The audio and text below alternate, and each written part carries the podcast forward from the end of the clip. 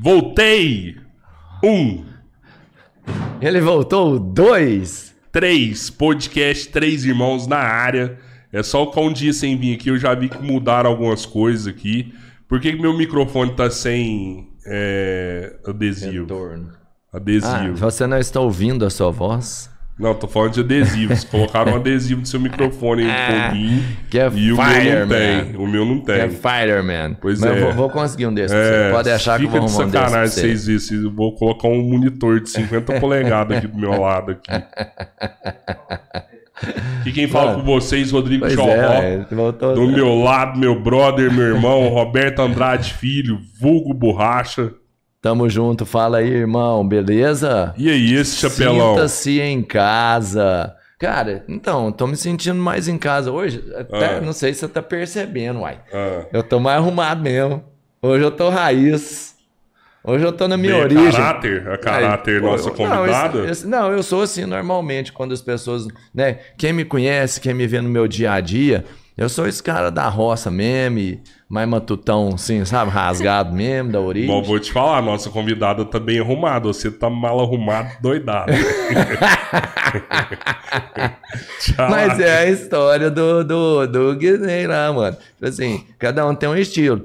O cara que veste de agro e tal, e é o estilo dele, ele tá Aham. bem vestido. Aham. O cara que é um social e tal, e veste um terno, ele tá bem vestido. Eu, quando eu visto terno, eu fico uma marmota. Se eu visto agro, eu tô uma marmota. Se eu visto esportivo, eu tô uma marmota. Ou seja, eu tô sempre a mesma marmota. Ah, isso é você normal falou. pra mim, Você mano. falou é, isso ué, ontem. Isso aí, eu já tava Foi preparado ontem, pra não foi hoje. que falou Foi. isso? Eu tava Quem não viu isso ontem pode assistir. Tá lá no Você programa de falou isso. ontem. Mas ser, você vai ajudar pra caramba hoje aqui, cara. Com certeza, deixa Você comigo sabe entendimento tudo, né? total. Falou de roça, você Falou sabe. comigo. Porco, Sei tudo. vaca. Sei também. Então tá bom, então. Agora eu vou te falar, deixa. Ah, tá, o que mais? apresenta a nossa convidada, cara. Ô, Tem Nossa galera- Senhora, quem tem tá aqui galera veio do, esperando ela aqui. é, veio da roça, veio da... A Natane! Olha lá o nome dela. Obrigado, viu? Obrigada a vocês por terem me convidado. Seja Massa demais. bem-vinda. Sinta-se em casa. Opa! Foi, foi super tá pedida, aí. né? Pô, certeza, né? A gente nem esperava. No- a gente lançou uma caixinha, velho. Foi mesmo. E assim, um tanto de gente pedindo. Ah, traz ela, traz ela, traz ela. A mai- É uma das mais pedidas. Mas, pô, também você tá super hypada, né? Todo mundo tá lá seguindo e tal, um estilo diferente de. Porque hoje um monte de gente é influencer e quem não é quer ser, né? Todo mundo tá. É legal. Mas o seu estilo é bem diferente do convencional. É legal, pô. Aqui em Araguari também. É, assim, Araguari eu, eu entendo que é uns 70% das pessoas gostam do agro. Ah, mas Sim, sim. não é fácil, assim, se pegar, entrar na internet e já querer começar. com- Principalmente agora. Agora é muito mais difícil começar do que quando eu comecei. Eu Sério? Por quê? Porque hoje é, é o seguinte, todo mundo quer.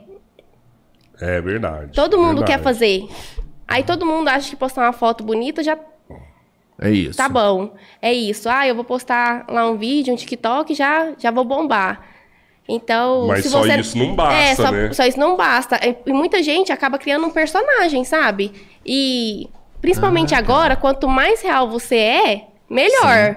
Mas se você se, des- se destaca. Se você cria ali um personagem, chega uma hora que você não consegue sustentar aquilo. Chega uma hora que Verdade. você vai falar assim, peraí, as pessoas vão te ver na rua, você tá de um jeito, você conversa de um jeito, você se porta de um jeito, aí pegou o celular, opa, já mudei. Tem muita gente que é assim. Verdade, verdade. É, importante. e isso a gente tá vendo que eles estão prezando pela naturalidade, porque gente muito famoso que tava aí todo trabalhado na montagem tá tentando ficar mais natural possível para ter essa conexão com a pessoa.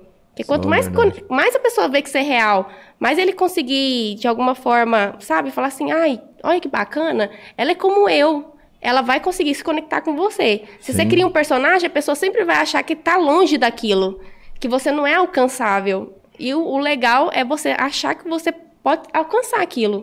Por exemplo, é, eu visto muito country. Mas na época que eu comecei, não tinha calça bordada, não tinha roupa muito pra mulher. Tinha muito roupa pra homem. Sério? O Então, Caltra era masculino? Na, era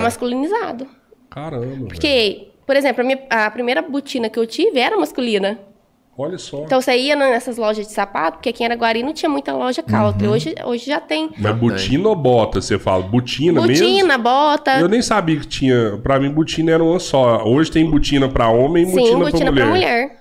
Olha só, não sabia disso não. Aí antigamente não. Por exemplo, você queria uma calça bordada. Era muito raro você achar. Hoje as calças tudo trabalhada no glitter, nos desenhos. E antigamente não. Então, antigamente, assim, pra você mostrar o seu caráter country, ou era muito caro, ou você não achava. Principalmente aqui, Araguari, Uberlândia, eu não achava. Uhum. Quando eu comecei, que eu falei assim, não. Porque eu, eu sempre fui meio menino, sabe? Desde quando eu sou criança. Minha mãe falava assim, ó, usa regatinha, a Natane de camiseta. ah, usa isso aqui, a Natane não gostava. Então eu sempre tive esse ar mais masculino mesmo. De gostar de roupa que eu demorei muito tempo pra me aceitar como assim, ah, eu, eu acho que eu devo me vestir mais como mulher. Eu sempre me escondia muito nas minhas roupas. E aí, quando a gente começou a gostar, assim, eu comecei a querer me vestir diferente depois que eu me casei, porque aí meu cunhado já gostava de cavalo, eu até então eu era da roça, mas meus pais eram conficultores, então não era muito assim. Porque assim, todo mundo fala assim, ó, ai, quem é da roça que, que é bruto, que é do agro. Ah, é porque a pessoa tem que morar na roça. Menino, quando eu morava na roça, eu era mais patricinha do que hoje. Sério? Ixi, aí eu usava, eu, eu usava camiseta, tênisinho. é, então não, não tinha isso, sabe? Então eu sempre Era andei- outro estilo. Era outro seu, né? estilo. Porque assim, nem todo mundo que gosta do agro começou a já na, nascia ali vestindo a botina. A pessoa tem que ter um pouquinho de senso sobre isso. Porque tem gente que fala assim, ai, aquela pessoa ali começou a vestir bota e botina, esse, esse tem o, o famoso abeia. Ah, ela é abeia. Gente, O que, que é abelha? Me conta. Abeia é tipo assim, ó. Abeia é. Você veste é, terno o ano todo, aí chega nas esposas, quer vestir chapéu e bota. Ah, entendi. aí entendi, eles entendi. chamam você de abeia, porque Aham. você não gosta do estilo, você só, Aham. só quer vestir porque acha Só que tá na porque moda ali naquele moda momento. dia, É, dia, É, tipo assim, ó, vestir blusa xadrez, é, camisa xadrez, sou, Uhum, sou do agro. uhum. Aí fui lá pra festa da agropecuária lá, tô me achando o, o cowboy. E aí as pessoas chamam de abeia. Mas assim, eu acho. Eu, eu tento não ter um preconceito contra isso. Porque eu sei que quando eu comecei, não foi fácil. Muita menina gosta e é uma coisa cara. Que hoje em dia você vai numa lojinha e tem loja de 20, 30 reais, você compra sai de look. Hoje você, você não, com 30 reais você não compra uma coisa country. Nada. Entendeu? E tem quanto tempo você começou? Tem. Desde 2016, final de 2016. Quando eu comecei no Instagram. Nossa, tem muito tempo, hein? Tem, Tem. seis anos aí. Tem. Mas quando eu comecei, eu não pensei assim, ah, vou virar influencer. Porque até então não existia nem esse nome. Eles chamavam assim, de, ah, tô tentando virar blogueirinha. Isso. É, Era, blogueiro, era, era blogueira. É. Só que quando eu comecei, eu não queria, não, não, não comecei com esse intuito. Eu gostava muito de tirar foto, sempre gostei. Meu marido fala assim, nossa, você e a Érica, Deus me livre, não pode ver um celular que vocês querem tirar foto. Isso é em qualquer lugar. Aí, quando eu comecei, o Instagram não era assim, muito famoso, era o Facebook, era Sim, em alta. era. era, aham. Mas aí eu via foto de umas meninas e me inspirava nelas. Falei assim, nossa, Clayton, eu quero tirar foto de jeito. Aí nós ia lá e tirava e postava. Aí as páginas começou a gostar das fotos que, que no agro, eu não vejo muito isso no, assim, na modinha. Eu vejo mais no agro. No agro tem muita página de agro, muita página country. Nossa, é assim, tem demais. E aí as páginas gostavam da foto e ela falava assim: "Ah, posso postar?" Eu falei: "Pode?" Ó. É legal, né? Pode postar. Legal. Aí eles começavam a postar. Aí eles me repostavam e me marcavam. Aí aquilo começou. E a galera começou a aumentar, a te seguir cada vez Aí mais. a pessoa, é, disso. começou a me seguir Que por causa legal, das velho. fotos. Aí a gente gostava muito, e eu nem, nessa época, eu nem fazia stories. Eu tinha morrido de vergonha. Aí eu falava assim, aí eu falava assim pro meu marido, nossa, meu sonho é ver igual essas meninas aí, que eu, que eu me inspiro em tirar foto, receber roupa igual essas meninas recebem, porque é uma coisa cara. Sim. Eu falei assim, é uma coisa cara. Eu hoje não é tão. É, chega a ser acessível. Hoje a gente divide mil vezes. Mas antes você ia comprar um bora, era 80 conto. 80 conto, cinco anos atrás, era muito dinheiro Uma aí. vez, é. grana, é, pô, sim, claro. Eu falei assim, e a gente não comprava aqui na você. cidade. A gente comprava fora. É, na época tinha uma página de. Era uma loja country de, de São Paulo. A gente. A maioria, assim, eu acho que 90% das meninas comprava dela. Porque era mais acessível que a gente conseguia comprar. Porque tinha em Goiânia, mas a gente nunca conseguia conseguir comprar, porque elas era fábrica, então elas distribuía. Uhum. Mas aqui em Araguari não. Tinha a Caltricia, né, que é uma loja muito antiga, mas era igual o ramo era, masculino. Não, Você tinha chegava Montana, lá, pô, era roupa é mais- antigona também. Mas a ro- lá a roupa era mais masculino também. Ah, tá. Sim, sim. Aí-. Você não tinha opção de escolha. não tinha lá. opção de escolha. Aí, com o tempo, eles, elas foram vendo que as meninas estavam gostando daquilo.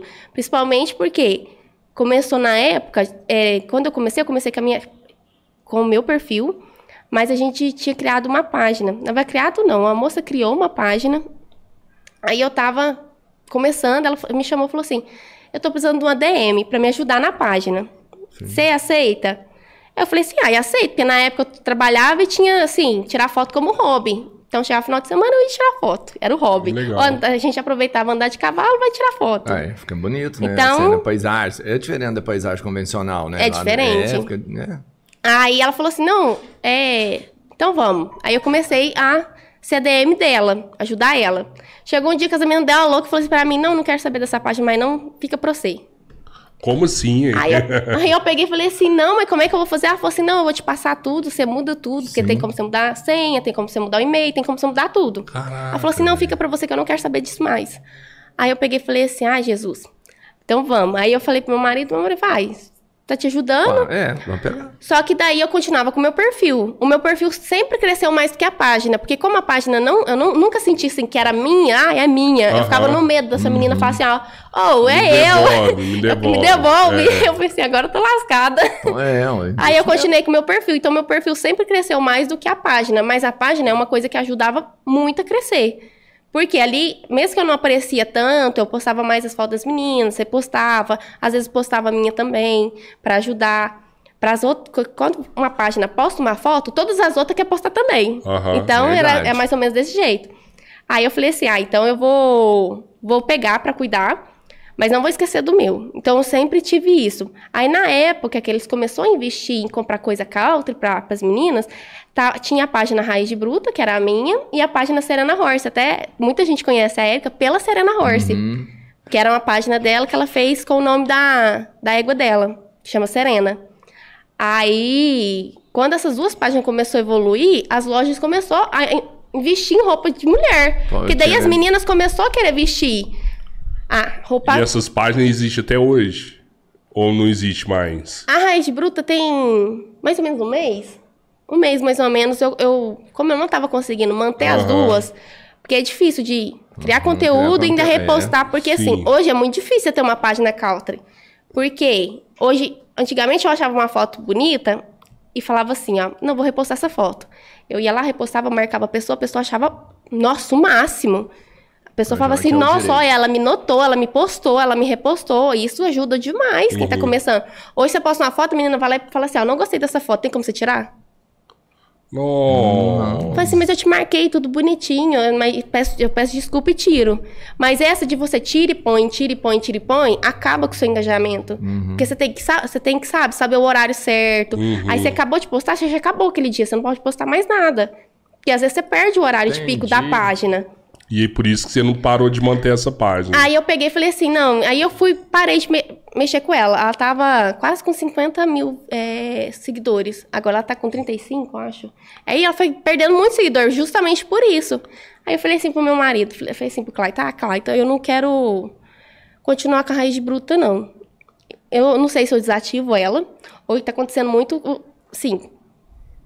Acho que demais da conta a questão de estar hackeando os perfis. Você tá perdendo o perfil. Ô, eles tinham hackeado um amigo nosso aqui. É, É do Gustavo. É, é. foi Eu- foda. não, o cara tá quase com um milhão de seguidores. Isso. Tanto que, que é difícil. Porque é difícil estar onde que ele tá. E, e outro, não é só perder a conta, porque a, a conta a gente ainda corre atrás e recupera, perde todo o conteúdo que você fez. Todo o trabalho que pô, você não, tem, todas as conquistas que você teve que você postou ali, porque a gente tem o Instagram como uma nuvem também. Ali a gente guarda as memórias da gente. Sim, sim. Aí você perde tudo. A pessoa vem e passa um tsunami. nossa. É, É. o trabalho É da uma vida vida, da é pessoa. uma vida. Né? É, exatamente. Aí eu peguei e falei assim: ah, não, é, pra mim não perder então a raiz bruta, eu vou transformar ela num perfil reserva. Aí tudo que eu postar no meu, eu só marco e já posto lá automaticamente. Ah, bem, e aí é eu não assim, vou ter esse problema das pessoas ficarem me mandando mensagem falando assim, ah, não quero que você poste essa foto. Porque é muito difícil você colocar outra pessoa pra te ajudar. E você fazia os textos também das fotos, você postava? Tudo, é, legal, legenda, hein? é, escolha da foto, tinha pra, pra não acontecer igual eu falei, às vezes você posta uma foto, todas as páginas querem repostar. Para as páginas conhecer a pessoa do perfil, eu colocava logo da, da página na foto, porque assim, a pessoa tinha o trabalho de ir lá, entrar no perfil da pessoa que eu postei, tá marcado, escolher a foto que eles querem, ou aquela, pegar aquela foto, mas ela ia entrar na página da pessoa e ia dar um engajamento para ela, porque toda vez que alguém acessa a sua página, Uhum. é bom para você, principalmente para quem tá começando. Total. Aí tinha tudo, tudo isso organizado. Então, por isso que era difícil de gerir a minha e a raiz de bruta também. E me conta uma coisa aqui. É, eu já sei, você quer falar? Agora? Não, o Fala, papo tá rolando falar, aí. falar, quer, falar. Não, quer falar dos Não, parceiros? Era, mas eu, eu ia deixar você seguir, por isso mesmo, tá rolando mesmo. É, seguir. é, a gente fala pegou, no, no, no Gente, final. pode falar dos parceiros de vocês, que é isso aí que vocês vivem, né? Não, é porque Não, o papo é tá massa papo e tá tá rolando, né? aí E aí eu, é, eu falei, ah, parar agora pra quê? Verdade. Mas vamos falar, já que parou agora, vamos, vamos falar. Aí depois eu te pergunto o que eu queria saber. É, vamos, vamos falar aí da Futuristic Games, né? Quem quiser comprar games e brinquedos, entra lá no nosso site www.futuristicgames.com.br. Lá você vai encontrar vários produtos. A gente consegue dividir em até 12 vezes os produtos que estão lá. Entregamos em todo o Brasil. O produto está com selo full, a entrega é muito mais rápida. Em alguns locais você recebe até em 24 horas. Então vale a pena entrar no nosso site, vale a pena comprar no nosso site. Preço bom, entrega rápida. Isso aí. E se alguém tiver dúvida também, pode seguir a gente lá no Instagram. O pessoal lá responde você, te atende, funciona como um saque. É futuristic.magazine. Qualquer dúvida pode perguntar lá que as meninas vão te atender. Adoro você falar do futurista. Boa, eu sei falar. Pô, fala bem pra caralho. Quer que eu fale da drogaria também? Se fosse sua, Ramon. Que isso? Fala aí, fala aí. Quer que eu fale? Drogaria? Mata a saudade. Então vamos lá. Mata a saudade. Drogaria Futuristic, na Rua Amazonas 450, uma drogaria completa para atender toda a nossa cidade de Araguari.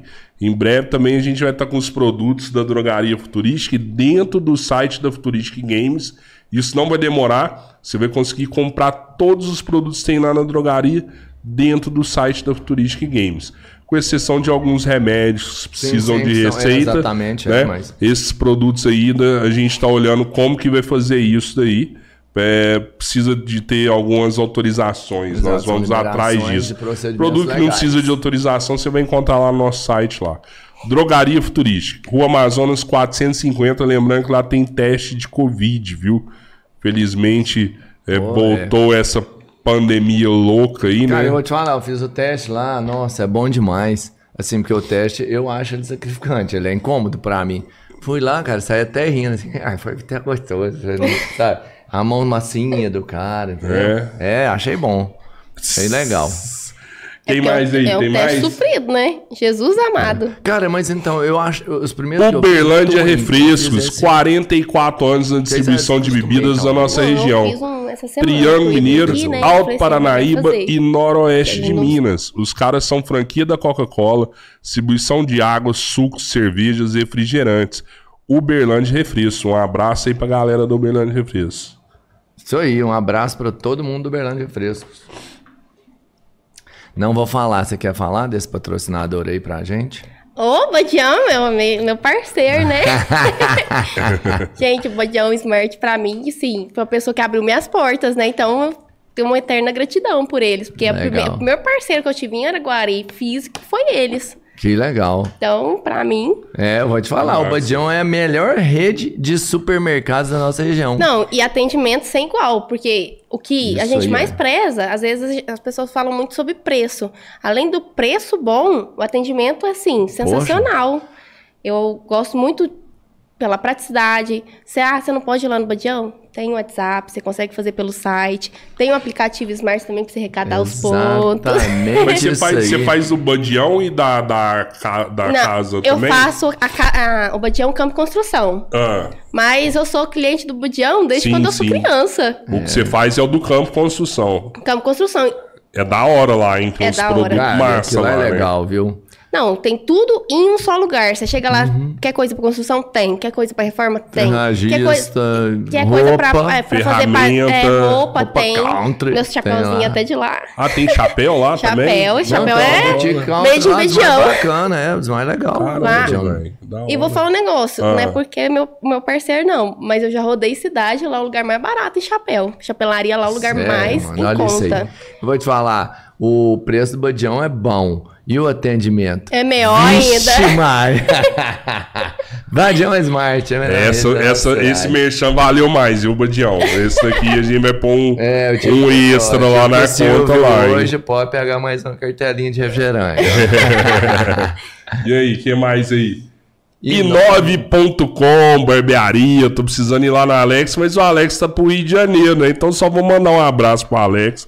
Nem vou fazer merchan dele agora, não, porque É, não, quem tentar marcar ia tá de cara, férias. é, não, mas você já vai lá e agende o seu horário. Por Que isso dia que mesmo. volta? Ele volta no dia primeiro, mas ele tá sempre cheio de clientes. Com a- Como ele ficou um tempo fora, a agenda dele vai estar lotada. Então o que você tem que fazer? Ir lá hoje e agendar para depois do dia primeiro. Os, os- os horários de agendamento estão liberados. Você Aham. foi lá, olhou, tá liberado, já agenda, porque senão você vai Então vamos lotar a agenda do Alex. Eu, Vamos eu lá. vou marcar o meu horário. Dia, lá pro dia 4. 4 Beleza, é isso aí. Vai lá e fique mais lindo que você já é. Quem mais aí? Fala aí, Robertinho. Termolar, parceiro internacional. A nossa referência em caixas térmicas, garrafas, copos térmicos, jarras, tudo que você precisa. Se é produto térmico, Termolar é a referência de qualidade. Termolar, tudo que é bom dura mais. Você acha que esse copo é a moda country ou você acha que ele virou moda geral? É moda geral. É geral. geral. Geral, geral. O country usa também esse copo. No, qualquer festa que você for ir, qualquer cavalgada, Tá um o povo tá Mas, esse mão. mas você já tinha visto esse mais bruto aqui? Já que, Esse né? aqui é mais bruto, eu vou te falar. É, isso aí Esse é aqui mais- aguenta mais. E conserva gelado, conserva Mas quente. Temolar e tem um nome, cabo- né? É, Tipo pô, assim, ó, Claro, eu- os outros vieram aí meio que Eu aventura. sou. Eu sou da roça há muitos anos, né? Mas minha mãe. Vamos comprar uma garrafinha de café?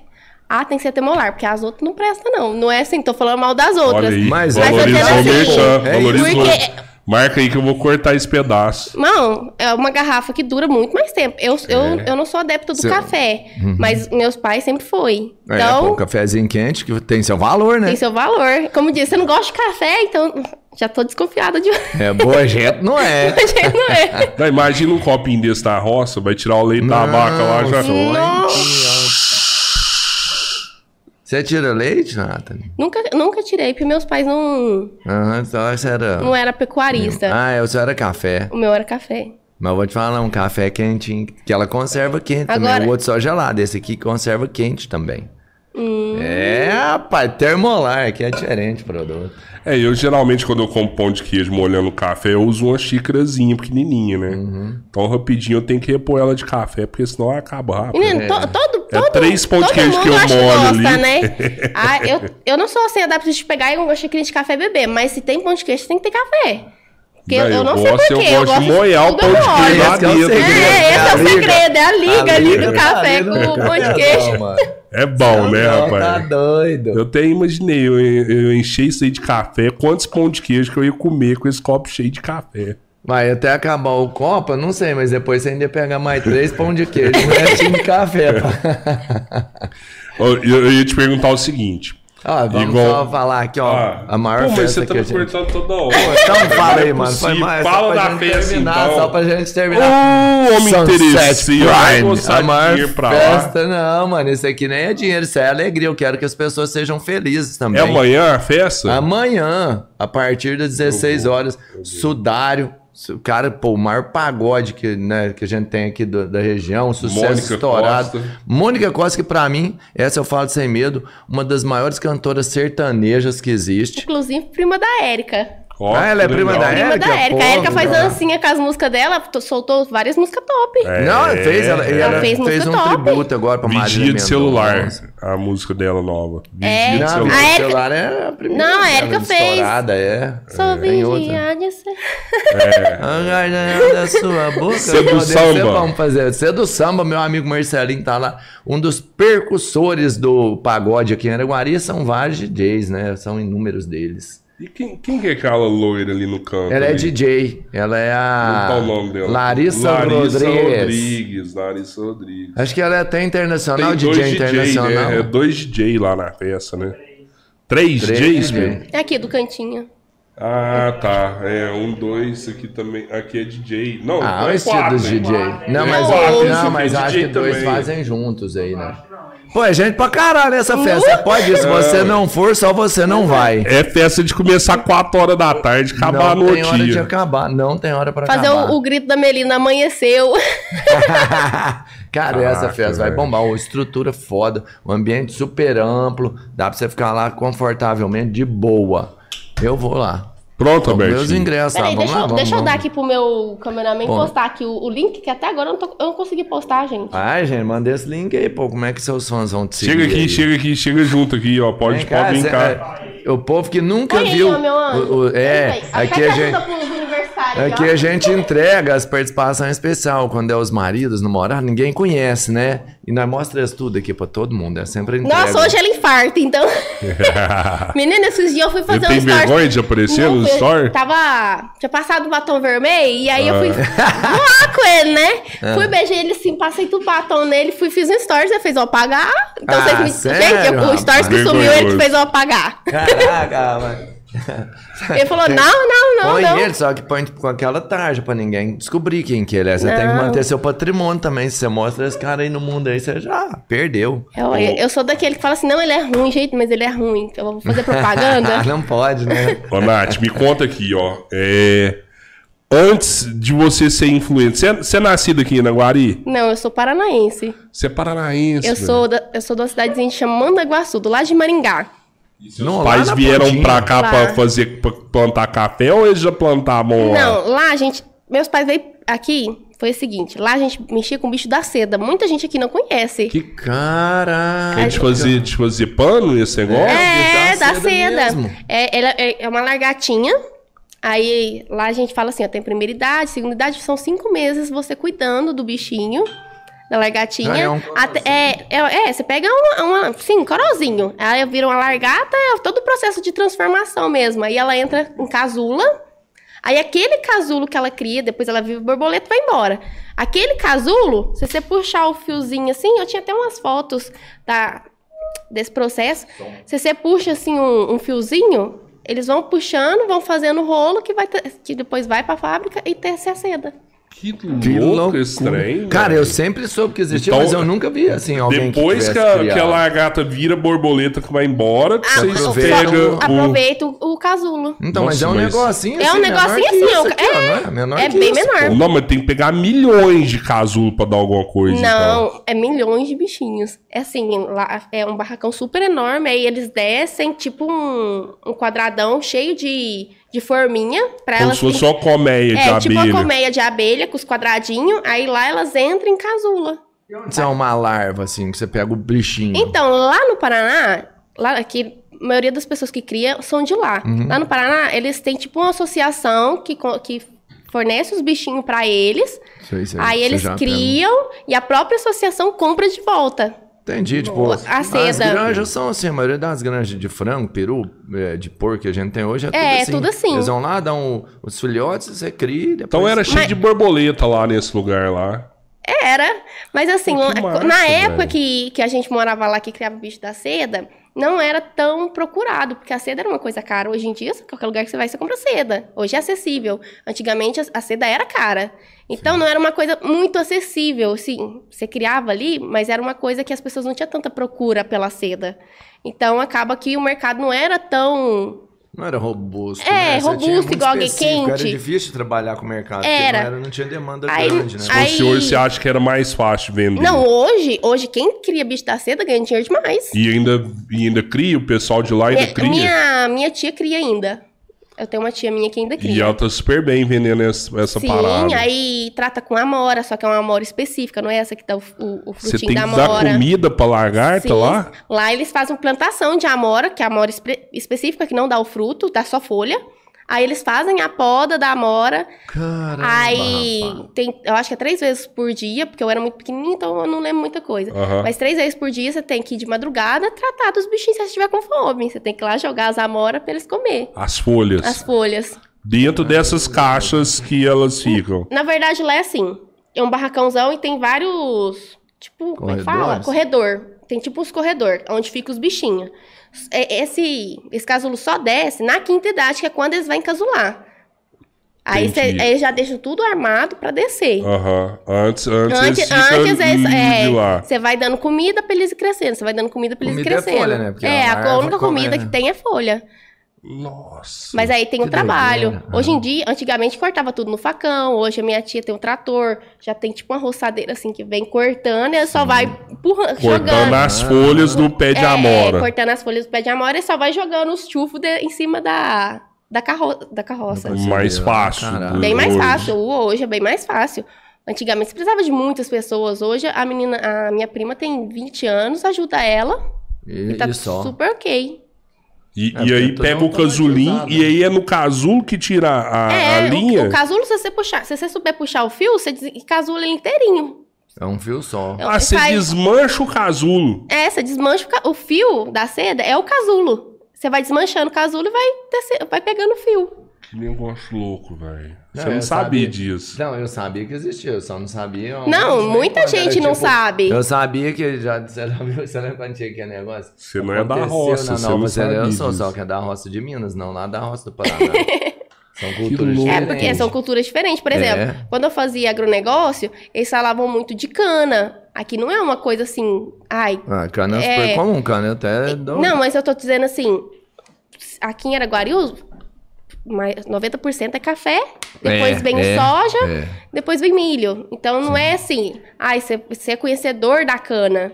Que não é uma coisa antiga. Cana, eu acho que é mais pra São É, Paulo ali, né? antigamente- Ali você É, começa a ver os bastante. Mas há uns 10 anos atrás estava começando aqui em Araguari ter muito lugar com cana, agora já sumiu. de Mas a novo. cana, ela tem uma rejeição por produtor, porque a terra aqui é boa. Porque a cana, na verdade, ela gasta muito da terra. Então, onde você tem uma lavoura de cana, depois tem que dar um descanso enorme, porque senão ela vai, vai foder Não, e tudo, demora sabe? muito também. É, É, tipo é, você ter um do ciclo, eucalipto, que demora muito pra você É. ter o retorno. E a cana, ela, é- ela suga muito da Será? terra. Então, é. Eu não sei, eu não dou palpite, sabe? Mas quando o Robertinho fala as coisas, eu fico com dúvida mas é assim, então, também não sei que eu não sou Será? especialista Será? em cana. Mas eu sei que ela, Mas ela judia. é, ela judia e você ter cana, muito mais fácil você ter perto da, da usina. Da usina, exato. Ah, você Quando- fez agronegócio também? Eu fiz dois, dois semestres. Ah, não terminou, Não terminei. só começou. porque começou só. a pandemia, eu, eu fazia online, aí tinha. Uma vez por semana tinha aula presencial. Então eu sou uma pessoa que eu sou muito presencial. Eu não pe- consigo pegar muita coisa. Igual Aham. eu fazia agronegócio, aí ela- eles falavam da cana, porque a faculdade era do Paraná. Ela era online e ela Uhum. era de lá. É, o polo dela era de lá. Então eles falavam muito sobre a cultura de lá. De lá, de lá. Então, às vezes, eles ficavam falando assim, ó, ai, a praga da cana, eu ficava assim, Jesus amado, que praga é essa? Que bicho é esse? Pra, porra. Porque eu ficava assim, Tem ó. nada a ver com a parada É, aí chegava, é, chegava no dia da aula presencial, já chegava pra, pro professor e falava assim: o que, que tem a ver o bicho da cana? O que, que tem a ver? Aí ele explicava, falando do daqui. Aham. Ele falava assim: não, gente, é a mesma coisa, por exemplo, você vê uma praga mineira. Vê- café, é, do tal. café, que, que é uma coisa que eu tenho mais entendimento. Fazia então ele um conseguia. é, e entendia E eu conseguia pegar Eu aquilo ali Lógico. Depois fazer a prova e tá tudo ok. E aí, quando entrou a pandemia, eu não tava conseguindo entender. Aí eu tava muito entregando trabalho, sabe? Aí, como eu não podia fazer prova, entrega trabalho. Aí eu peguei e falei assim: ah, não. Ah, não, Clayton, eu não gosto disso não. Que, que profissional que é você? falei assim, eu vou tá formar certo, e não vou entender É, nada. é. Você foi honesta Falei assim, pra só pra caralho, tá certo. ter, Com só pra você ter o, o diploma, eu não quero, não. É isso Aí eu cheguei, conversei com a faculdade e tranquei. Aí, como é online, só tranca três meses. Aí não voltou a pandemia, aí eu falei assim, ah, não, não vou continuar não. Deixa quando voltar tudo, Uhum. eu volto Mas normal. você gosta do agro, então. Eu mesmo. gosto do agro. Eu queria fazer veterinária, né? Mas Pô, mas não é a... veterinária, já tem é um aqui, né? foda, é, porque isso é, é o que eu falei que a gente, que- né, ainda não, ninguém sabe disso, mas pra você ser veterinário, na verdade, Eu, eu imagino que você, você tem que ter paixão, mas você não pode ter muito amor no negócio. Você vai ter que cortar o bicho ali, entendeu? E por mais que você. Ah, eu gosto, por isso que eu vou cortar, porque eu vou salvar ele, vou fazer nela. Cara, mas você vai cortar o bicho. Não, Não, mas ela é mulher da roça e não eu, tem eu sou problema uma pessoa com que eu cortar, sou, não. sou muito apegada a meus bichos. Inclusive, teve há dois anos atrás, eu, eu tive depressão. E lo- logo quando. Um pouco antes de eu saber que eu estava com depressão, eu perdi minha cachorrinha. Eu, eu tava entrando numa empresa, aí eu fui viajar, aí eu fiquei só um dia fora. Eu saí 9 horas, no outro dia, 9 horas da noite, eu tava voltando, então eu fiquei um dia só fora. Ela, a veterinária aqui, que eu, que eu gosto de conversar com ela, que é a Pauline, que inclusive é. A Pauline Luciana, ela chama. Muito boa, só que ela não mora aqui mais, ela foi pra São Paulo. Aham. Ela falou assim: Natânia, eu acho que o seu cachorrinho morreu de saudade. Ah, pô, fala isso. Aí eu falei assim, Vontade. Foi isso, Por- potencializou a depressão. Mais isso é um? terrível. Aí ela eu pegou. fiquei depressivo agora. Aí. Porque ela era, eu era muito apegada minha- nessa cachorrinha. Mas um dia é muito pouco, velho. O cachorro morrer de saudade. Mas ela falou, falou assim, né, porque ela. Eu tenho um cachorrinho de 9 anos, Shih Tzu. Ele é super doentinho. Então, direto que eu faço vídeo, às vezes eu fico sem graça de ficar postando, porque o povo fica assim: ah, o cachorro dela tá doente, ela não faz nada. Ele, ele tosse muito. Porque ele é muito doentinho. Aí ele tem, tipo, um probleminha no coração. Então, por isso que ele, ele vive Ele tossindo. é fraquinho, cara. Ele é muito fraquinho. Não, desde quando eu ganhei ele, a moça pegou e falou assim pra mim: eu sou assim, ó. Eu vi um cachorro, eu apego nele, ninguém me tira mais aquilo da cabeça. Aí, falei assim pro Clayton, eu vi ele lá no, no pet shop, falei assim: Clayton, eu quero esse cachorro. Falou assim: ai meu Deus. Aí ele é, levava a Galizé pra vender lá, aí nós foi e trocou. Levei o cachorro. Aí fui lá, de mais felizinha, né? Na veterinária. Ela falou assim: esse cachorro tem problema. Ele tem um probleminha nas pernas. Ele fica tombando. Ele falou assim: se eu fosse você, eu devolvia. Eu ia assim pra cara dela. Tá, doida? Vou devolver, não. Ela Meu falou assim: moleque, menina, você. é meu moleque, assim- Mas ela falou assim: menina, você pegou já. hoje? Devolve. Meu marido falou assim: o que, que você acha? Eu falei assim: não, vou devolver, não. É meu. É. Mas é o cachorro que eu mais gasto na vida. Assim, direto eu tô em pet shop levando ele. Tadinho. Porque velho. ele é muito, muito doentinho. doente. Então, ele já deu doença do carrapato três vezes. Ele já... Uma vez ele... Tava, tinha festa em casa e todo mundo dá comida, né? Todo mundo que vê dá, é, né? É. E... Deram tomatinho pra ele, aquele sweet grape. Aham. Sei. menino. Deram pra ele. E a película entupiu ele. Ficou bem na válvula. Quase que teve que Fazer um. passar a faca nele pra, ti- pra tirar. Aí, o dia, eu sou meio doida também, né? No dia o rapaz falou assim, ó, a gente vai fazer ultrassom, dá Luftal pra ele, infantil. Aí eu fui dar Luftal pra ele. Aí, pra ele fazer o exame. Nossa. Aí eu acho que eu dei demais. Eu não sei o que aconteceu, desentupiu ele. Que eu sou, eu, eu, eu sou assim, falei assim, ah, já que esse trem vai fazer pressão pra sair, então vamos dar a mão um pouquinho, né? É, já, né? Libera geral. Mas né? a, a minha veterinária viu, puxa minha orelha, Nathan, faz isso não, faz isso não. Mas, Uhum. uai, eu fiquei assim, entre passar a faca e a gente tentar o Luftal, vamos tentar o Luftal, né? Pô, muito melhor, é. No final Mas- deu certo. No resolveu. final deu certo, mas eu sou assim, eu sou muito apegada aos meus animais. Só que eu não tenho dó, por exemplo, meu cachorrinho tá lá passando mal. Eu vou, aplico vacina neles, se precisar Entendi. medicamento aplicável. A veterinária já deixa tudo tudo, instruído. aham. Então Aham. eu faço, na minha égua também, a minha égua. ah, ah, tem uns dois anos que ela abortou, não foi? Dois anos atrás ela abortou, aí o Marcelinho, que é veterinário de cavalo aqui em Araguari, muito bom, inclusive. Marcelinho, você não tá me pagando, não, mas eu tô fazendo um, um publi seu. É isso aí, Marcelinho. É uma pessoa que atende seu cavalo assim, ó. Ficou doente? Menino, você pode ligar pra ele, que pode estar entrando assim, ó, pra ser padrinho de casamento. ele Mas sua deixa que tá. fica na exposição ou você... Não, fica num sítio aqui perto do Ah, desamparo. você aluga uma não, baia. o, o Na baia? Clyde é um piquete. Tem um negócio lá que... O Clyde Ah, trabalha. é mais- É, o Clyde trabalha lá no- é, cuidando de gigante, aí tem os pastos, né? Aí o rapaz falou assim: não, pode pegar os pastos e deixar as éguas aí. Aí a gente reformou, plantou Tifton, porque ela era bra- braquiária, a gente plantou Tifton pra ela poder ficar solta. Porque eu, eu tenho muito dó. Eu, eu sei que é mais saudável pro cavalo ele ficar em baia. Questão assim de cor, de cuidado. Só que eu acho assim, é um animal que nasceu pra ser solto. Lógico. E é, A minha égua, ela é, Não, sim. ela é uma égua bem difícil de lidar. Então, se ela ficasse na baia, ela poderia ficar mais mansa, ela poderia ficar, sabe, mais fácil de, de- Que de cuidar. que é? Ela é manga larga.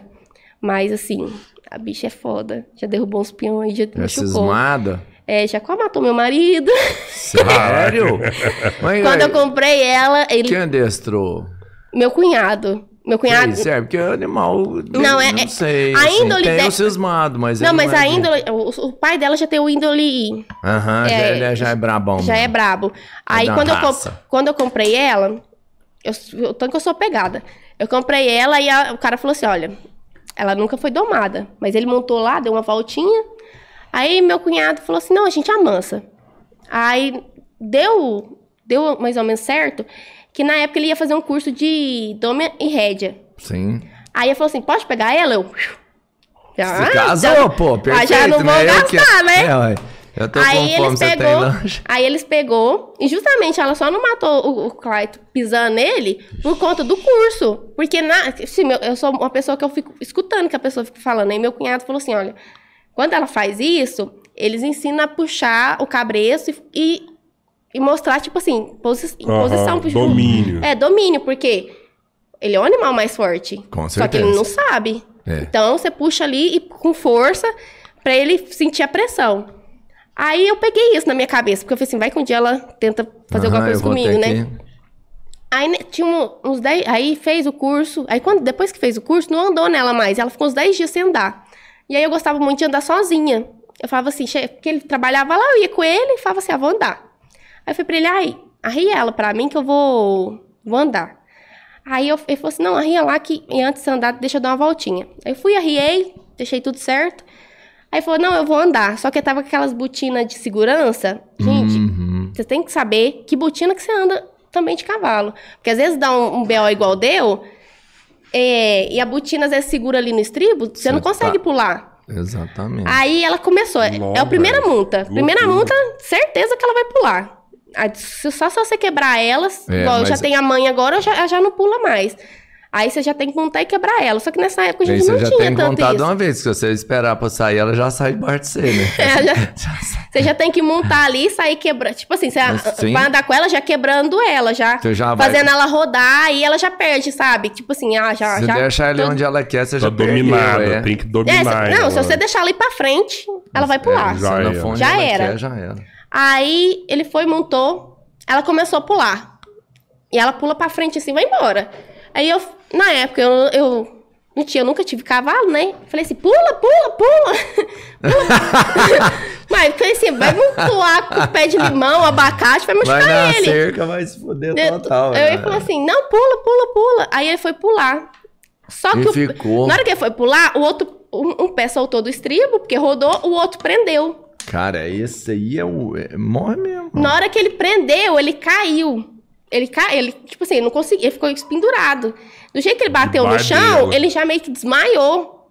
Aí, ela, graças a Deus também, eu acho que assim, tudo é Deus, porque tem duas opções. Ou, Ou ela, ela- pula em cima, ou ela sai correndo. Se ela correr, já Se era. ela, se ela corresse com eles pendurado, aí não ia, É, eu acho que não ia sobrar nada. Ia Não ficar sobra. viúva. Eu ia ficar viúva. Aí, É mesmo. ele- aí ela começou a pular em cima dele. Ela, ela estranhou porque ela refuga demais. Então, pode ver uma sacolinha. Aí ela refugou assim, começou a pisar em cima Uhum. dele. Aí eu. O que também não é o melhor, mas. Não é o melhor, mas foi. Graças a Deus Foi não por foi. isso, é. é. Aí eu cheguei lá, não tinha ninguém na roça, tinha eu e ele, o patrão dele tava lá no final e tinha machucado o joelho, então, tipo assim, não tinha ninguém. Eu comecei, peguei esse, essa égua e comecei a, pu- a puxar. Ela me subia os pezinhos assim, ó, quando ela subia. Uhum.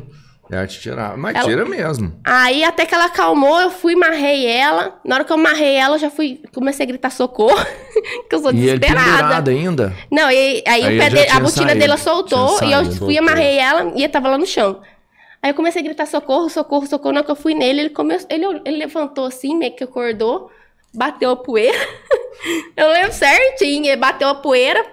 Falei assim, vamos, vamos. Eu tava- eu- eu- nessa época nós só tinha moto. Eu falei, vamos, vamos, que nós temos hospital. Ele olhou pra mim e falou assim, o que, que eu vou fazer no hospital? Eu tenho que plantar as gramas. eu, que grama, caramba? Não vai não. Você tá- Nós tem tá- que ir pro hospital. E ele, o que, que eu tenho que fazer no hospital? Eu, "A Cris-" Aí eu começava a chorar. E falava assim, a Cristal precisou não ser tudo, você tem que ir pro hospital. Aí o Paulo apareceu lá, mancando, falou assim, você quer ir no carro? fez, né? Pouco barulho.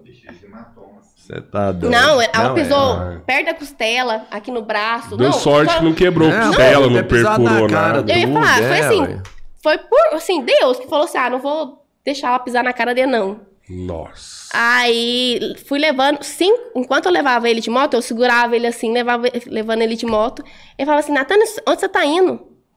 E eu começava a. drogão ainda. E eu falava assim, eu tô te levando pro hospital. Na quinta vez eu já comecei a chorar e comecei foi xingar ele. Falava assim, você tá brincando comigo? Que eu tô falando sério, toda hora você fica me perguntando. Ficou Ai. desesperado. Cheguei lá, no, cheguei lá na, no pronto-socorro, falei assim, ó, liguei pro meu cunhado, e eu sou, sou assim, eu sou super aleatória. Eu já liguei pra ele e falei assim, ó, a criança tá usando Clyde, não sei o que, desliguei. Entrei dentro. Nisso ele já tava me xingando lá, porque falou assim, essa menina não explica. Meu cara. Aí o médico começava a, a perguntar as coisas pra ele, ele não sabia, eu começava a chorar. Aí o, o médico falou assim, calma, e deixou ele o dia inteiro lá de, de repouso. Mas aí meu cunhado foi lá na roça, montou nela, falou assim, ai, meu, eu vou matar ela de tanto bater. E eu, gente do céu, não faz isso não. Aí na época eu até quis vender ela. Falei assim, ah, não, vou vender, porque eu, eu sou. Eu, eu, eu sou uma beia. O povo chama todo mundo de abeia, eu sou abeia também, gente, porque eu morria de medo. Falava assim, se eu cair e machucar. Aí eu falei assim, não, vou vender ela.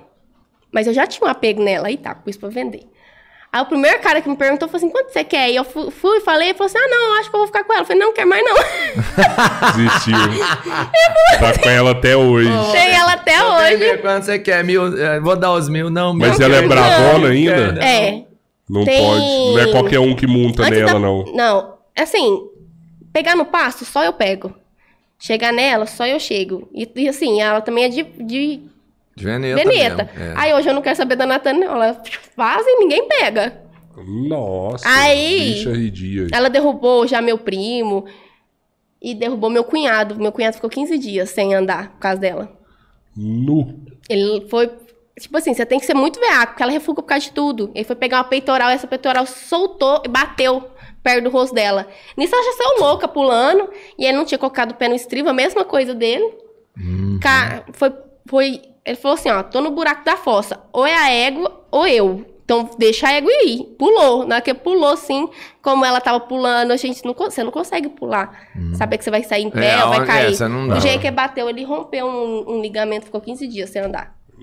Nossa, mano. Não, isso eu chegava lá e nessa época eu tava, eu tava começando. Ah, eu estava fazendo tratamento da depressão, mas não tinha acertado os remédios.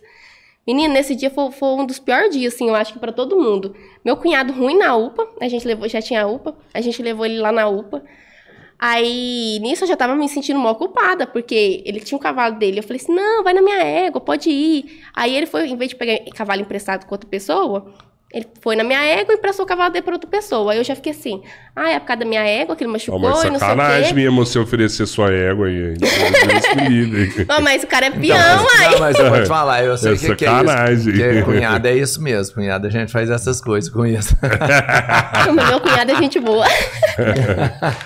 cunhado, você não, Não. pode alisar muito, não. Aí- Você- eu, eu digo que o meu viés, você me empresta aí alguns minutinhos? Ah, uma- dá se não souber, chão na hora. Aí nós levou ele lá pra UPA. Aí nessa época eu já tava. É, é- é muito engraçado, porque eu dei depressão e foi no ano que a mãe da Érica faleceu. Então, assim, acho que uns dois, dois meses depois que eu já tava começando o tratamento, é, a gente, ela pegou e começou a ter os mesmos sintomas.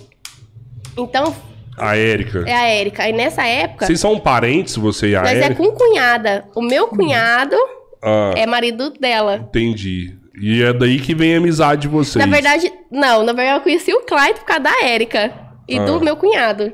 Porque na época, eu era. Eu era. Eu tava fazendo um, um grupo que chamava JC. Da Igreja Católica. Sim, é o JC, É o Encontro de JC, é, Cristo. Pô, todo- super bonito esse. Super bonita. Eu fui, participei. E eu já tinha, eu já tinha crismado, eu tinha crismado lá na, na roça, então eu não tinha enturmado com o pessoal aqui da cidade. Mas quando eu fiz o JC, a gente fez aqui. Aí o pessoal. Criei muita amizade com o pessoal do JC e alguns fazia parte da Crisma. E aí eu tava com essa intenção de vir pra cidade, comecei a, a frequentar a Cri- a Crisma e eu conheci a Érica e o Léo na Crisma. Eles, eles eram catequistas da Crisma. Aí eu, comecei, eu conheci eles lá. Aí a gente começou a amizade ali. Ah, gente, antes de eu namorar ele, a gente ia pra, fe pra, pra festa, eu- ele não ia, não. Ia eu, a Érica, meu cunhado, um amigo meu que chama Thales e meu irmão. Nós ia pras festas lá do Meloso, Os forró, os né? forró, nós íamos nos forró. Aí nós, assim, chegava final de semana, a gente tinha grupo de oração, então um ia na casa do outro. A minha sogra, antes da minha sogra, eu chamava ela de tia, meu, meu sogro de tio. Até hoje eu chamo meu sogro de tio. Muita gente fala assim, ah, vocês é primo? Eu não, é porque ele é meu tio da igreja. Todo mundo era meu tio, na verdade. Se alguém, Tem uma relação forte é, com se alguém olhar, então, né? olhando isso aqui, vai lembrar de mim, que eu chamava todo mundo de tio. Todo mundo. Mas você sabe por que que você chamava eles de tio? O pessoal sim, por causa do JC, né? Ah, Mas tá. quem era de fora, não. Entendi. Eu chegava assim pra ele e falava achei assim, "Olha, você meu não tio, sabia ó." o nome do povo, achei que você chamava... Não. Aí eu chegava e falava, sei lá, meu tio. E o Clyde falava assim, mas você não tem tio aqui? É tio do JC, é meu tio. e eu levo a sério, eu não sou dessa, não. Pô, povo- mas é, né? Eu levo a sério. O povo falava que assim, que era igual família, eu levava a sério. Aí eu chamava todo mundo de tio, nessa época. Aí a gente conheceu lá. Aí na época.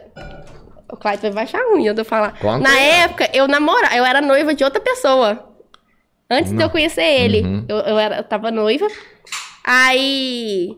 Eu e meu irmão, nós temos atritos, né? Todos os irmãos têm. Eu Sim, morava com claro, ele. normal. Aí a Erika me chamou e falou assim: Nathan, vem morar comigo. Ela morava no fundo da casa da minha sogra. Ela falou: vem morar Na comigo. cidade. É, na cidade. Aí a gente era muito amiga. Ela falou assim: vem morar comigo. Aí eu. Sua sogra, sua sogra, não é ex, né, do, da época. Não.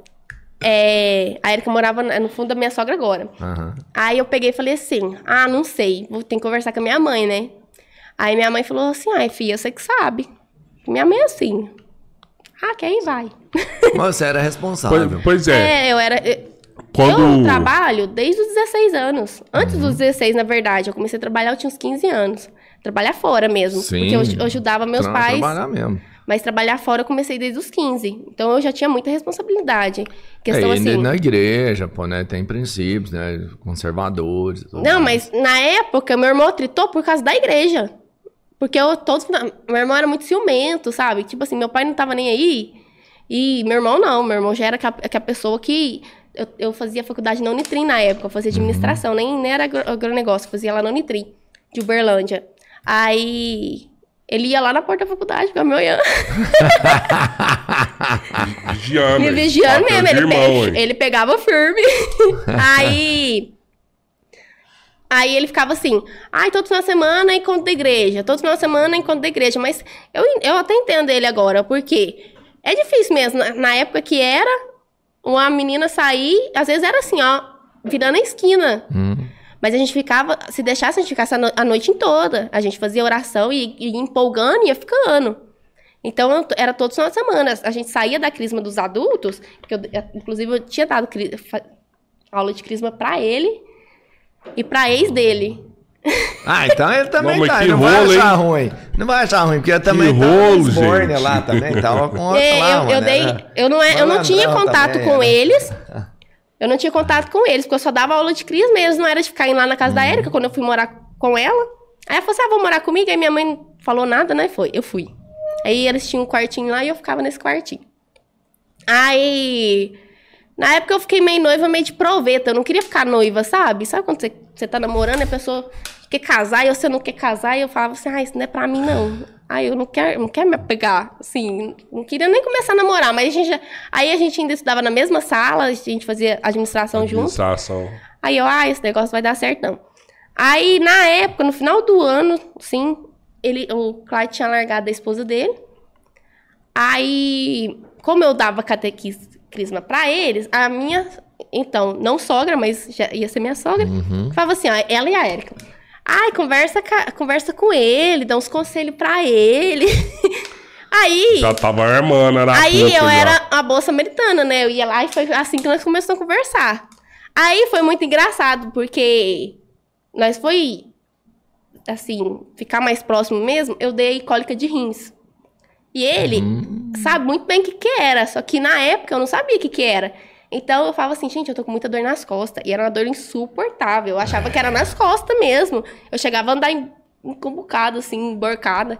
E ele falava assim, ó. Ele falava assim pro pai dele. Falava assim, essa menina tá com dor nos rins, ela não tá com dor nas costas. Aí ele, como a gente tava conversando assim mais ou menos, ele me levava no hospital. Aí nós foi começando, eu comecei a me interessar e eu falei assim, ah, Ele é bonzinho, né? Ele Leva é a gente bonzinho. no hospital. Ele é bonzinho, né? enquanto meu noivo tava lá no Berlândia, queria nem saber de mim.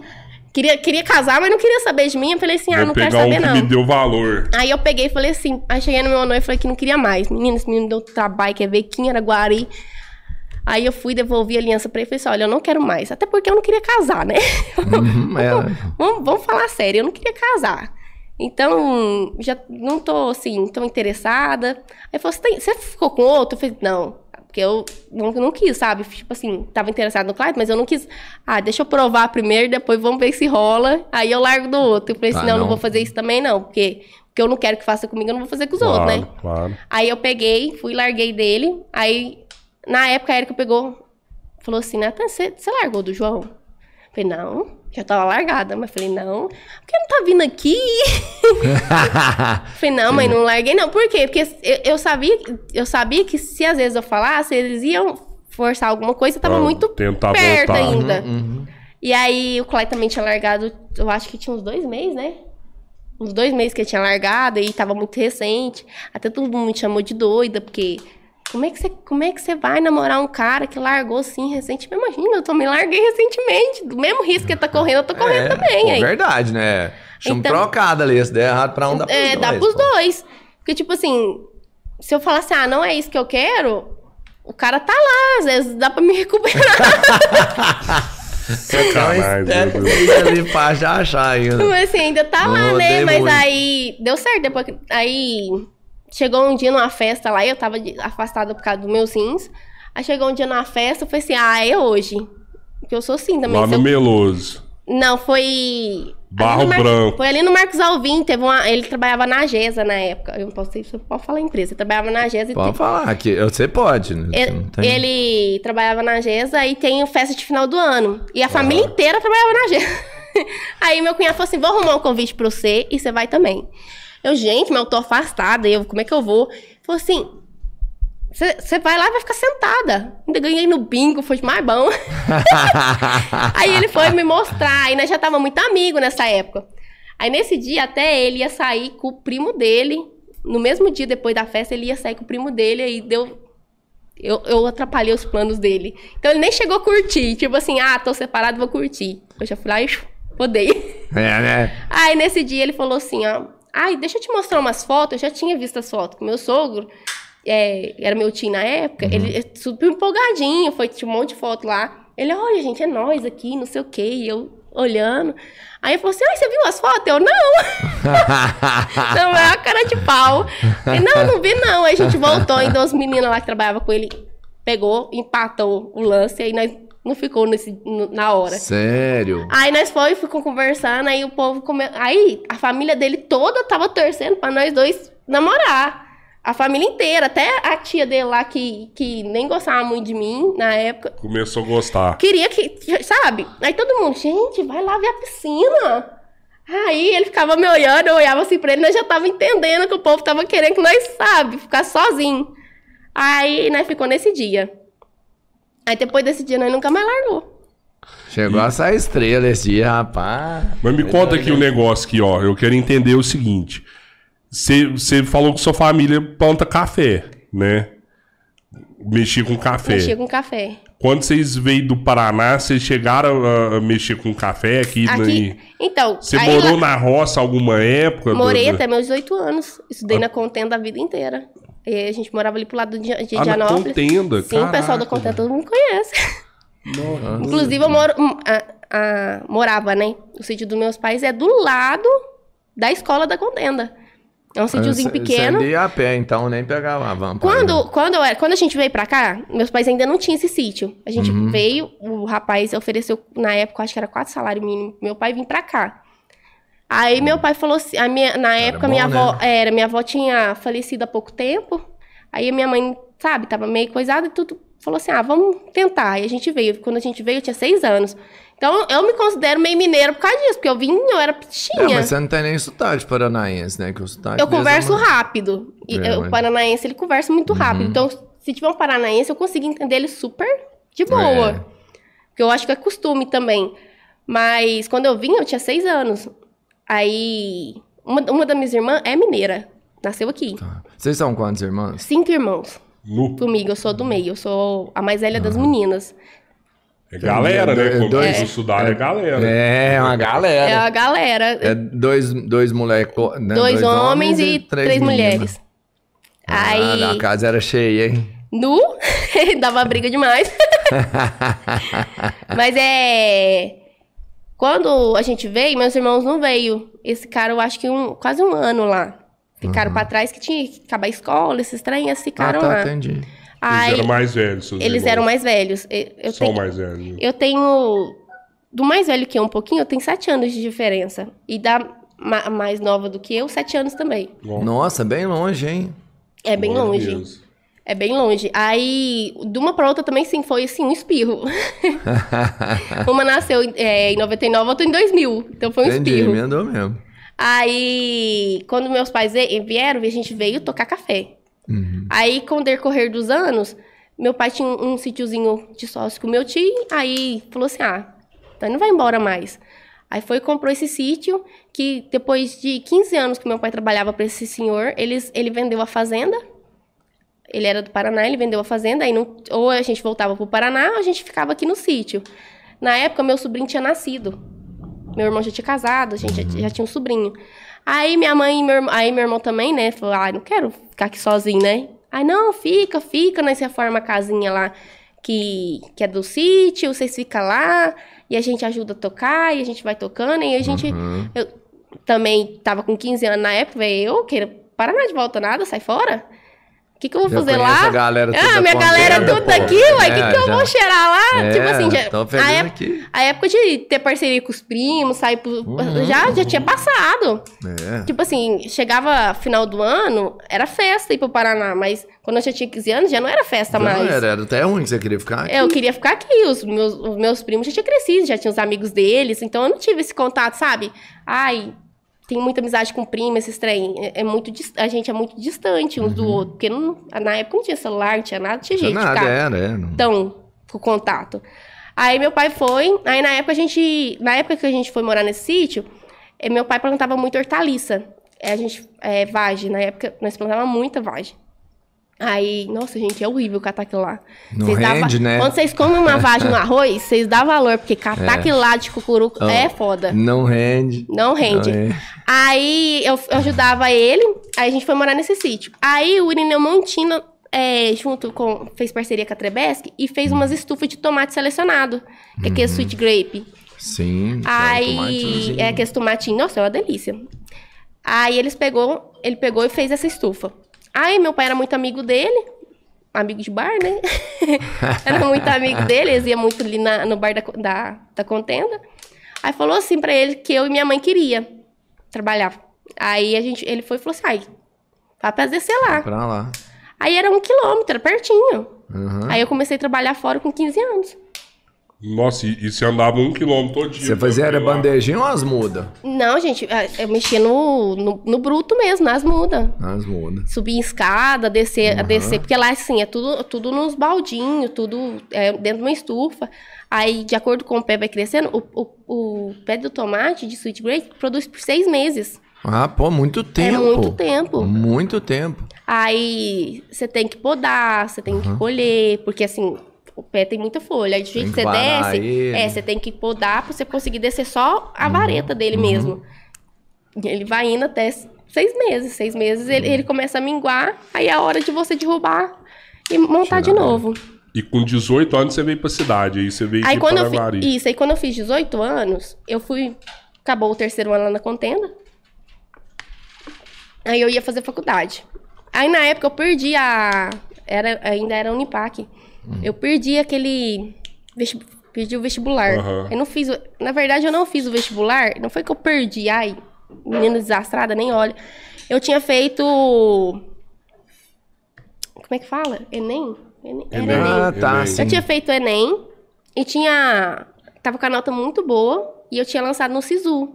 Então eu falei assim, gente, eu vou fazer o vestibular, eu tenho que fazer a matrícula antes do SISU sair. Então eu não vou fazer. Então eu não vou fazer, vou deixar pra, pra sair a nota. Aí eu tinha colocado psicologia e jornalismo na época. Aí eu passei pra jornalismo. Aí, só que, tipo assim, eu era da contenda, eu era muito desinformada. lá não é, é assim, uma, é uma escola da roça muito boa. Em questão Uhum. assim, eu teve uma vez que eu, que eu vim pra cidade, eu fiquei um mês estudando no estadual na época. E lá tava atrasado, a gente tava super na frente. Aham. Aí eu voltei pra lá, porque senão eu, eu, falei, eu falei, ah, acho que eu vou meio que ser prejudicada, né? Então eu voltei pra contenda. Pra estudar lá. A escola boa de matéria, mas Porque a sabe- informação não era fácil igual é hoje, né? Sabe de- qual era a diferença? Hoje eu não sei se é assim, mas na, na minha época, eu, eu trabalhava. Então eu ia pra roça pra trabalhar. Chegava às 6 horas da tarde, que era a hora que eu, 5 horas que eu era dispensada, era 6 horas mais ou menos eu descia pra escola. Então quem desce ali, quem vai à noite, a maioria das pessoas trabalha. Então a pessoa vai pra estudar. A pessoa não vai assim pra ficar brincando, pra ficar. Tinha, lógico que tinha, todo, todo, acho que toda turma tem, os que é, brinca. Sim. Os que brincam e tal, os que tentam atrapalhar a aula. Mas, sim, 90% da, da turma tava para estudar. Então, a professora conseguia desenvolver mais. Quando eu vim pra cidade, eu assustei, porque era o tempo inteiro todo mundo conversando, todo mundo papiando, e eu olhava assim e falei, esse povo não trabalha, não. porque eu tava trabalhando. Eu falei assim, esse povo não trabalha, não, porque É diferente é demais, diferente. né? Aí na época o Silvio foi lá, conversou com eles. Eu até falei isso no dia que ele falou assim: olha, é, chamando a atenção da turma, eu era novata, né? Ele falou assim: o que, que você acha? Eu falei assim: não, eu acho que eles não estão aqui pra estudar. E o Você jeito. criou um monte de inimigo Eu na assim, sala. falei assim, não, e outra, você vai sair, você vai sair daqui, você vai voltar a conversar. E foi dito e feito. Ele saiu, o povo parecia que nem tinha ido. Lá não, lá na, lá na contenda, a diretora chegasse aí na nossa sala. Puta, Nossa, nós ficava na maior vergonha. Ela pegava, deixava nós três dias em casa, velho. Era três dias sem aula, perdendo nota. Diferente Então era demais, né? diferente. Aqui tinha um, tipo assim, ele eh, tipo ameaçava, ela já não ameaçava. Ó, pode vir sua mãe aí, filho. Nós, sua mãe ia, seu corpo ficava na estrada, e- né? e- Que Não. o couro, era O negócio eu, eu fiquei intrigado. Não, você que- fica pensando assim, sua mãe vai na escola, velho, ela tá trabalhando, né? tá Que cansada, ela vergonha, ainda pô. vai vir aqui conversar com a minha mãe, eu sou um marmanjão, tô trabalhando.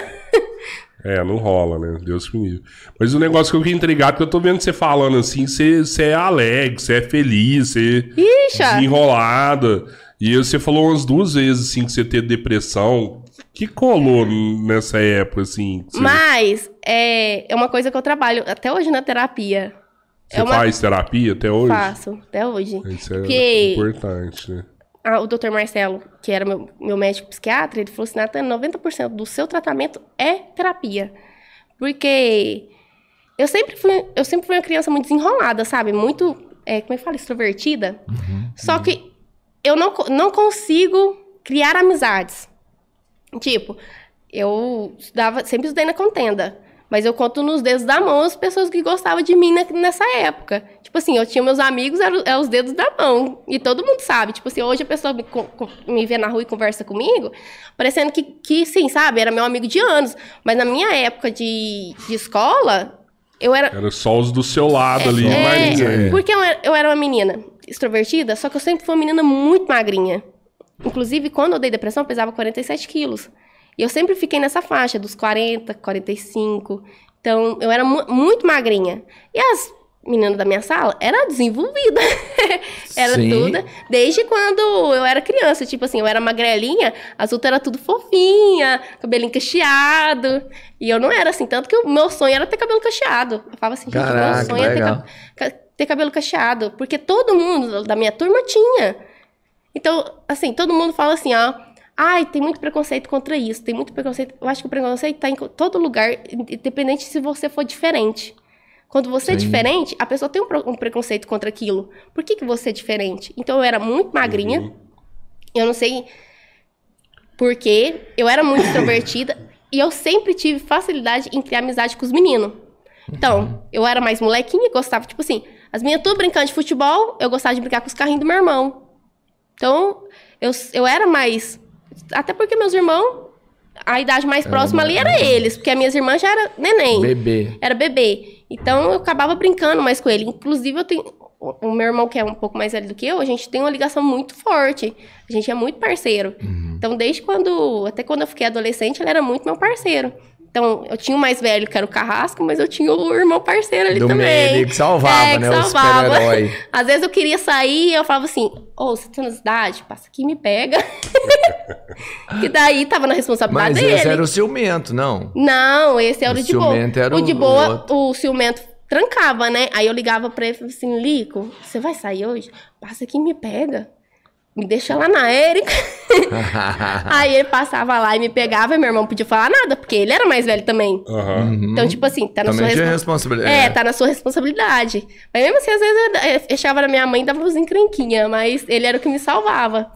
Aí eu era muito, eu era muito magrinha e tinha muita facilidade de ter amizade com os meninos. E quando você vai crescendo, as meninas chegam numa época que elas querem namorar. E quem que tem amizade com os meninos? A magrinha lá desengonçada. então, não sei se era isso. Então, as meninas me me excluía muito. Uhum. E o bullying rolava solto, aquelas caveirinhas. Não sei se é da época de vocês, a professora dava um desenho assim, umas caveirinhas. Pra você fazer uma caveirinha. É, pra você colocar onde que tá o antebraço, o braço, Sim, formava a tô caveirinha. ligado. Eles iam lá na minha carteira, pegava todo mundo, colocava meu nome. e eu era super complexa de ser magra. Eu, Caraca. eu, com 12 anos de idade, eu já tinha pedido pro médico, pelo amor de Deus, me dar tudo quanto é tipo de vitamina pra me engordar. Eu tomava tudo, tudo que você pensar. Falava assim, olha, Natane, essa água aqui vai te engordar, certeza. Até o povo fazia simpatia, assim, ó. Compra meus quilos. Eu comprava, eu pagava mesmo, eu dava dinheiro pra, pra simpatia ser real. pra me engordar. Que eu não engordava, nem a custa de reza brava. E eu era super ligada no 220, eu conversava o tempo inteiro. Então, tipo assim, mesmo que a pessoa não gostasse de mim, eu conversava. Então, a pessoa criava inimizade muito fácil comigo. Às vezes, como, como era uma escola de roça, já tinha, já tinha os grupinhos. Às vezes chegava um aluno novato, eu sempre ficava lá na secretaria. Eu era amiga da secretária. Toda vez, toda hora eu tava lá. Aí chegava um novato, ela não vai apresentar a escola. Aí o cara super gostava de mim, ou a menina. Sim, sim. Apresentava a escola, apresentava todo Menino, dava a hora do recreio, o cara já não ia na minha cara mais. tipo assim, Jesus, o que aconteceu? Nem falei tanto, queria falar mais um monte Eu de coisa pensei, pra então, ele. eu queria falar tanto de trem e o povo já. já- É. É porque a pessoa já chegava e falava assim: "Ó, ela é assim, assim, assim, assado. Então, é, eu tenho muito isso. O Clayton às vezes fala assim: Natane, você tem que maneirar nisso. Eu não julgo a pessoa pelo que as, as outras pessoas falam. Porque eu fui muito julgada assim. Tipo assim, é, tanto que isso eu sofri até meu terceiro ano do colegial. Na, na festa do colegial, eu, eu tinha participado, eu participado, tudo quanto é concurso também. Eu tinha participado do Garota Mais FM. E aí eu tinha criado uma amizade com o Hélio Macedo. E a gente chamou ele pra ser padrinho da nossa turma. Que até fechava o terceiro ano, nós formou, aí nós queríamos fazer uma festa. Aí eu cheguei, conversei com eles. Aí falou assim: olha, eu arrumo um salão mais baratinho pra vocês, se vocês quiserem. Eu, eu desembolo, já que eu vou ser padrinho de vocês, né? Aí a turma inteira, quando falou que eu ia ajudar a organizar a festa, menino, teve umas sete meninas que não foi. Não foi na própria formatura, porque eu tava ajudando a organizar. Caraca, porra. Então, rolava era um assim, anticristo lá tinha da sala. vários haters. então. Eu já tinha É, hater, desde- haters, é, eu tinha eu tinha hater desde hater quando já. eu sou criança. Então eu, eu, eu era acostumada. Às vezes o povo fala assim, Natane, você conversa demais, você fala muito o que você pensa. Eu mudei. Quando eu dei depressão foi justamente por isso, porque eu, as- de tantas pessoas começar a falar, elas conseguiu começar a me moldar. Quando elas começaram a me moldar, aquilo começou a, a- Sabe, eu acho que eu tinha uma barreira que as pessoas não conseguiam co- quebrar, então tudo que as pessoas falavam pra mim me atingia. Porque até então eu falava assim: foda-se, a pessoa não gosta de mim, o problema é dela. Eu tinha lá meus cinco amigos, mas eu pensava assim, gente, antes eu ter esses cinco amigos, do que ser rodeado de um monte de gente falsa que não gosta de mim. Então, tipo assim, é, como disse, teve uma frase que eu vi essa semana, que quando você tem poucos amigos, é, quando você tem pouco. Acho que é assim mesmo, quando você tem poucos amigos, amizade verdadeira, junto com quantidade, não andam lado a lado, não andam na mesma estrada. Claro. Então, ou você tem amizade verdadeira, ou você tem multidão. E isso acontece até hoje. Eu, eu tenho poucos amigos até hoje, mas os amigos que eu tenho, eu confio de olho fechado. Eu posso conversar, eu posso contar. Pelo, eu, eu sei que quando eu tô feliz, estão brindando por- co- comigo. Pô, é quando eu tô verdade. triste, estão brindando comigo também. Estão ali, sabe? Então, eu, eu classifico assim, porque às vezes você tem lá um monte de gente pra fazer churrasco, final de semana, aí você pega um Covid da vida, por exemplo, vou falar agora que é algo da- do momento. É. Todo mundo some. Quem, Aham. quem te liga? Fala assim, ô, você tá bem? Você precisa de alguma coisa? Eu sei que eu não posso ir, mas a gente tenta desembolar, fazer algum. Todo mundo some. Porque amigo pra churrasco a gente pra tem. churrasco tem demais. Tem né? demais, pra beber, principalmente. Mas pra você ter ali lado a lado, não tem. Então eu tinha poucos amigos. Tanto que esses amigos que eu tive da época de escola, alguns casou e tudo, a gente deu uma distanciada, mas se eu ver até hoje, parece que nada aconteceu. Nós conversa, sabe? E eu gosto de amizade assim. Eu acho que amizade verdadeira é quando você pode ficar cinco anos distante da pessoa, que você vê ali a pessoa, você vai conversar. Empatia é a mesma. É a né? mesma, a desenvoltura é a tá? mesma, você não, sabe? Parece que nada aconteceu. E Nem você casou, acha que bateu o deprê por conta dessa parada? Aí de na época, De mo- na, na época que eu dei depressão, eu tinha. Eu trabalhei muitos anos de promotora, né? Eu Uhum. co- comecei assim, meio do nada. Trabalhar de promotora. Eu comecei- Promotora de vendas. de vendas. Eu comecei como degustadora. Aí eu trabalhei para uma empresa e ela gostou muito de mim. Aí ela rompeu com, com a empresa que eu trabalhava, eu era terceirizada, e eles foi falou assim: "Não, eu quero você. Eu quero que você continue com a gente". Aí eles falaram assim: "Eu vou colocar você de promotora". Eu- Antes eu só fazia degustação, ficava com um monte de linguiça assim, falando assim: "Ah, gente, vamos comer, vamos experimentar". Oh, e vendia horrores. Aí eles pegou e falaram assim: não, eu quero ficar com você. Aí você vai ser promotora. De vez em quando, se precisar fazer uma degustação, você vai fazer. Mas eu vou colocar você de promotora. Aí eu rodava todas as lojas. Aí na época só tinha de loja assim, de atacado só tinha o Marte Minas. Então eu ia lá uma vez na semana. Eu fazia mais os varejos aqui. E não, eu super amava, eu era amiga de todo mundo. Só eu chegava lá, eu era amiga dos meninos do, do açougue, né? Aham. Então- Que era onde ficava sua mercadoria, cadê minha Era, é, eu era promotora de frios. Eu esqueci de mencionar, eu era promotora de frios. Então eu era super amiga de todo mundo. Aí, na época, teve uma empresa grande, que tava um amigo meu ia sair. Falei, Tânia, eu vou te indicar pra essa empresa grande. Que eu vou sair e não vou ficar. Aí, na época, nem ia dar certo, porque ele meio que tava saindo meio que brigado da empresa, e eles não iam, assim, querer uma indicação pô, dele, é, né? Ele tava era te Só- queimando. Só, que o pessoal lá do Marte Minas gostava muito de mim. Ah, não, o pessoal de lá adorava. E, eles tavam- e- e era alguém pra ficar fixo lá. Até então, eu amava fazer os badião, fazer as... lo- Sabe? Eu chegava lá, já brincava com o Fábio, já, brin- os meninos já me conheciam, sabe? Eu já tinha, ti- sabe, criado realmente... É, verdade, você se É, sentia em era- casa, né? Eu me sentia É em casa. bom, eu né? chegava lá, era a mesma coisa que eu estar em casa. Eu, eu me sentia super à vontade. E é diferente o trabalho, porque é um lugar, os varejos, entende que o promotor, ele é alguém que tá ali para agregar. Exato. Já os E é. varejos, eu acho que você é um funcionário é, extraviado. Entendi. Os atacados falam assim, não, esse aí é mais um funcionário meu. E aí, rolava, eu sou uma pessoa que eu, eu, eu não sei trabalhar sob pressão. Tipo assim, eu trabalhei muitos anos, eu trabalhar, sempre trabalhei com venda. Antes de embarcar na promo, de promotora. Eu trabalhei no lugar e falava assim, ó, Nathan, você tem que fechar... Eu trabalhava com um negócio de curso de escola. Nathan, você tem que fechar 10 matrículas quando eu entrei. Eu fechava as 10. Ah, Nathan, você tem que fechar 20. Eu fechava as 20. Ah, Então você trabalha sob pressão bem, então. Eu, tra- eu trabalho, eu trabalho bem, mas não. Porque, tipo assim, ó, se eu ficasse. Se eu precisasse fechar cinco matrículas e o meu horário era embora às seis horas, a escola ficava até nove, eu ficava até nove. Ah, pô, isso é bom. É dedicação total. Você- Mas- você, alcança seu mas objetivo. chega- né? Missão mas- dada, assim. missão cumprida. É, Mas assim chega que você uma- um momento que você se desgasta demais.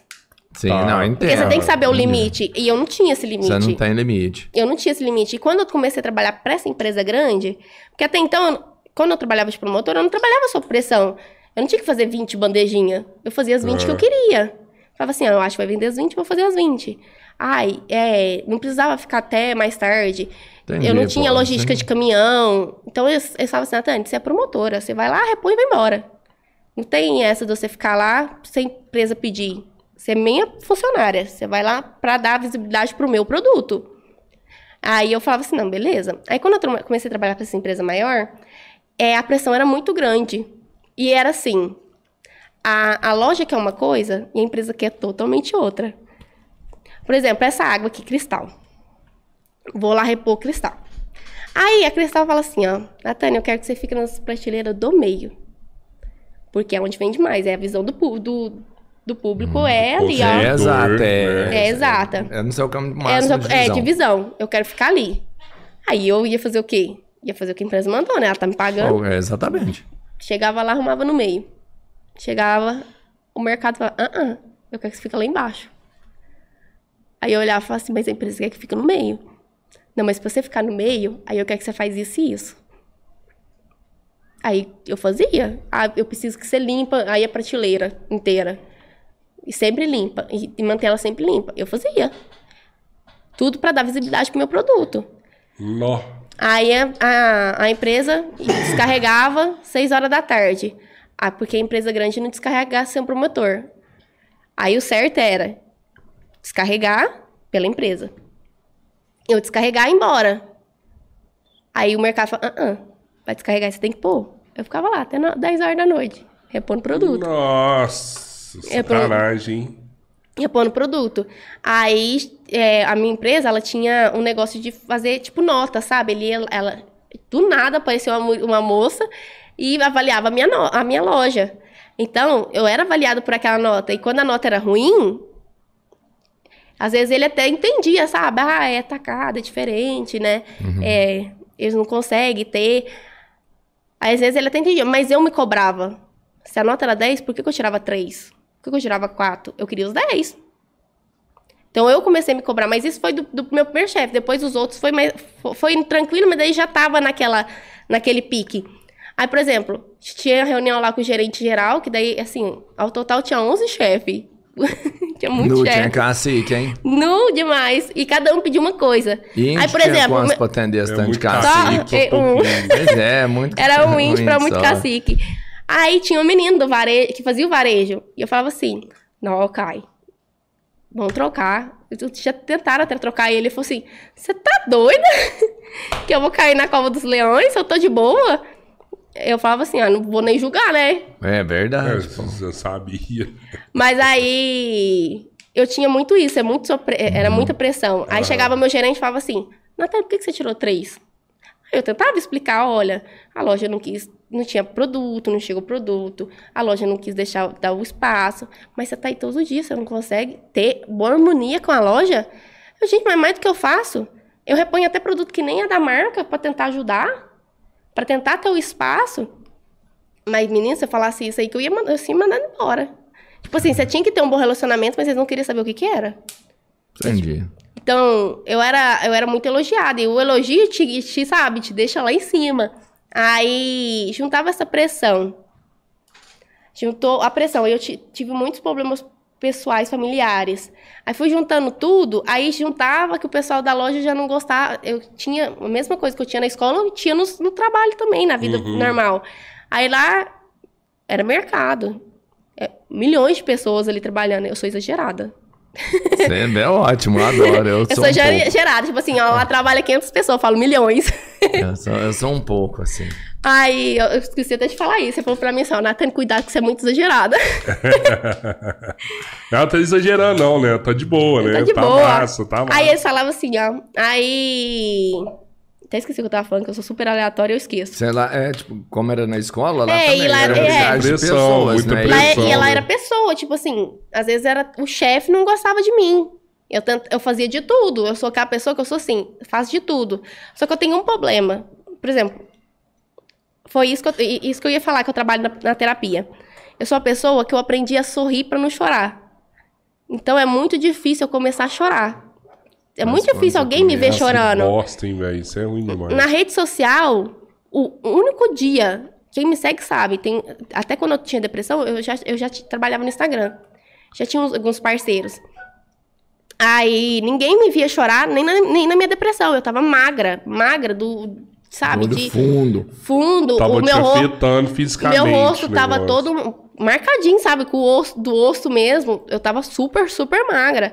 E nunca ninguém me viu chorar e reclamar e falar, e, e- e, sabe? Ficar falando na rede social sobre Uhum, isso. sim. Então eu não sou uma pessoa que chora fácil. E Você era não uma mostra coisa. uma fraqueza, né? Assim, você não é vítima, assim. Eu não fazia vitimismo nem quando eu tava trabalhando. Então, tipo assim, às vezes podia ter caído no mundo lá fora. Eu chegava sorrindo. Tinha umas meninas que, que era da parte de seco que falavam assim: Menina, eu acho tão massa você. Você chega às 7 horas da manhã rindo, velho. Ninguém chega às 7 horas da manhã rindo, você deve ter algum problema. Aí eu falava assim: Não, gente, mas eu sou assim mesmo. Só que eu sempre fui uma pessoa muito saudável. Eu- eu- era difícil de eu ficar doente. E quando eu ficava doente, assim, ó, Eu, eu para comer, eu, tudo que o povo fala assim, ó, Natane, me falaram que, por exemplo, esses- Manteiga de galinha. é, manteiga de galinha no café é bom, eu tomava. E é mesmo. Eu sou café. assim. Entendeu? Eu não sei, eu não ficava doente muito fácil. E chegou um momento que a pressão estava tão grande de fora e de dentro do trabalho, que é uma empresa grande, então 11 chefes te mandando, cada um mandando uma coisa ali. Você tem uma pressão, porque como eu era uma, uma rede grande, eu tinha morria de medo de ser mandando embora. E era uma coisa boa, eu gostava de trabalhar naquilo. Aí eu morria de medo de eles mandar embora. Eu sou uma pessoa que, que eu nunca tive medo de ser mandada embora. Mas chegou um momento que alguma coisa lá dentro do meu, sabe, de mim, lá no meu inconsciente, que, que ficou enraizado, que eu peguei medo de ser mandada embora. Eu não tinha, por exemplo, se a pessoa falasse pra mim, ah, Nata, não tô gostando do seu serviço, eu falava assim, beleza, tchau. Sabe, eu era desse jeito. Por exemplo, trabalhei nessa escola um ano, chegou um- uma hora que a, a meta era tão grande que era, estava sendo inalcançável. Aí, tipo assim, a meta ela era 100 alunos e eu ganhava 300 reais. Aí eu entrei lá, ganhei 3 mil, saí, ganhei 300 reais e, e o, o dobro. Aí eu falei assim, não, não tô feliz, tchau. Então, eu, eu, sabe, eu era assim, eu era meio desapegada. Então, eu dava o máximo. Quando eu entro numa empresa, eu entro pra vestir a camisa. Então, eu andava de caipirinha na rua. Na, na época, eu até conheci, nessa época, nós conhecemos o Gariba, eu e a Érica, nós andava de caipirinha, Aham. pegando o nome do povo. O povo corria de nós igual corria da Claro. ah, aquelas mocinhas que ficavam lá na porta da Claro, o povo corria igualzinho, nós ainda andava de É vermelho. boa. Isso é boa. Nós andava de vermelho ainda. O povo saía correndo tudo de nós. Aí o povo falava assim, ó, chegava na época, vocês têm que andar de caipirinha, nós andava de caipirinha. Tanto que o Gariba viu nós duas andando de caipirinha e falou assim: ah, vai ter uma festa lá na Francilina, vocês não querem divulgar, não? E, e engraçado que nisso já tinha rede social na sua vida, nisso daí. Nessa época era pouco. Não, eh, nessa época. Instagram não tinha, era só o Facebook. Não, tinha o nessa época. Instagram, a gente até tirava foto, já Aham. tinha minha, a minha época Mas nessa não época. era. Mas não era nada profissional, era mais hobby mesmo, sabe? Tipo assim, né, nessa época nós ainda nem ganhava coisa, né? Na época não, nem. Nós E tava tem só. quanto tempo que você. Hoje hoje você vive de, de, de Hoje eu Instagram? vivo do Instagram. Tem, tem- quanto tempo que você fala, não, a partir daquele momento eu comecei a viver. Desde quando eu recuperei um pouco da depressão, acho que tem dois anos, né? Dois anos. Ah, que legal, você já saiu dessa parada ruim. Na verdade, começou- na verdade, é, o Instagram veio como um, Foi tipo um, um tratamento Não, também. uma, liber- não, uma libertação pra mim. Ele foi, foi minha carta de euforia. Porque eu tinha muito medo de sair dessa empresa. Eu, eu fiquei afastada seis meses da empresa por conta da depressão, porque eu dava crise de ansiedade todos os dias. Foi seis meses punk. Meu marido é um guerreiro justamente por isso, porque é muito difícil alguém dentro da sua família compreender o que é uma depressão. Porque todo mundo olha pra você e fala assim: você tá com frescura. É Tá foda, fazendo né? isso aí pra se aparecer. É difícil mesmo. Você, não, isso aí não tem como não. Pessoa assim, de boa, agora do nada fazer isso aí. Aí foi Mas crise de ansiedade, que jeito, assim, de. de, de- de perder o ar, de Ah, tá. De- Meio que pânico, Ah. então. pânico, eu desmaiava do nada. Quando eu, quando eu comecei a, a- a perceber que eu tava com depressão, quando tava muito. a- a- tava muito punk, eu falei que eu era uma pessoa muito saudável. Eu comecei a ficar muito doente. Eu começava a dar, eu comecei a dar dor no cinza. Aí no neurologista, fazia tudo, o cara olhava pra mim e falava, tá Não ok. Não sei por que, que tá dando isso. Aí eu sarava daquilo. Era assim, ó, ir no médico eu sarava. Aí eu, psicológico né? psicológico. Psicológico, sim, claro. Aí, o meu, o meu inconsciente já estava tentando me avisar, de alguma forma, que algo estava errado. Só que, assim, como eu sofri isso desde criança, desde quando criança eu sempre sofri muita pressão. Então, tipo assim, às vezes eu ia pra escola, eu fingia que nada tinha acontecido lá na no- com os meus pais. não nada tinha acontecido. Chegava em na escola, tava tudo ok. Chegava em casa, tava tudo ok. Nada tinha acontecido na escola. Eu não era. Chegava minha mãe, chorava, falava assim: ai, mãe, os meninos estão me chamando de Olivia Palito, estão me chamando de magrela, estão me chamando de vassoura. Eu, não, eu falava hora nenhuma. Tanto que a minha mãe foi, foi na escola, assim, ó, depois que eu já tava velha. Que ela nunca precisou falar assim: ah, Natan tá dando trabalho. As professoras até falavam assim: verdade, "Na- você não dava, né? Essa aí. As professoras falavam assim, a Natânia é uma pessoa que conversa o tempo inteiro. Nu- Nunca vi ô menina que conversa. Mas chegava na hora do boletim, as notinhas tudo azul. Ela falou, é, eu, era, eu, era, eu sou assim, eu sou uma pessoa que eu preciso entender. Então, tipo assim, se você tiver alguma coisa pra me explicar, Eu vou conversar aqui o tempo inteiro. Você fala assim, Natan, tô explicando. Aquele momento eu vou calar e vou te escutar. Eu escutei você, acabou. Eu peguei aquilo. Entendeu? E, e era assim na, na, sala. Tipo assim, nós fazendo tarefa, eu conversava o tempo inteiro. A professora explicar, calou. E você, você tem a facilidade então, de entendimento. Eu né? tinha facilidade em pegar as coisas. Então, meus colegas às vezes não tinham. Às vezes eu atrapalhava meus colegas. Porque eu conversava demais. Às vezes eu tinha essa facilidade, mas eles não tinham. Então a professora falava assim, a Nathan conversa demais. Mas minha mãe nunca teve que ir lá e falar assim, ah, Nathan conversa demais. Não, porque chegava na hora do boletim as notas azul. Fantástico. Vou chamar a mãe dela pra quê? Você, você e... virou influencer, mas é assim, o que eu acho mais legal é assim, você tem essa pegada de, de vir da roça e você manteve isso. Isso aí você planejou? Não. É, você já até falou que é, que é o que você gosta. Mas como é que você teve para mostrar pro povo que é Mas isso é, que você é... faz? Porque você poderia mostrar qualquer outra face sua. Era, é muito engraçado, porque quando eu morava na roça, eu não gostava muito da roça. Porque eu acho que, assim, ó, é igual eu tenho cabelo liso. Falei pra vocês que minha, minha vontade era ter enrolado. Todo mundo é assim. Eu era da roça, eu morava na roça.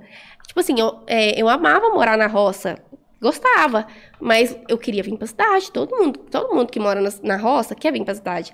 Quem faz agronomia, que mora na roça, tá, mora na cidade. Vai, vai lá com o carrinho trabalhar, mas tá na cidade. Muita gente não mora na roça. Sim. Então, é, eu morava na roça e eu falo, hoje eu, hoje eu tendo muito mais de roça do que quando eu morava na roça. Então, por isso que quando o povo fica assim, aquele preconceito, a pessoa nunca nem morou na roça, tá se achando a brutona. Véi, às vezes o cara entende muito mais do que quem mora lá. Porque quem mora lá, às vezes, não gosta. Por exemplo, eu tenho a minha irmã, a minha irmã. Ela gosta, ela hoje ela aprendeu a gostar do country, mas ela anda de tênisinho limpinho, ela é totalmente ao contrário de mim. Mora lá na roça. mas não gosta. Você mora perto né, da cidade e vive na, né, igual roça mesmo. Então, tipo assim, eu falo assim, gente, lógico, eu vim da roça, eu tenho uma criação da roça, mas na época eu não gostava de morar na roça, não era uma coisa que eu gostava. Mas também meu pai era cafeicultor, né? Então não era algo que eu gostava, entender. Então, você gosta da criação, você gosta de roça eu, na parte de é, animal, eu, né? É, eu da, gosto da... de ter cachorro, ter cachorro, ter minha égua. Eu gosto, sabe? Sim. Então, nós vai pra roça, eu gosto de andar de cavalo. Então não é uma coisa que antigamente eu fazia. E você trabalha mesmo na roça? Hoje? Que antes não, mas e hoje? Trabalho. Se o eu, eu vou mais pra ajudar o Clayton. Eu assim, não vou assim, ai, Clayton, hoje eu quero ir lá carpe um lote. Mas você fala assim, Nathan, tô indo lá. Eu troco de roupa e vou junto.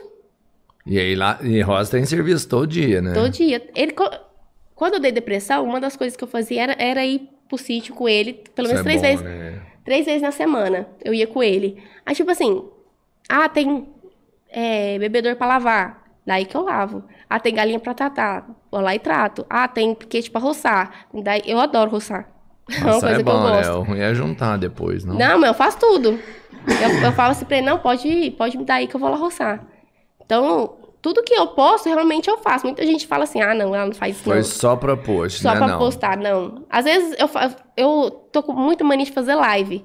Porque na live você consegue mostrar a realidade. Sim. Sim. Às, às vezes eu tô limpando viveiro lá em casa, que lá a gente tem 25, 25, né? 35 repartição de, de viveiro de galinha. Às vezes eu ligo a live lá e deixo rodando.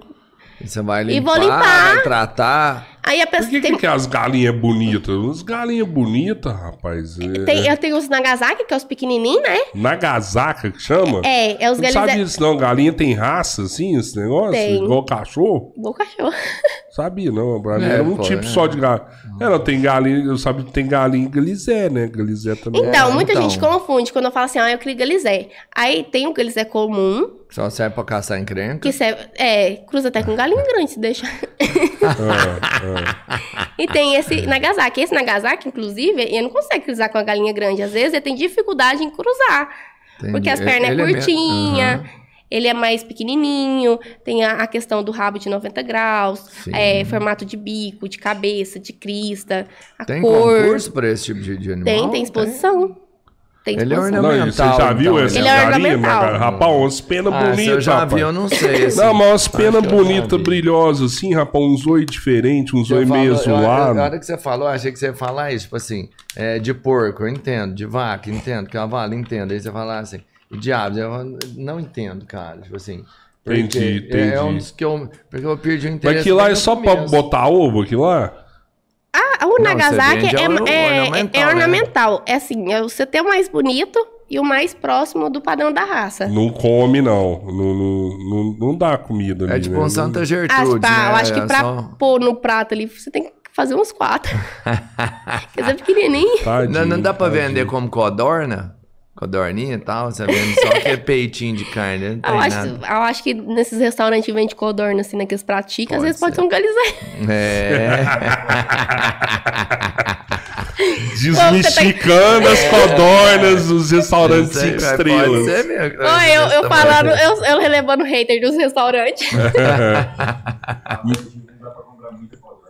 É, né? Ele é bem mais Ah, Ele é mais caro. Ele é bem mais caro. caro? Ah, então Ele é vira. caro. Assim, muitas vezes seguidor meu, às vezes Como é que você vende? Você vende pra quem esse tipo de animal? Pra, eu- é assim, é, eu acho, é, é hobby mesmo é entre É hobby, criadores. sim, sim. A, a pessoa quer, por exemplo, o, o, meu, o Claito cria, esqueci o nome, Mil Flor e, e Motlid. Aí um criador quer começar a criar é, Motlid. Aí ele vai, procura o Claito e fala assim, ah, eu quero uns, uns exemplares de Motlid e tal. Aí ele vai e compra da- dessa O que, pessoa. que é isso? Motlet é outra raça? Não, o Nagasaki é, é- é classificado por cores. Ah, tá. Aí tem mil flor, aí tem motled, é, a gente tem motled de, pre- de preto, de Ah, que vermelho, legal, velho. tem carijó.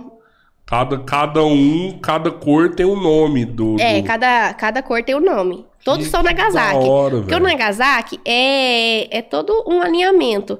É, ele tem que ser pequenininho, grossinho, rabo 90 graus. Ele vai, ele tem classificação de é, cu- é, nanico, meia perna e pernudo, que é o tamanho da perninha. Então tem toda tem cor, por exemplo, às vezes a perninha tá lá preta, não, não classifica na é você raça, não tem pena no pé. Como é que você apura isso? É no ovo? Como é que você faz? Como Você assim? ir a- cruzando ali pra sair um, um melhor, sei lá. Sair só mil flores, sair É, só... Ai, não, esse- o meio- só meio, qualquer um Pra- melhor baixutinho, mais baixutinho vale mais, não é? O, É, mas o assim- nanico. É, o nanico sempre vale mais. Só que assim, é, que, às vezes você cruza dois nanicos e tem 25% de chance de sair pernudo. Pode ser que você cruze e nasce pernudo. Você não tem como classificar se ele vai nascer pernudo ou não. Entendo. É um jogo de sorte. Agora a cor, você só vai cruzar com cor. Ah, tá. por As exemplo, cores você é. consegue geneticamente. As Quanto cor... que vale um? Pode falar? Quanto que vale um? Ah, depende muito. Vai... Teve até de 100 reais, mas tem exemplar de mil, dois mil, cinco mil. 4 mil. Já teve um galo vendido aqui de Araguari, 10 mil reais. Um Rapaz, Nagasaki. parrinha? Não, é só por hobby não mesmo. servem pra rinha, não, rapaz. Não É igual tem um- rinha, né? É cancelado é, aqui, não, mano. não, mas rinha, é rinha que eu, é, é de exposição. A rinha hoje não é de, de briga mais, não. Isso acabou há anos. É, rinha não tem mais não, é proibido. É isso proibido. acabou, É, isso não existe mais no estado. Muita novo. gente, quando vê meus, meus galinheiros, que eu posto, me pergunta. Ah. Porque esse é tudo fechadinho, né? Sim. Só que ele é fechadinho porque, às vezes, se você deixar solto, tem um mais brabinho. Ele, e- e- o Nagasaki, ele é conhecido como uma ave dócil. Então, você pega ali no dedinho e ele fica. Só que Ah, ele que legal. Só que ele pode encrespar com outro macho, porque é dono do terreiro, né? Sim, normal. Então a instinto gente. natural. Ah, de- É, é um instinto natural.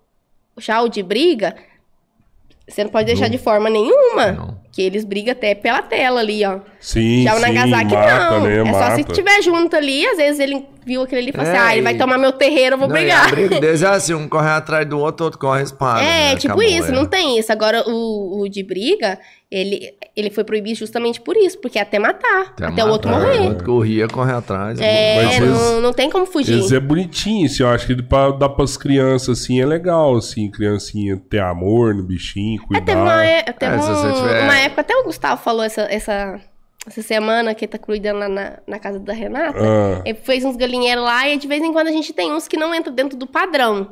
Tipo assim, às vezes não é a cor que a gente quer, veio manchadinho, veio com a cor misturada. Aí a gente sempre vende mais, bem mais baratinho. Às vezes a pessoa quer só pra ter, Sim. Aí dá. tá ali bonitinho, É. não entende tá, tá legal. tá legal, é, mais- é melhor que você ter um, um- um comum, por exemplo, a pessoa acha bonitinho, eu assim, não, eu vendo baratinho. Aí o Gustavo até tinha feito lá e falou assim que queria uns. Eu falei, aí eu falei pro Cláudio assim: Ah, eu gosto de seguir ele, que, que tal nós dar um pra ele? Aí falou, ah, dou. Ou Então tem um. Foi tem lá um- e deu um- Tem um triozinho aqui, se você quiser mandar mensagem pra ele, ele quis, eu fui lá e levei. Que legal, não, mas é muito bacana. Eu fui lá e levei. Às vezes tem seguidor minha, teve umas. Tem umas duas semanas, não tem? Uma seguidora minha falou assim: Ah, acho tão bonitinho, você podia tanto me dar um. Você deu pra Eu ela. falei assim, eu sempre chego nele, né? Porque nessa questão de separar, É, e de saber, e é ele que é o ele. profissa ele que é o mesmo. profissa. Aí cheguei pra ele e falei assim, claro, tem algum assim, que nós vai le- levar, vai vender mais baratinho? Ele falou, tem, ah, então eu vou dar uma seguidora minha. Aí eu fui lá, levei, ela ficou de mais feliz. Eu falei, ah, eu crio um monte de galinha. Cara, O Duro, É se colocar num quintal de casa assim, como o jardim inteiro, né? Já era a grama. Ah, não é nada, é como, mas é escorpião, Se aranha. for, pe... Se for grande, é, se o quintal for não. grande, não. É, vai comer mais é Só se, escorpião. é, se você deixar, é, se você aranha, deixar muito, aí vai É. crescer, deixar Pô, multiplicar ali. Mas além do Nagasaki, tem um gigante também, que também é hobby. Aí o gigante já gera um lucro maior. Qual que é? O índio gigante. É, não é o índio de briga. Ele é- é- são galinhas que dão metro. Um metro O de irmão- altura? Um Um irmão, metro de o irmão de um Ah, amigo Mas é meu. medido de bica unha. lá também? A gente do- tem alguns. Então, esse não é o gigante, não é? É o gigante. O irmão de um amigo meu, o maior galo que já teve no Brasil era dele. Ele, ele vendia esse trem gigante. Tinha tipo 1,97, não me lembro. Nossa, tô isso é exagerando, avestruz. falei que eu exagero. Ah, não, assim, senhor, você não vai começou. falar. Não, Já o- Começou. Hã? 1,40? É, é, é 1,28. 1,28 é do irmão de um amigo meu. É do irmão de um amigo meu. Ele é lá do Mato Grosso, esse cara. É o maior criador de galo gigante. Não, em tinha na época. 97, olha, o cara comprou um, um avestruz master aí. Pintar de frango, se você não Aqui em de Araguari tem um criador forte, negócio. que é o patrão Hã? do Claito, que é o É. Pa- Paulo PC. Pô, depois Do vou de um o metro desse dois gigante. Não, ele, fazia ele tem leilão, criação mesmo da de gigante. né, A gente tem alguns exemplares. A gente não tem tanto, porque o Claito trabalha com isso. Sei demais, é o Marcelo. Ele Marcelo. inventa, ele inventa. Não pode não dar ideia pra ele, não. Era, aqui, Marcelo Rezende. Marcelo Rezende, Marcelo Rezende. conheço. Ele tem uns galos grandes. É, o Marcelo Rezende nem, nem tá vivo mais, coitado. Rapaz, Era ele acha que dele. eu invento as coisas. Deixa Era comigo. fã dele, o homem fazia vários jornais. Não, aí. mas aqui em Araguari, o Paulo PC é forte, o índio gigante Araguari. Marcelo, Marcelo vinha uma vez no ano, comprava nosso. Era massa. Ele agora mexe com vaca de leite. Oh, teve uma galera que mandou mensagem pra você. Eu vou, vou ler umas mensagens, senão nós não acaba essas amado. mensagens, não, viu? Não, pior é que deve estar É bombado. porque se deixar, nós vai aqui, temos de madrugada, que eu converso mais todo da cobra. vamos. Vamos, vamos bater o Vamos. recorde? O recorde é de 6 horas. Seis Seis horas, seis horas É, o mais de 6 recorde. horas. Jesus amado, nós fico. Aí se Vai, aguentar, bora lá. conversar, se É não que eu ficar, acabar a voz. Sabe o que, que é pai? É porque é só, é só eu bebendo. Aí não vai, né, mano? Vocês... É, quando Libera aí, vamos tomar, seis que que horas é tem isso que todo mundo beber. É, entre 6 horas tem que ir bebendo, senão não vai, não. Nossa, se eu ficar tonta, aí vocês não me aguentam, não. Você filma. Você vai ficar, você já- Ó, Se se eu ficar tonta, vocês, vocês, vocês podem conversar abobrinha que eu tô. Então, então, deixa eu te perguntar, você nasceu perto da cachoeira, não, né? Na. Nasci na roça, mas não era perto da cachoeira, não, mas parece. Todo mundo fala, porque aqui, aqui minha voz tá, pode estar mais não, você grossinha, porque baixinho, tá. é, é porque eu sabia ser da Não, piada já. porque a minha voz é fina, né? Hum. E eu converso alto, todo mundo fala. Quando eu vinha na época da Crisma, nós tudo ficava pá, pá, pá, pá, pá, pá, na rua, né? Só Conversando. salve. Não, aí o povo falava assim, nossa, gente, parece que nós moramos na roça, nasceu debaixo da cachoeira e eu lá da roça. Eu, nossa, gente, você está falando Tipo, mal só assim mesmo, aqui é. do meu lado. Na cara dura, hein? ó, a rústica e simples vida rural. Perguntou aqui, pessoal de Araguari apoiou sua página, sua trajetória no Insta desde o início? Assim, a, a galera do agro, sim. Por eu ser do agro, é, não é tão visto, bem visto aqui em Araguari. Que, tipo assim, tem a galera... Araguari, ah, Não não, pela, não, pela, não pela indústria. Tipo assim, o Badião foi a pessoa que abriu as portas pra mim. Aham, Chegou e falou assim: olha, achei, achei legal, achei que você é a cara da, da loja. Não, mas tudo a ver É, mesmo. tem tudo a ver. É, vem, vem cá pra gente conversar. Aí na época eu tava é, saindo da depressão, já tava, tava já no tratamento. Eu expliquei pra eles ainda, falei, olha, eu, eu, eu tô tratando de depressão, tem pouco tempo. Aí ela falou assim, não, mas nunca chegou um dia de eu falar assim, ai, não tem jeito de eu ir, ou não tem jeito de eu fazer. Você cumpria. Eu cumpria, mas nem era algo assim, ó. É, Tem que fazer. Tem que fazer. Ah, eu tenho que fazer, eu tenho que ir. Não, era super tranquilo, eles me deixavam super à vontade. Na época que eu saí, eu tinha muito trabalho. Hoje eu não trabalho tanto porque eu, minha- na minha terapia ela fala pra mim, Natane, não fica pegando tudo pra você fazer, Entendi. porque você saiu do emprego justamente pra não Por ter tanta pressão, não ter sobrecarga, e aí você tem, você saiu do emprego, mas continua Pega com a pressão, vários negócios. pegando várias, várias pessoas pra fazer. Aham. Chegou, foi no ano de 2020, esse ano de 2021 eu trabalhei menos, mas no ano de 2020 eu trabalhei muito. Foi o ano que eu mais trabalhei. Mas foi o, o ano que o Badião abriu as portas. Aí muita loja me chamou pra fazer provador e tudo. Mas o que acontece? A pessoa me chamava assim, ah, eu quero que você venha cá fazer um provador. Eu sou agro, eu visto só country. Mas às vezes eu chego a vestir um tênis, às vezes eu, eu gosto de tudo que é confortável. Então, falou que é confortável, se eu gostar, eu Mas, visto. pô, eu não isso- tenho isso, ai, eu só tenho que usar t-shirt de cavalo. Não, velho, eu pus uma t-shirt ali, eu achei que tá de boa, eu saio, tô nem aí. Às vezes a pessoa. Às vezes eu tô igual, eu tô arrumada aqui. Mas às vezes eu saio na rua, a pessoa nem me reconhece, porque eu ando, sabe, super simples, sem maquiagem, não ando de cabelo feito. É, ando às vezes de tênis ou de botina, às vezes eu tô de short, e às vezes uma tem pessoa isso. normal, né? É uma assim, pessoa né? normal. Então, às vezes a pessoa acha assim, ah lá, ó, me vê lá fazendo stories pro Bodião. Ah lá, ela toda arrumadinha. Aí passa por mim na rua e nem me vê. E Porra, é. Você acha, você acha que depois que você pegou essa galera aí que segue aí, você começou a ter mais amizades? Apareceu muitas amizades. Apareceu. Mas é igual eu falo, é aquela, aquela questão. Às vezes é- você carrega multidões e não, não é aquilo que você acha. É. Mas assim, quando eu comecei, que eu tava falando sobre é, não ser muito aceito, às vezes a pessoa chega e me chamava pra fazer provador. Eu visto country, mas eu sou uma pessoa normal também. E às vezes a pessoa que me segue, não me segue só por gostar de eu vestir country. Tem muita menina aí que, que me segue, que fala assim, nossa, acho super bacana o seu jeito de vestir, eu morro de vontade, mas tem outro estilo. Então, você acaba pegando outros públicos. Lógico que se eu vestir uma roupa country, vai vender bem mais fácil.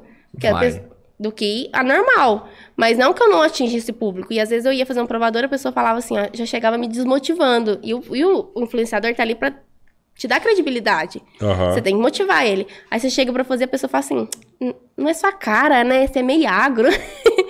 Eu, ah, eu sou agro, mas quando você me contratou, você sabia que eu era agro. Eu deixei bem claro, meu público é agro. E- Eu sempre sou muito sincera. A pessoa vai me contratar, olha, meu público é agro. Eles vão vestir roupa comum? Provavelmente sim.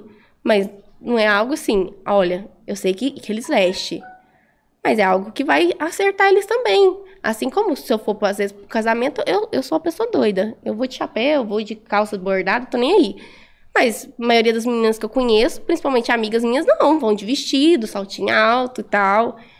Aí eu, eu sempre explico, sou bem sincera. A pessoa fala, não, tudo bem, eu quero. Eu quero, porque eu, eu gosto de você, quero você.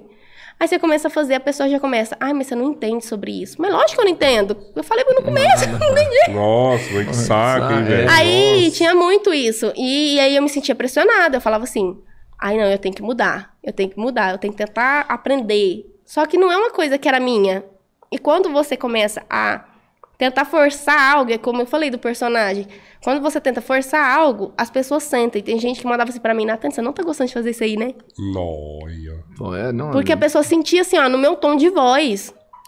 Mas, assim, ó, eu, eu acho que é uma coisa que vocês têm que pensar, né? Vocês, vendedores digitais, influencers digitais.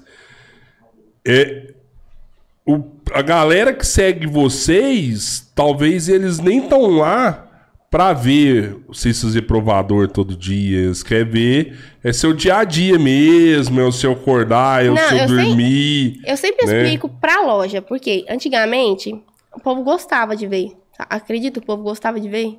povo gostava. Eu não vou te falar, é legal, assim, eu, eu entendo o que você tá falando, mas tem uma outra visão, sim. As pessoas que seguem ela querem ver uma roupa nova, uma coisa diferente. Ela vai, Sim. mostra, evita dela ter que só, sair. Só que eu, eu, eu- hoje eu entendo de uma outra forma, igual eu te falei. Antigamente era mais fácil. Hoje Uhum. as coisas mudou. Porque antigamente você fazia lá 20 stories falando da loja, todo mundo ficava fixo ali com você. Pessoa, tipo assim, Sim. queria ver aquela propaganda. Aham. Hoje a pessoa quer ver a sua realidade. Então ela quer ver se você realmente usa aquilo.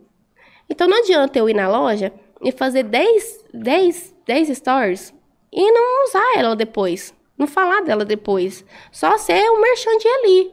Entendeu? Tudo que é humanizado agrega mais valor. Com certeza. Então, tipo assim, eu tô com esse chapéu aqui do Badião. Eu vendo muito mais esse chapéu usando ele no meu dia a dia e falando que é do Badião do que eu ir Do lá no ir lá no Badião e mostrar o e mostrar o chapéu. Mostrar. E falar que ele é super confortável, preto. Que tem várias 60 cores. linhas, É. acabamento Verdade. neolandês. Então, tipo assim, ó. Só às nessa daí vezes, você já vendeu o chapéu umas 20 vezes. Então, Sim. deixa eu te falar uma coisa que você não sabe. que Você já falou do chapéu do Badião várias vezes. O meu também é lá do Badião, tá? Se alguém gostar do estilo aí, então... E parece ser carandá, chapéuzinho de paia. É lá do Badião. Ai, ai, Não, ai. é, é- é- eu falo, eu sempre falo, eu sempre bato muito isso com, com os meus parceiros. Falo assim, gente, o que vocês têm que entender agora é que tudo que é humanizado é melhor. Se eu chegar aqui e falar assim, olha, oi gente, tudo bem? Eu vim aqui fazer uma compra aqui no Badião, tô comprando isso, isso, e isso. Todo mundo vai assistir. Todo mundo quer saber o que eu vou comprar, o que. Tipo assim, esse Olha tá, can- tá cansado de todo mundo, porque todo mundo é assim, ó. Oi, gente, tudo bem? Eu tô aqui pra vir mostrar essa água, olha, ela é cristalina e não sei o quê. Todo... O povo tá cansado É. de ver isso. Ele, ele vai ver, mas só vai comprar a hora que vê o Ele seu comprar na a sua hora- casa. Isso. É, agora no dia que eu estiver bebendo água, ele vai lembrar que essa água vende lá no Badião e vai lá comprar água. É isso aí. Ele não quer, sabe? Então eu falo sempre isso. Eu falo assim, gente, eu acho que é importante sim mostrar a loja. Eu acho importante sim a gente vir até a loja. É, não, toda Mas eu publicidade acho. é válida. É, todo, é tudo é válido, mas eu acho assim. Porque antigamente as pessoas queriam muito. Ah, eu quero 10 stories, eu quero 15 stories, eu quero 20 stories. E você fazia, beleza. Hoje eu, eu, eu, eu sempre falo, gente, eu sinto, quando eu faço muito stories, as pessoas não querem mais saber. As pessoas falam assim, ah, não vai mostrar mais nada, não. Vai mostrar só isso e quero saber dela mais não. Aí quando você vai lá e faz uma coisa humanizada, é tanto isso a loja sente. Às vezes, às vezes o, o gerente chega e fala assim: Nossa, vendeu muito esse trem que você falou. Às vezes eu só falei assim: ó, Olha, gente, eu tenho desse aqui, já levei, nossa, é bom. E é uma coisa que você fala que eu, eu sou assim, eu sou muito verdadeira. Então, tudo que eu falo, eu consigo mostrar aquilo de verdade. Tipo assim, ai, gente, eu tenho. Eu sempre falo do varal de chão lá do Bodião. Eu falo assim, ah, eu tenho esse varal de chão, é muito bom. A pessoa parece que no meu tom de voz, na minha entonação, a pessoa consegue ver o tanto que eu tô entregando aquilo ali. Porque realmente eu uso, realmente eu gosto. Todo mundo fala pra mim, ah, eu vejo você muita vontade no Bodião. Mas a Shirley sempre me deixou muita vontade. Uhum. Inclusive, é, eu, eu falo assim que eles foi que abriu portas pra mim, porque eu aprendi muito. Porque eu falava muito errado, eu, era roceira mesmo, eu era da roça, então eu falava muito errado. Então ela me ajudou muito nisso, na minha dicção, porque eu falava. Às vezes eu chegava lá e falava assim, nossa, gente, olha esse, por- ó- ó esse portãozinho. ela, portãozinho? Aí eu. Hoje eu já, sabe? E eu acho que isso é muito Como é que você fala importante. portãozinho? Eu chegar. Não, meus amigos falavam assim, Natânia, adoro que você fala pulseira. eu falava assim, nossa, gente, eu adoro pulseira. Aí eu falava- o povo gostava que eu falava errado. Mas Sim, chega na mas, hora de pô. você trabalhar, é, às vezes a pessoa que tá te seguindo ali quer um, um pouco mais de profissionalismo seu, né? Aí eu chegava e tentava arrumar, sabe? Porque você tem, que- você tem que ser a sua cara, mas você tem que ser um pouco a cara da loja. Aham. Aí, mas todo mundo sempre fala pra mim, ah, Nata, você sente muita vontade no Badião. Eu sinto muita vontade. Por exemplo, hoje eu faço o Badião e as óticas Carol. Eu chego lá, eu tenho liberdade total de fazer rios, que é a coisa que eles mais gostam. E no TikTok, por exemplo, eles falam assim, nossa, super de boa. Tinha lugar que eu ia falar assim, ah, gente, eu quero fazer um vídeo. Quer fazer vídeo? Ah, não, mas eu não quero. Porque, tipo assim, o cara que você Não chama força, fazer. não. É, é. A pessoa que te contrata como influenciador, a pessoa tem que confiar no seu trabalho. Ele tem que confiar que você entende daquilo. E às vezes, a É o lo... seu público, né? Você conhece. É, que às vezes você é. fala assim, ó. Porque tem outra coisa que as, que as lojas têm que entender. Você vai lá, você faz o seu publi, por exemplo, eu, eu fazia pra uma loja de roupa, eu fazia publicidade, o povo chamava no Instagram pra conversar. Ela não sabia ter o atendimento. Aí, às vezes, ela vendia, às vezes não. Às vezes, chegava lá na loja ela não sabia ter atendimento. Eu sempre falo isso. Gente, não adianta você investir no, no influenciador e ter um atendimento péssimo. Você tem que ter um atendimento massa pra pessoa ir lá e falar assim, ó, é por isso que ela gosta de vir aqui. É por isso que ela, que ela faz, sabe, com tanta facilidade. Porque, assim, não adianta nada eu ir lá, falar da loja, falar do Instagram da loja, e a pessoa entrar no Instagram não tem uma foto. Não tem uma coisa nova. Não tem uma atualização. Aí a pessoa fala assim, ah, e você faz e não me segue. Mas, mas lógico que não. A pessoa entra lá, o que, que tem lá pra agregar valor pra ela? Fala assim, ah, eu quero seguir essa loja. Ela sempre posta novidade, ela sempre postando coisa diferente, ela sempre posta é, promoção. Então as pessoas querem constância. Tem que funcionar tudo de mão junta, né? Todo E às vezes a pessoa te contrata e não é assim. Ou às vezes a pessoa acha que é, faz o Instagram muito robotizado. Tudo no, no merchandising. Aí eu falo assim, gente, não é assim. Vocês têm que tentar humanizar. O Instagram hoje é tudo humanizado. Por que o TikTok estourou? Porque é humanizado. A pessoa chega lá sem maquiagem, tudo com a roupa de mendigo. Que eu, falo, eu sou uma pessoa que, que dorme de pijama de mendigo. Se eu acordar com meu pijama de mendigo e fazer um vídeo, estoura lá no TikTok. Por quê? É humanizado. As pessoas falam assim, olha, essa pessoa é real. Então, as pessoas têm que ver que o Instagram tá mudando, tá tendo muita atualização, mas o que mais tem que mudar é isso. As pessoas querem profissionali- profissionalismo, quer, quer coisa bacana, diferente, quer. Só que a pessoa quer que você seja real. Então, às vezes, a loja pega e fala assim, ai, eu tenho cliente minha, ela até posta foto, mas eu, eu acho que não é a cara da loja eu repostar essa cliente. Véi, mas se você não repostar, como é que você vai mostrar que sua loja roda? Que a sua... Tem que postar. Tu é louco. Tem muita gente que não faz, é sério mesmo. reposta. A você- gente reposta Pô, não todos. está, é, Pode comprar que a gente compra uma balinha na reposta. Não, tem gente que não é reposta. Isso, é. É, Tem tá gente que louco. não reposta. Fala assim, ah, não, não vou repostar não, véi. A pessoa tá fazendo Para. propaganda de graça pra é, você. Isso, você tá marcando. A melhor, né? pessoa Tá lá, você fazendo a melhor marcando ela, é só ela. É igual eu tô Pô, falando. Mostrar. Se, eu che... Se você pegar e mandar assim pra mim, O trabalho Natane, foi feito. eu vou mandar pra você um brinquedo. Aí eu recebo aquele brinquedo, mostro a maior felicidade de ter recebido aquele brinquedo e falo, vende muito mais do que eu ir na sua loja aí. Claro, certeza. Vende muito mais pela felicidade que eu, que eu fiquei. O seu TikTok é maior do que o Instagram, não é? Sim, mas eu fiquei conhecida pela menina do buraco lá no Instagram. Do TikTok, né? Mas o, o seu TikTok vende também? Você já tentou vender nele ou você não tenta vender nele? Não, eu não tento vender nele. Eu nunca fiz. eu- assim, às vezes eu posto é, do Badião lá, né? Aham. Coisas que eu faço. Mas assim, é porque já é conteúdo, eu já aproveito e posto Já lá põe também. lá, põe lá. Já e aproveito e faço propaganda. Mas eles não me contratam pro TikTok. O TikTok, tipo assim, nenhuma, é, nenhum parceiro meu que eu, que eu tenho fechado hoje me contratou por causa do TikTok.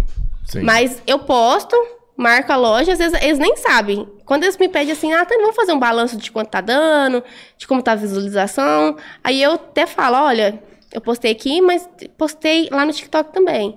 Aí a pessoa acha super bacana, né? Não, nem, nem É, falei isso pra. um brinde, né? É, tipo um brinde. Porque o TikTok, eu, eu, eu tinha que ter um hobby. Porque quando o Instagram era hobby pra mim, eu, eu achava muito mais bacana. E o TikTok virou seu hobby hoje. É, E aí, hoje eu falo pro Clayton, às vezes eu tenho coisa pra fazer e não faço, porque é tipo uma obrigação, sabe? Aí você tem que fazer aquilo, aí não te dá animação. Aí quando é pro TikTok, que eu sei que, é- que eu posso fazer fuvazeira, Gente, que ninguém vai falar nada, que Menina ninguém vai me pedra. criticar. É menina da pedra Do mesmo? buraco. Do buraco. A menina do buraco. E- é- e- não. Deu 100 mil visualizações a menina do Mil buraco. ou milhões? milhões, milhões. 100 milhões de visualização. É muita coisa. Aí- É muita coisa. Cara, Não. É trem pra caralho. É muita assim, coisa. E o povo milhões, gosta, no TikTok, o povo gosta quando eu faço baseira mesmo, tipo assim, um vídeo do buraco. Eu fiz um vídeo, é, fiz um vídeo falando assim, tinha um vídeo que eu até peguei ele do Gustavo, que ele falava assim, ó, ah, eu não aguento mais isso, é toda vez é isso, ter que lavar louça, ter que limpar a casa, eu, chega, chega, eu não quero saber disso mais. Aí ele pega no final e fala assim, ó, você acredita, amor, que ele falou de jeito pra mulher dele? Aí eu peguei e falei assim, não, menina nenhuma fez isso aí. Ninguém fez isso. Peguei e comecei a falar assim pra ele. Não, não aguento isso mais não, esse negócio de ter que limpar viveiro, esse negócio de ter que tratar de galinha, eu quero é viajar. Aí toda vez que viaja não pode ir por causa de galinha e não sei o quê. E eu tô cansada, não me pede mais isso não. E eu falava assim, acredita, amor, que ela falou de jeito pra ele? Nossa, a gente tem que cuidar, né? Os bichinhos tão né? bonitinhos. Ah, eu vi, eu vi você Nossa, fazendo isso aí. demais Eu aí. o povo, aí o povo adorou, super curtiu. Aí quando eu faço TikTok com ele, o povo gosta muito. Só que ele não gosta de fazer. Esses dias até falei pra ele engajar, assim. ué. Esses dias até eu vi um vídeo lá, falei assim pra ele, ai, Cláudio, eu queria tanto fazer, você não precisa falar nada, é só ficar assim, ó, paradinha e me mostrar o celular. Ele, ah, quero saber disso, não. A Merge veio aqui e o Brunão é dos mais engajados com ela, namorada dela. Faz assim. Eu conheço o Bruno. É, a faz Marjorie isso. eu, eu conheci assim de vista Aham. na numa, faculdade que a gente fe- fez parceria, que a gente era junto, parceria. Aham. Era cinco pessoas, cinco Legal. influenciadores. Agora o Bruno é lá da contenda, né? É, é. O Brunão, ele é da, da roça.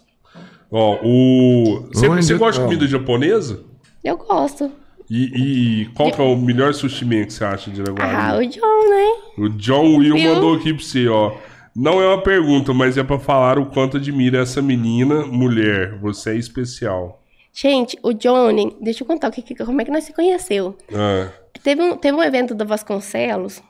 Aí né, eu e a Erika foi. Nós, nós, nós foi. Aí nesse dia nós foi até assim, ó.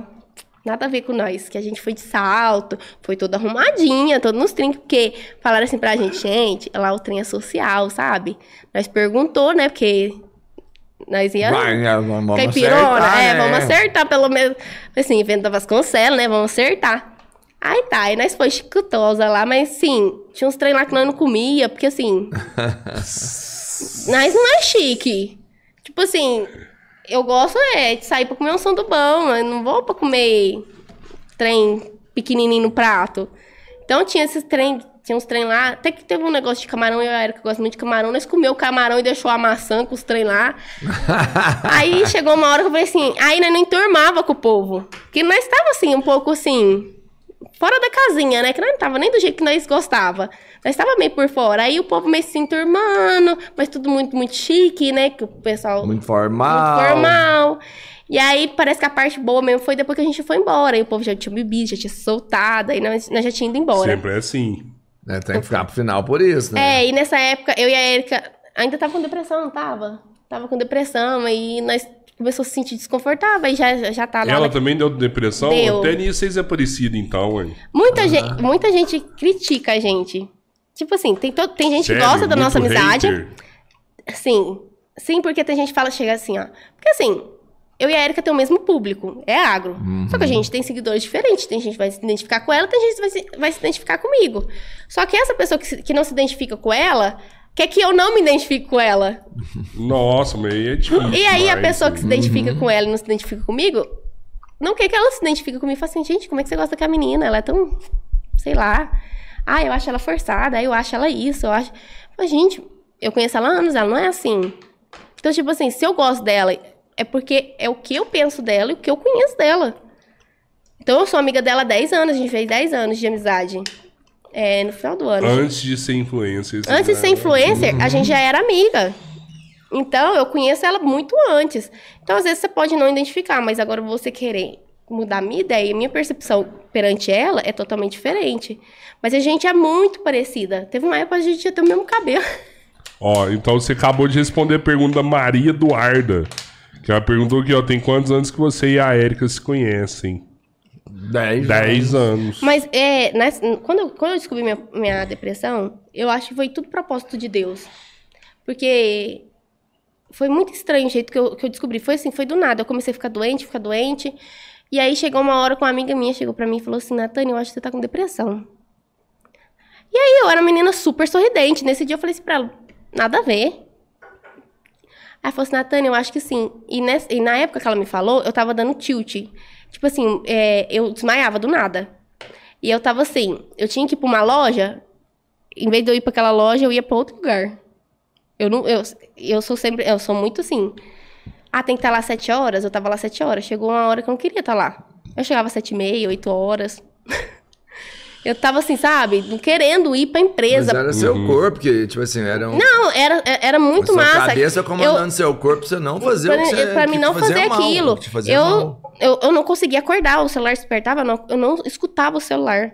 E aí, nessa época eu andava de bizinha, né? Eu adorava minha bizinha, ai, falando isso em tanta farta. aí eu andava de bizinha, eu montava na minha bizinha, aí eu tinha que ir lá pro Marte Minas, por exemplo. Eu parava lá no, no Bahamas. Eu parava, olhava assim, gente, eu não tenho que estar aqui, eu tenho que abrir loja lá no Marte Minas. O que eu tô fazendo aqui? Aí eu ia pra lá. Aí, te- aí, quando eu comecei a dar ideia pro que o povo tava me falando, foi que eu comecei a desmaiar. Aí teve um dia que eu desmaiei, eu tava de bis. Eu não parei, não Nossa, para, eu... andando. Credo aí, trem doido. E aí era do nada, assim, às vezes eu tava conversando, eu apagava do nada, do nada mesmo. Eu desmaiava do nada. Mas aí, aí eu fui no médico, aí uma amiga minha falou assim, Nathalie, eu acho que você tá com depressão. É, ou, você tá, ou você tá muito. Ou, ou exaustão, porque exaustão também faz você, você, você entrar em tilt. Você, às vezes você tá muito exausta. Aí eles pegou e falou assim pra mim: é, para de. Afasta. E eu falei, gente, eu vou afastar, você vai me mandar embora? Você tá doida? Natane, mas você vai ter que afastar. Aí eu fui nesse médico. Aí nem dei certo com ele, porque ele só queria aumentar minha medicação e não tava resolvendo. Aí, porque quando você começa a tomar medicação, tudo piora. Aí eu comecei a tomar medicação, eu come... aí eu até então eu não tinha crise de ansiedade. Eu desmaiava e sumia. Aí eu fiquei 15 dias afastada. E aí eu comecei a dar muita crise. Porque, ah, mas ele explicou, o médico depois que eu troquei explicou, é normal Ah, até tá. o organismo aceitar a medicação, ela ter uma piora do quadro. É super normal, porque não é de primeira que você vai dar água pra ela, ela vai resolver a água. Então a gente tem que acertar a medicação, então é tudo um processo. Aí eu comecei as crises de ansiedade. Aí foi pauleira, porque além de desmaiar, às vezes eu tava num lugar e não me sentia confortável, não dava nem tempo de eu falar pra ele. A primeira vez que eu dei, dei crise de ansiedade foi o dia que o meu cunhado caiu de. Foi, foi a primeira vez, não foi? Eu tinha dado antes, foi a primeira vez. Foi o dia que meu cunhado caiu de cavalo. A Erika tinha perdido a mãe dela já, né? Então ela tava meio, meio estranha. Eu já tava fazendo tratamento há uns dias. E eu ainda não tinha dado nenhuma crise. Eu só tinha esse negócio de desmaiar. Eu desmaiava e sumia. Aí ele voltava, esquecia tudo que tinha acontecido também. Nó, muito Aí no dia que o meu cunhado passou mal, opa, caiu da minha égua, nós levou ela pra UPA. É, a Erika tava, tava ainda meio no baque da mãe dela, né? Aí eu falei assim, eu, eu já tava tomando re- remédio, o Clayton falou assim, Nathani, eu tô achando que você tá meio estranha, eu vou buscar seu medicamento. Eu falei, pode ir. E ele falou, vamos junto? Eu falei, não, não vou, eu vou ficar aqui com a Erika, porque eu acho que a Erika tá passando mal. E eu sou muito preocupada com todo mundo. É, é, isso foi uma das coisas, eu sou preocupada com todo mundo, não é só com o serviço. Por exemplo, ai, minha mãe tá passando mal lá na roça. Eu fico com aquilo na cabeça como se fosse minha, sabe?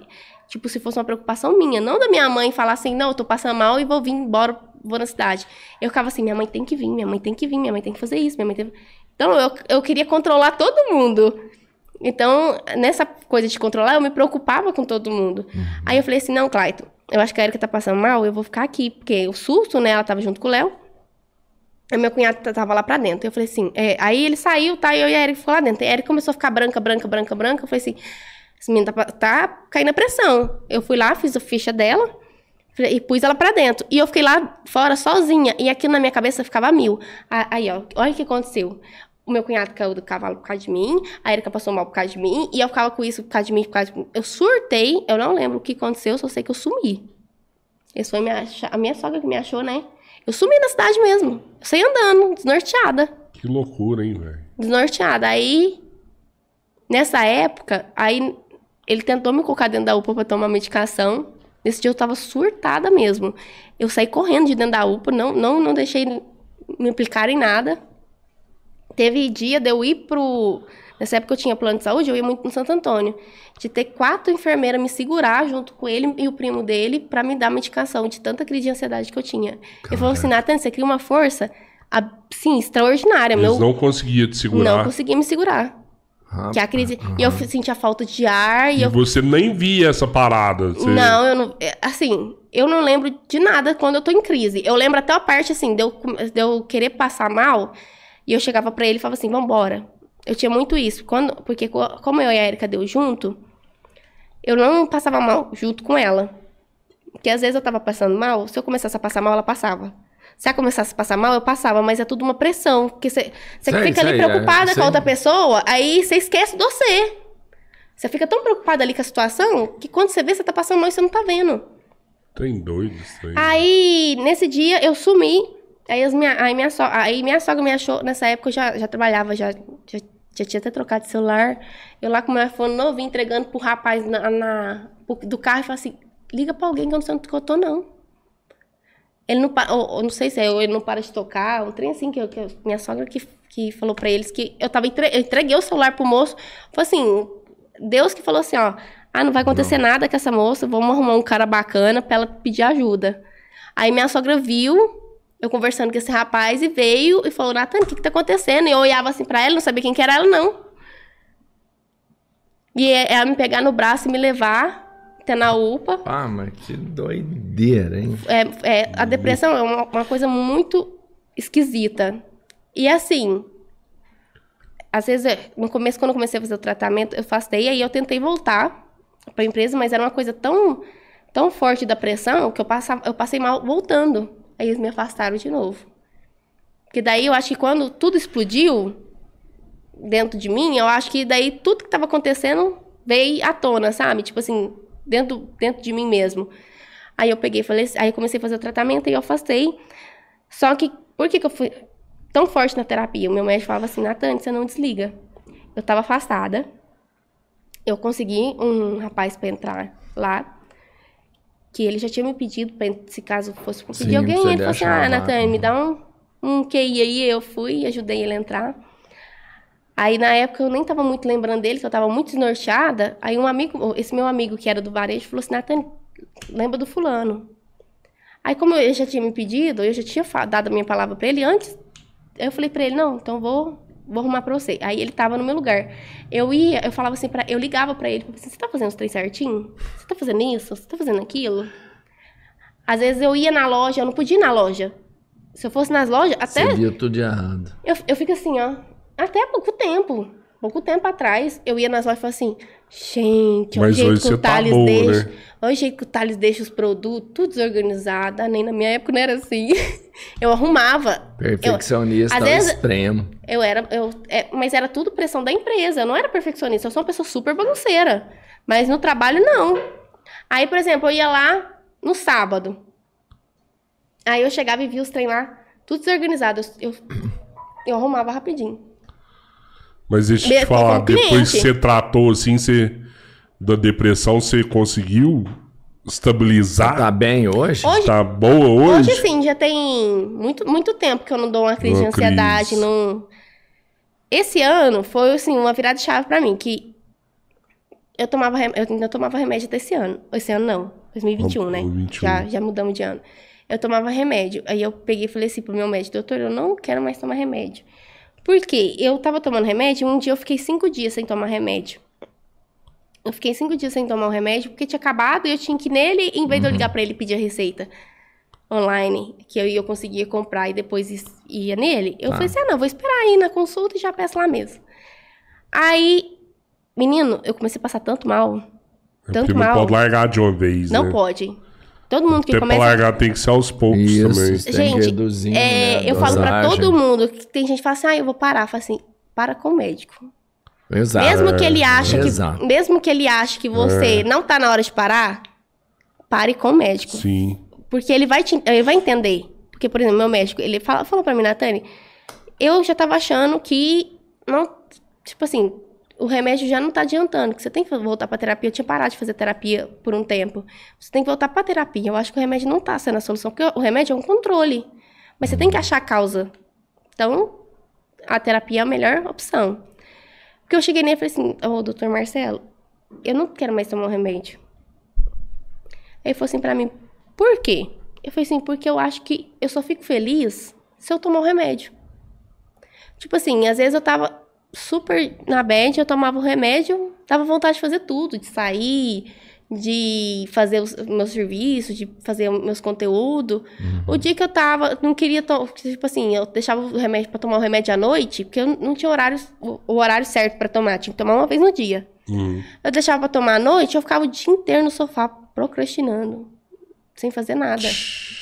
Então eu falei pra ele, eu, eu acho que a minha felicidade depende de um comprimido, isso é muito foda. E é. Aí ele falou, falou assim, não, então você vai voltar pra terapia, a gente vai tirar. Aí foi três meses pra tirar. Aí ele até mudou, porque eu- engordei 22 quilos fazendo terapia, fazendo tratamento. Porque foi aí que eu descobri o porquê que eu era magra. Eu tinha que tomar de tudo. Ah, o povo falava assim, ó, é, é, essa vitamina é boa, eu tomava. Até vitamina pra gestante eu tomei, pra engordar. E não engordava. O problema é que eu era, eu sempre fui ansiosa. Uhum. E quando as pessoas faziam aquilo tudo, faz um bullying com você ou alguém te maltrata, você fica ansioso. Porque você fica assim, gente, por que que é isso? Mesmo que você não pense, é assim, não seja algo que você fique pensando 24 horas, uma hora, lá no seu inconsciente, ele fica trabalhando, falando assim, por que que essa pessoa não gosta de você? Por que que essa pessoa não gosta de você? Por que que essa pessoa te faz isso? Por que entendeu? Aí, ele falou pra mim, aí eu fui e falei assim pra ele, então eu não quero mais tomar remédio. Ele falou assim, então vamos tirar, mas você vai voltar pra terapia. Aí, até então, eu tô na terapia. Nos primeiros meses que eu tirei, eu tenho uma crise ou outra.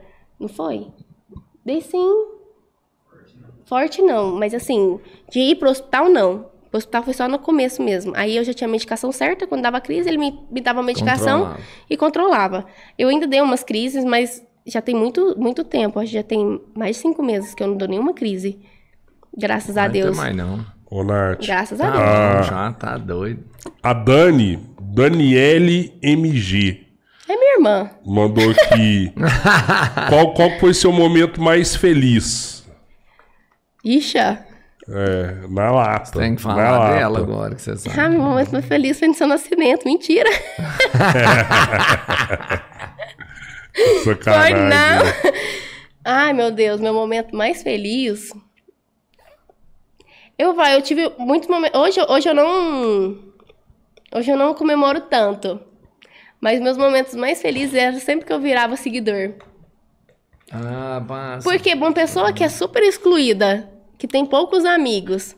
O que, que é virar, isso- virar seguidor? Assim, 50 mil, 60 É. mil? Ah, 70 tá. mil? Virava 5 mil, nossa, aquilo lá pra mim, Entendi. entendi, Sabe, era- entendi. o momento. E, Então e você era. fazer a festa do 100. Se, ah, se Deus quiser, né? Vai fazer festa? Em breve, né? 100? Fala assim, não. Mas assim, se vir, é em breve. Em breve. Não, se eu fizer 100, eu quero fazer comemoração sim. É, tem 100 que é muito. É top, né? 100 é um número. É, sim. porra, vai. Eu, vale a pena. O que acontece? É, eu sempre fui uma pessoa muito excluída, né? Em questão assim, de amigo. Eu tipo, tinha poucos amigos. Aí você começa falou. a postar coisa e um monte de gente começa a te seguir, gostar de você, tava sem nem certa. te conhecer, porque é, é, é foda isso, né? Porque, tipo assim, o amigo, a pessoa que tá do seu lado, ela não te aplaude. Porque ela não entende que. Por que, que você, vocês começou do mesmo lugar e você cresceu e ela não? Então, ela não consegue te aplaudir. É, eu, eu vou te dar um exemplo do BBB. Começou agora o BBB, então vou dar um exemplo do BBB. Tá bombando, né? Tá bombando. BBB? Você, é, muita gente nem conhecia os participantes, nunca nem viu eles, não sabia nome, não sabia idade, não sabia o que que era. Deu 2 milhões de, de seguidores. Por que, que ele não teve 2 milhões antes? Provavelmente a cidade dele deve, a cidade dele não deve ter seguido ele. É, é. Isso aí. Por quê? Porque ele um saiu já do. deu 4 milhões, eu acho. Acho que é o Vini, ele já, ele já É. deve ter dado 4 milhões, mas tipo assim, ó, provavelmente as pessoas da cidade dele não seguem ele. Porque é muito foda a pessoa que tá ali, ó, nasceu no mesmo lugar que você, crescer e você não. Você não consegue aplaudir o que a, a- o que a pessoa cresceu. Então, por isso que é, é, é muito foda isso. Que, tipo assim, é... Tem, tem uma história que fala assim, Sei. ó. Muita gente te apoia. Muita gente já vai te apoiar.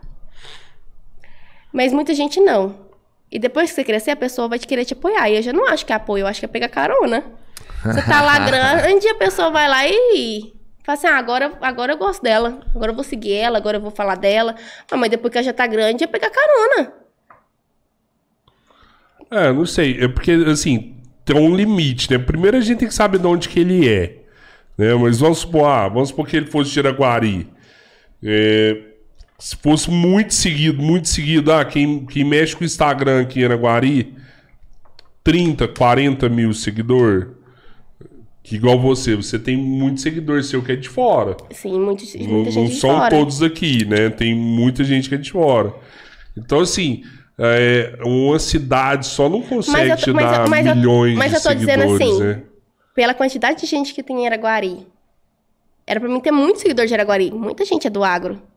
Mas eles, vai- eles não apoiam quem é daqui, eles apoiam quem é de fora. Mas você acha que ainda Por quê? falta muita gente de Araguari pra te seguir ainda? Assim, tem muita, tem muita gente que me conhece, que já me viu, já conversou comigo e não me segue. Não te segue. Mas eu, eu não, não critico, às vezes não se identificou. Mas É. tem muito isso. A pessoa te segue, não te segue, porque você é ali do mesmo lugar que ela. E ela não consegue É, entender que você é. cresceu e ela não. Porque cada um, eu acho assim, todo mundo nasce pra uma coisa. Eu, por exemplo, eu sempre corri muito desse negócio de. Tipo assim, eu sempre participei muito de concurso, mas eu nunca procurei fama. Em questão assim, teve uma. Quando eu era mais nova, eu andava muito na cidade inteira. Quando eu vim para Paraguari, que eu vim da, de Paraguari, quando eu vim da roça para a cidade, eu queria arrumar serviço. Aí eu chamava um amigo meu para andar, para ir nas lojas, né? Eu tinha meu currículo igual para Alfredo Bletas, todo mundo tinha. Todo mundo, todo lugar tinha. Provavelmente vocês tinham o meu também, porque eu devo ter ido lá. Porque eu ia em todo lugar. Eu entregava para todo mundo. E eu andava muito. Aí um dia eu andando na rua, a moça pegou e me parou. Moça, moça, moça, moça. E eu acelerei. Aí o meu amigo falou assim, Natânia, eu acho que ela tá falando com você. Aí eu parei, ela falou assim, nossa, você é muito bonita e tal, você anda muito em voltura. E qual que eu falei assim, nossa, mãe, você anda tudo, tudo desengonçada. Ela falou assim, não, achei você muito bonita, você não quer fazer um teste pra modelo, não? Aí eu peguei e falei assim, teste pra modelo? Eu falei, não, moça, isso não é meu porte. Não, eu achava... Su... Porque eu, eu me achava super feia, eu me achava magrela, sabe? Sem, sem corpo, aí modelo tudo de corpão. Aí eu falava assim, não, isso não é pra mim, não. Eu, eu, eu sou uma pessoa baixa, eu tenho 1,62m. Aí ela pegou e falou assim, olha, pra passarela, às vezes você não dê pela sua altura. É modelo fotográfico. É. Mas fotógrafo, ela falou, falou assim, mas aí você dá muito pra modelo fotográfico. E vai ter um evento lá na CDL. Aí até eu falei assim, ah, é real, né? Mas aí um amigo meu falou assim, nossa, minha irmã é, gostaria de fazer. Ela na hora nem deu muito moral, aí depois ela pegou o nome da, da irmã dele e ela foi. Eu não quis ir. Eu falei, não, eu não quero não. Porque eu tinha muita vergonha do meu corpo. Perdeu a oportunidade. Aí eu Pô, falei assim, não, é, é, até quando eu comecei no Instagram, muita gente, muita agência me mandava mensagem. Eu cheguei a fazer uma seleção uma vez, eu falei assim, pô, Clay, tá, eu vou. Passei na seleção, quem disse que eu quis ir? Quis ir nem fazer sessão de foto. Falei, não, quero não. Vou chegar lá, não tem nenhum galizezinho pra me mexer, pô. Eu falei- Vou fazer o quê? Não, mas é assim, é, eu sempre fui uma menina muito extrovertida na escola, igual na escola ninguém gostava de mim, mas tudo quanto é concurso que tinha, eu, eu participava. Participei de Garota Mais FM, participei de concurso de canto na escola, tudo. O que tinha pra entrar, O que tinha pra entrar, entrava. era entrava. Tipo assim, a Eu professora falava se assim... Você ia ganhar, que você não vai. É, a professora falava assim, ah, ah, vai ter um teatro. Eu falava assim, ah, eu quero participar. Nem me queria, mas eu forçava ela a me querer. vai me querer sim. Oh, o John, John mandou aqui, quantos anos você tem? eu tenho 28. 28. O... Não parece não, mas eu tenho. E, e ele pediu aqui também, ele, ele perguntou aqui se você vai voltar mais vezes. Voltar aqui, uai, se vocês quiserem, eu volto. É, isso aí, Ai, isso que isso, já Quem sabe, marcar. ela, conversar- ela e a Érica, conversar, né? Conversar é, tona, vai, vem de novo. Falar nisso, a Érica mandou uma mensagem aqui também. Falou assim, você arrasa muito. Merece. É, é é uma amizade que eu tenho. Igual eu falei, muita gente critica a gente, mas é uma amizade que eu tenho muitos anos. Até amigas minhas que às vezes não, não se identificam com ela, porque a gente é concunhada, então a gente é família, né? É Aí o povo verdade. acha assim, ah, essa é amiga de 10 anos, elas nunca deve ter tretado. Lógico que a gente tretou, a gente era da mesma família, velho. Família briga. É, faz É, parte. 10 É. anos juntos, você tem que ter Cê- brigado se você não vez, brigou com a sua amiga, tá alguma coisa tá errada. É. Tem um punhado de gente que falando que gosta do seu conteúdo também. Perguntando de como começou no Instagram, você falou aqui também. O... Não, e, e foi Perguntar engraçado. qual o Eu- seu pior momento. Meu pior momento foi a depressão. É, isso foi, aí foi o. Porque É, eu achei foi seis.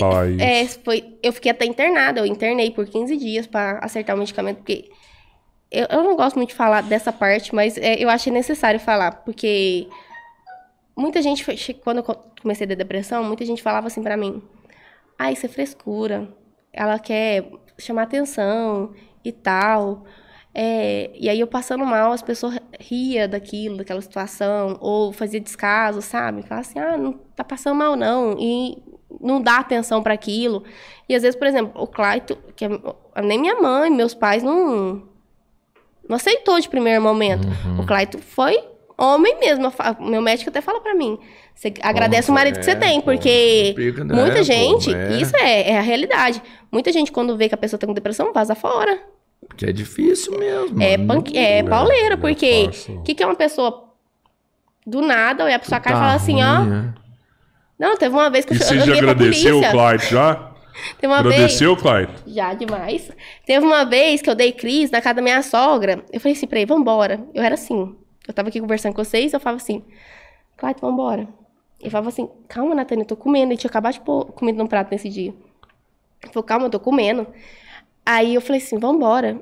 Depois dessa, dessa segunda vez, eu já, já entrei em surto Apagado. já.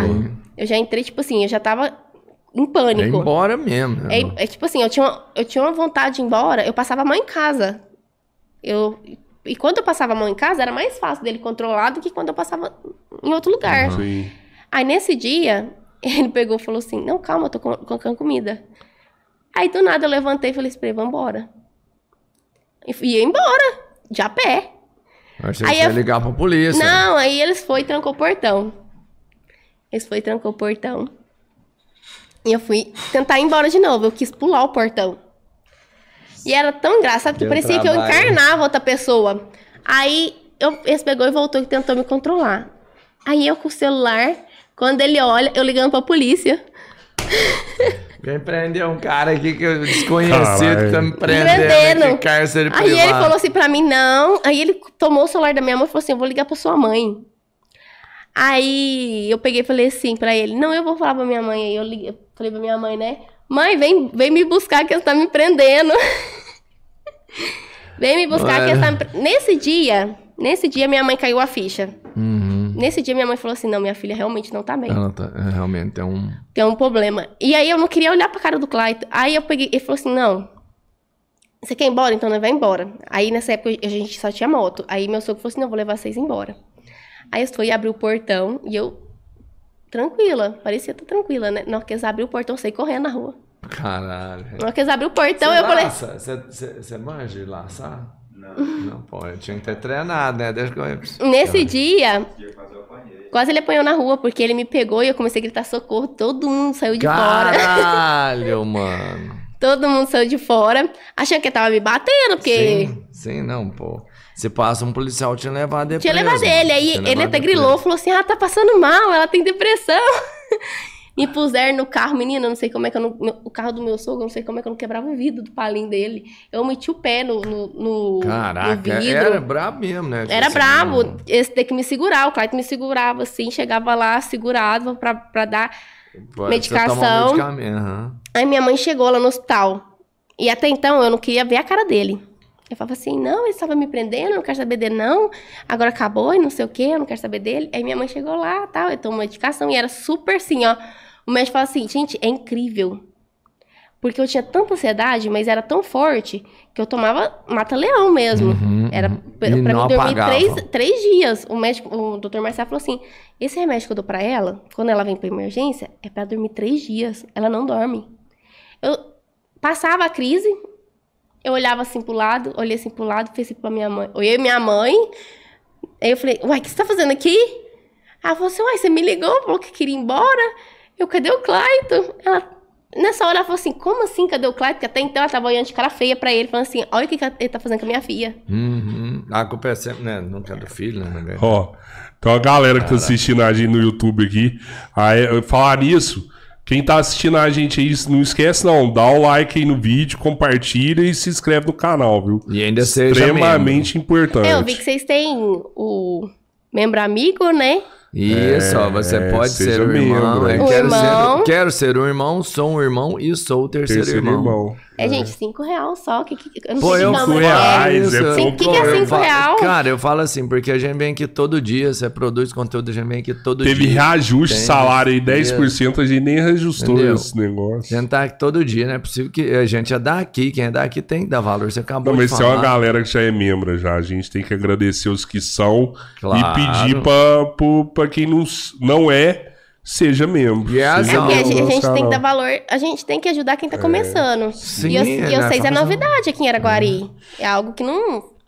Só A que é pessoa assim, tem que achar super bacana, alguém dá visibilidade Ah, pra cidade. É, é, trazer gente de fora, trazer gente pra entregar conteúdo aqui. Só que o Rodrigo é assim, o Rodrigo gosta dos caras que, tipo assim, que quer ser um irmão, ele gosta dos caras que quer, já, que é um irmão. Eu não, gosto dos caras que é o terceiro irmão. Eu gosto mais. Eu também ia gostar do terceiro irmão. Terceiro irmão E pra a mim é gente irmão tem também mesmo, alguns é, terceiro irmãos, viu? terceiro Valeu irmão, aí. Terceiro mesmo, Ele é- até. A, a, a o mandou aqui, cara, estou na rodovia com meu marido de moto assistindo e está muito bom. Caralho, velho. Cara, isso aí que é aventura, hein? Loucura, Pô, não é? curva. Na rodovia de moto assistindo a parada.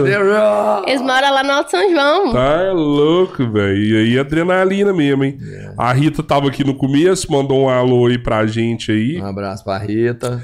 Lorena Roberta. A minha fã. A outra Ai, que pula. Ó. Parabéns pelo programa de hoje, tá excepcional. Um É, ela- abraço é uma pra menina Lorena, pô. super de É, boa. Nossa, É, ela é é. fantástica.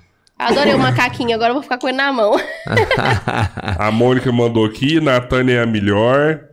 O, a Bianca Freitas. Quanto tempo a Ó, Bianca Freitas não nossa, aparecia é, aqui? que é isso. E ela falou que Natânia é parceirona do restaurante do Rubão. Ei, É comida mesmo. boa é do restaurante Ô! do Rubão, né? Quando eu era.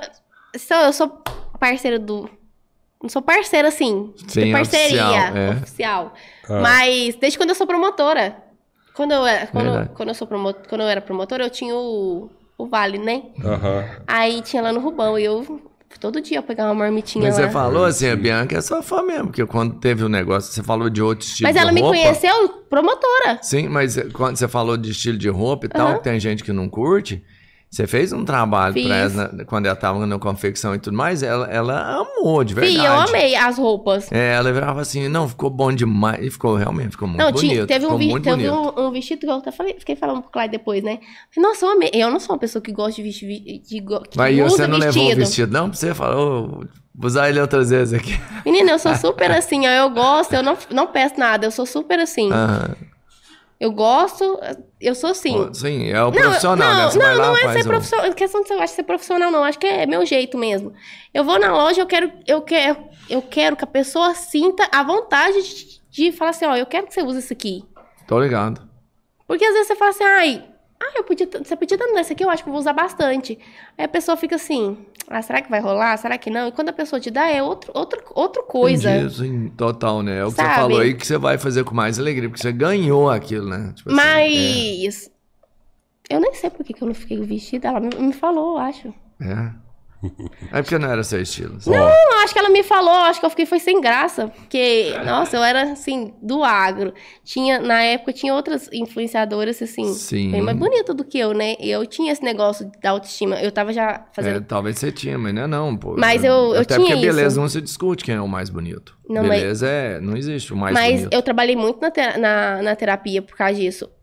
Quando eu dei depressão, eu engordei 22 quilos. Aí tinha dia que eu falava assim, eu tava me amando, né? Eu falava assim pra ele, ai, Clayton, eu tô me amando. O povo falando que eu tava gorda e eu tava assim, ó, super feliz. Meu sonho realizado. É, é, pô, cheguei. Que isso, velho? Eu tava, tipo assim. Eu, Bati eu, os três eu dígitos eu- ali. É, eu era uma. Eu era uma magrinha sem bunda, sem peito, sem nada. Aí, do nada, eu criei a bunda parecendo uma tanajura, ganhei tudo. Aí, o que, que eu tava reclamando? Aí eu ganhei barriga, né? É Normal, né? Tô- tudo tem sua consequência. É, nada. Aí, às vezes, e meu formato de rosto mudou. Eu gostava, a única coisa que eu sempre gostei muito de mim foi meu rosto. E era uma coisa que eu sou super complexa. Se eu faço skincare, eu faço tudo. Porque. E eu acho que isso é um pouco de família, porque minha mãe falava assim pra mim, ó, quando eu morava na roça, eu comecei a morar perto da escola. Aí, às vezes, eu ia brincar de bola na quadra, né? Aí minha mãe falava assim, ó, passa pelo menos um lápis nesse oi. Vai sem nada. Olha lá, tá cheio de rapazinho lá. E eu, ah, não, mãe, os meninos, tudo meus amigos. Quero jogar um Eu futebol quero, ali. é, eu quero é jogar bola. Não, mas você vai. Você vai, você tem que cuidar desde pequena. Porque a minha mãe é, tinha muito isso com a vaidade dela. Aham. Então, tipo assim, ai, tô envelhecendo. E eu acho que isso eu peguei um pouco. Então, ela sempre fez eu cuidar desde pequena. Então, eu sempre cuido. Então, eu sou, eu tenho um complexo. E quando eu engordei, isso foi o que pegou pra mim. Porque meu rosto engordou também. Mudou, mudou. E aí mudou a fisionomia. Aí eu tirava foto, eu olhava pra ele e falava assim: Clyde, não é eu. Não é eu, não gostei. Eu tenho um milhão de fotos que eu Aí tive você até. teve que emagrecer de novo. Não, pra- não, eu, eu não emagreci. Eu só emagreci mesmo depois que eu parei de tomar o remédio, porque é consequência. Aham. Sim, o remédio. Ah, tá. O remédio faz você render líquido, mas assim, o médico vai ver o que, que você quer, né? O médico vai falar assim: ó, você tem é. complexo. Por exemplo, a pessoa é anorexa, aí tem complexo de engordar, digamos. Que a pessoa tem complexo de achar que é gorda. Ela não vai te dar um remédio, você vai engordar e reter tanto líquido. Vai morrer de outra coisa, né? Então ele já viu que eu, eu- que eu tinha isso com o meu corpo de ser muito Ser magrinha. magra. Aí ele falou assim: olha, você não tem problema de engordar, então eu vou te dar esse remédio. Aí eu comecei a engordar. Porque aí fui controlando a minha, a minha ansiedade. Falo demais? Aí fui controlando a minha ansiedade, eu fui ganhando. Eu tava com 47 e fui pra 72 quilos. Aí eu engordei 22 quilos no tratamento. Aí quando eu, eu tirei o remédio, aí eu tive toda a Voltou. voltar um Sim, pouco, sim, porque eu é- tirei um pouco da retenção de líquido. não, não emagreci tudo. Ah, É, foi de até bom, né? 72 Porque eu você não fiquei- queria ser magra. É, eu fiquei né? com Foi- 60. su- su- Eu falo, às vezes eu falo na terapia, né? Falo assim, olha, tem coisas que me incomodam, mas eu tô feliz com o meu corpo. Pô, é o melhor. Ah, é, 60 não é um peso bom, An- pô, é, né? antes, 60, eu, eu era né? tão complexa com o meu corpo que antes de eu ter depressão, eu entrei na academia. Eu tomava tudo. Tomava whey, isso não tomava bomba, né? Vamos achar, tomava tudo, tomava Porque não bomba. ofereceram, É. né? Se oferecer, você tomava. Não, ofereceu, ofereceu, mas é, eu tinha medo. Eu tô Aham. zoando. Não, também. ah, tem Mas demais. e aqui, e aqui as suplementos de Mas- cavalo? Você é doado? Por que você não tomava aqui as trem de cavalo? Eu tinha medo porque eu Isso, trabalhava tá no supermercado e tinha um menino que falava que aplicava nele, ele era, ele era meio doidinho da cabeça. Eu falava assim, eu acho que esse trem vai pra é, cabeça é, dele. Certeza, esse povo que toma trem que é de cavalo aí, eu não sei não. Aí eu Ô, assim, aí eu tinha medo. Mas eu aí eu, sou eu entrei na doente, academia, eu era, eu era assim, ó, focadona. Eu tomava hipercalórico mesmo, pra engordar. Tomava, Tô ligado. eu tomava quatro, quatro, cinco vezes por dia. Hipercalórico, tomava whey, creatina, BCA, tudo, tudo, tudo, tudo. Aí eu comecei a engordar, mas aí quando a depressão veio muito forte, eu comecei a emagrecer mesmo tomando isso tudo. Mesmo tomando isso tudo. Aí foi aí que eu comecei a. Aí eu comecei a ficar doente. O que, que é a cabeça do ser humano, né? Você Às chegou a anular. Aí eu ia pra falou. academia, eu ia pra academia, malhava, malhava, malhava, ia pra balança, tinha emagrecido. Malhava, malhava, malhava, ia pra academia, tinha emagrecido. Tá louco. É, era. Isso é, pô. Quando o psicólogo. Por isso que eu falo, gente, não fala que é, que é frescura, porque é muito difícil. Quando alguém tá ali na merda, o, mais, o, o mínimo que você pode fazer por aquela pessoa é apoiar. É tentar ajudar, é tentar compreender. Você pode não aceitar, mas você tem que compreender, tem que respeitar. Quando eu era da igreja, eu era catequista, eu era, eu era super fiel a, a Deus. Era uma coisa que, que eu acho que não deixou eu cair, foi sempre pedir, falar, questionar às vezes, Você mas ainda é? Sou. Mas eu tô dizendo assim, foi uma coisa que eu mais, ape- mais apeguei mesmo a Deus. Falava assim, ai Aham. Senhor, por que que isso tá acontecendo comigo? Por quê? Aí, por isso que eu falo que foi uma coisa de Deus. Porque quando a Erika adoeceu, tinha um momento que eu agradecia. Eu falava pro Clayton, Clayton, eu agradeço. Porque se não fosse, assim, se não fosse eu e o Clayton, ninguém ia entender ela no começo. Depois de passado um tempo, o povo já tava meio que entendendo. Mas no começo, ninguém entendia. Ninguém entendia. Eu fui a primeira pessoa. Eu, eu cheguei no Clayton, tava passando mal, né? Estava muito apertado nessa época, porque só de remédio eu, eu gastava uns 400, 500 reais, não era de remédio, ainda tinha a ir no médico. É, pô. É, é Tirando, tinha, tinha terapia, tinha tudo. Teve um dia que eu cheguei no Clayton e falei assim: Clayton, eu acho que a Erika tá com depressão. Pelas coisas que ela tava me falando, sabe? Que ela me contava tudo, falava tudo. Eu falei assim: eu acho que ela tá com depressão. Eu, ou ela tá com alguma coisa por conta da perda da mãe dela e tudo. Falei assim, vamos levar ela no médico? Vamos marcar consulta pra ela? Eu tinha falado pra ela, ela falou assim, Natânia, eu não posso marcar consulta, porque eu não tenho dinheiro. Porque assim, muita gente acha assim, ah, a influenciadora tem dinheiro. Ho- Hoje eu ganho pra me manter. Eu tenho muito isso, mas eu não sou rica. Eu não tenho condição assim, ai, tem muita gente que fala assim, ah, me manda o Pix. Sempre que eu tenho condição, ou é na hora. Mas não é Você todo dia que manda eu Pix se pedir? tem, muita gente me pede, mas me pede assim, ó. Ah, eu tô precisando comprar um leite. Ô, velho, aquilo me dói. Porque É algo pra pessoa comer, aí, pra dar pra Aham. criança ali. Aí eu, eu sempre, sempre dou, sempre que eu posso. Quando eu não posso, teve uma vez que eu não tinha nada, tinha 1,67 na conta. Eu falei, moça, eu não tenho nada na minha conta. Aí ela me mandou o status que tava a filha dela. Eu, eu enviei o Pix de 1,67 pra ela. Pô, Falei pra ela, moça, é o que eu tenho na conta. Eu, eu sou assim, eu, eu sou muito dada. Se essa pessoa me pedir, eu ver que realmente, sabe, eu senti, Aham. Eu, eu ajudo na hora. Pai de coração. É, mas né? E o aí, nesse é, dia- é. são milhares de pessoas É, que estão nesse- seguindo e você dia- vai conseguir fazer pra todo Pra mundo, todo né? Não mundo. dá, é verdade. Aí nesse dia eu peguei e falei pro Clayton, falei assim, vamos marcar. Eu marquei. Aí ela falou assim, Natânia, eu não tem dinheiro, depois eu te pago. Aí eu falei assim, não, não se preocupa. O Clayton nem, nem quis pegar dela depois. Ela falou assim, não, vou te pagar. Eu falei, não, não, não, não, a gente não quer não. Pelo... É. Eu- aí a gente foi, levou ela no Dr. Marcelo, ela começou a fazer o tratamento dela.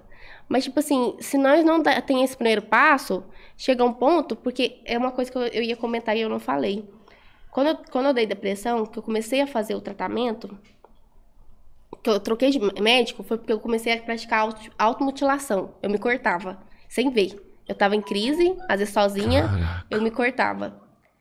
E, Tipo assim, é, o Dr. Marcelo falou que era pra. É, parecia que doía tanto, tinha uma dor tão grande dentro de mim, que se cortar era uma forma de. de- Diminu- Diminuir Sabe essa quando, dor, quando alguém fala assim, essa ó, tô com, dor, isso. tô com dor de dente, vou bater o dedinho do pé pra, pra- pra, tipo, coisar a dor de dente?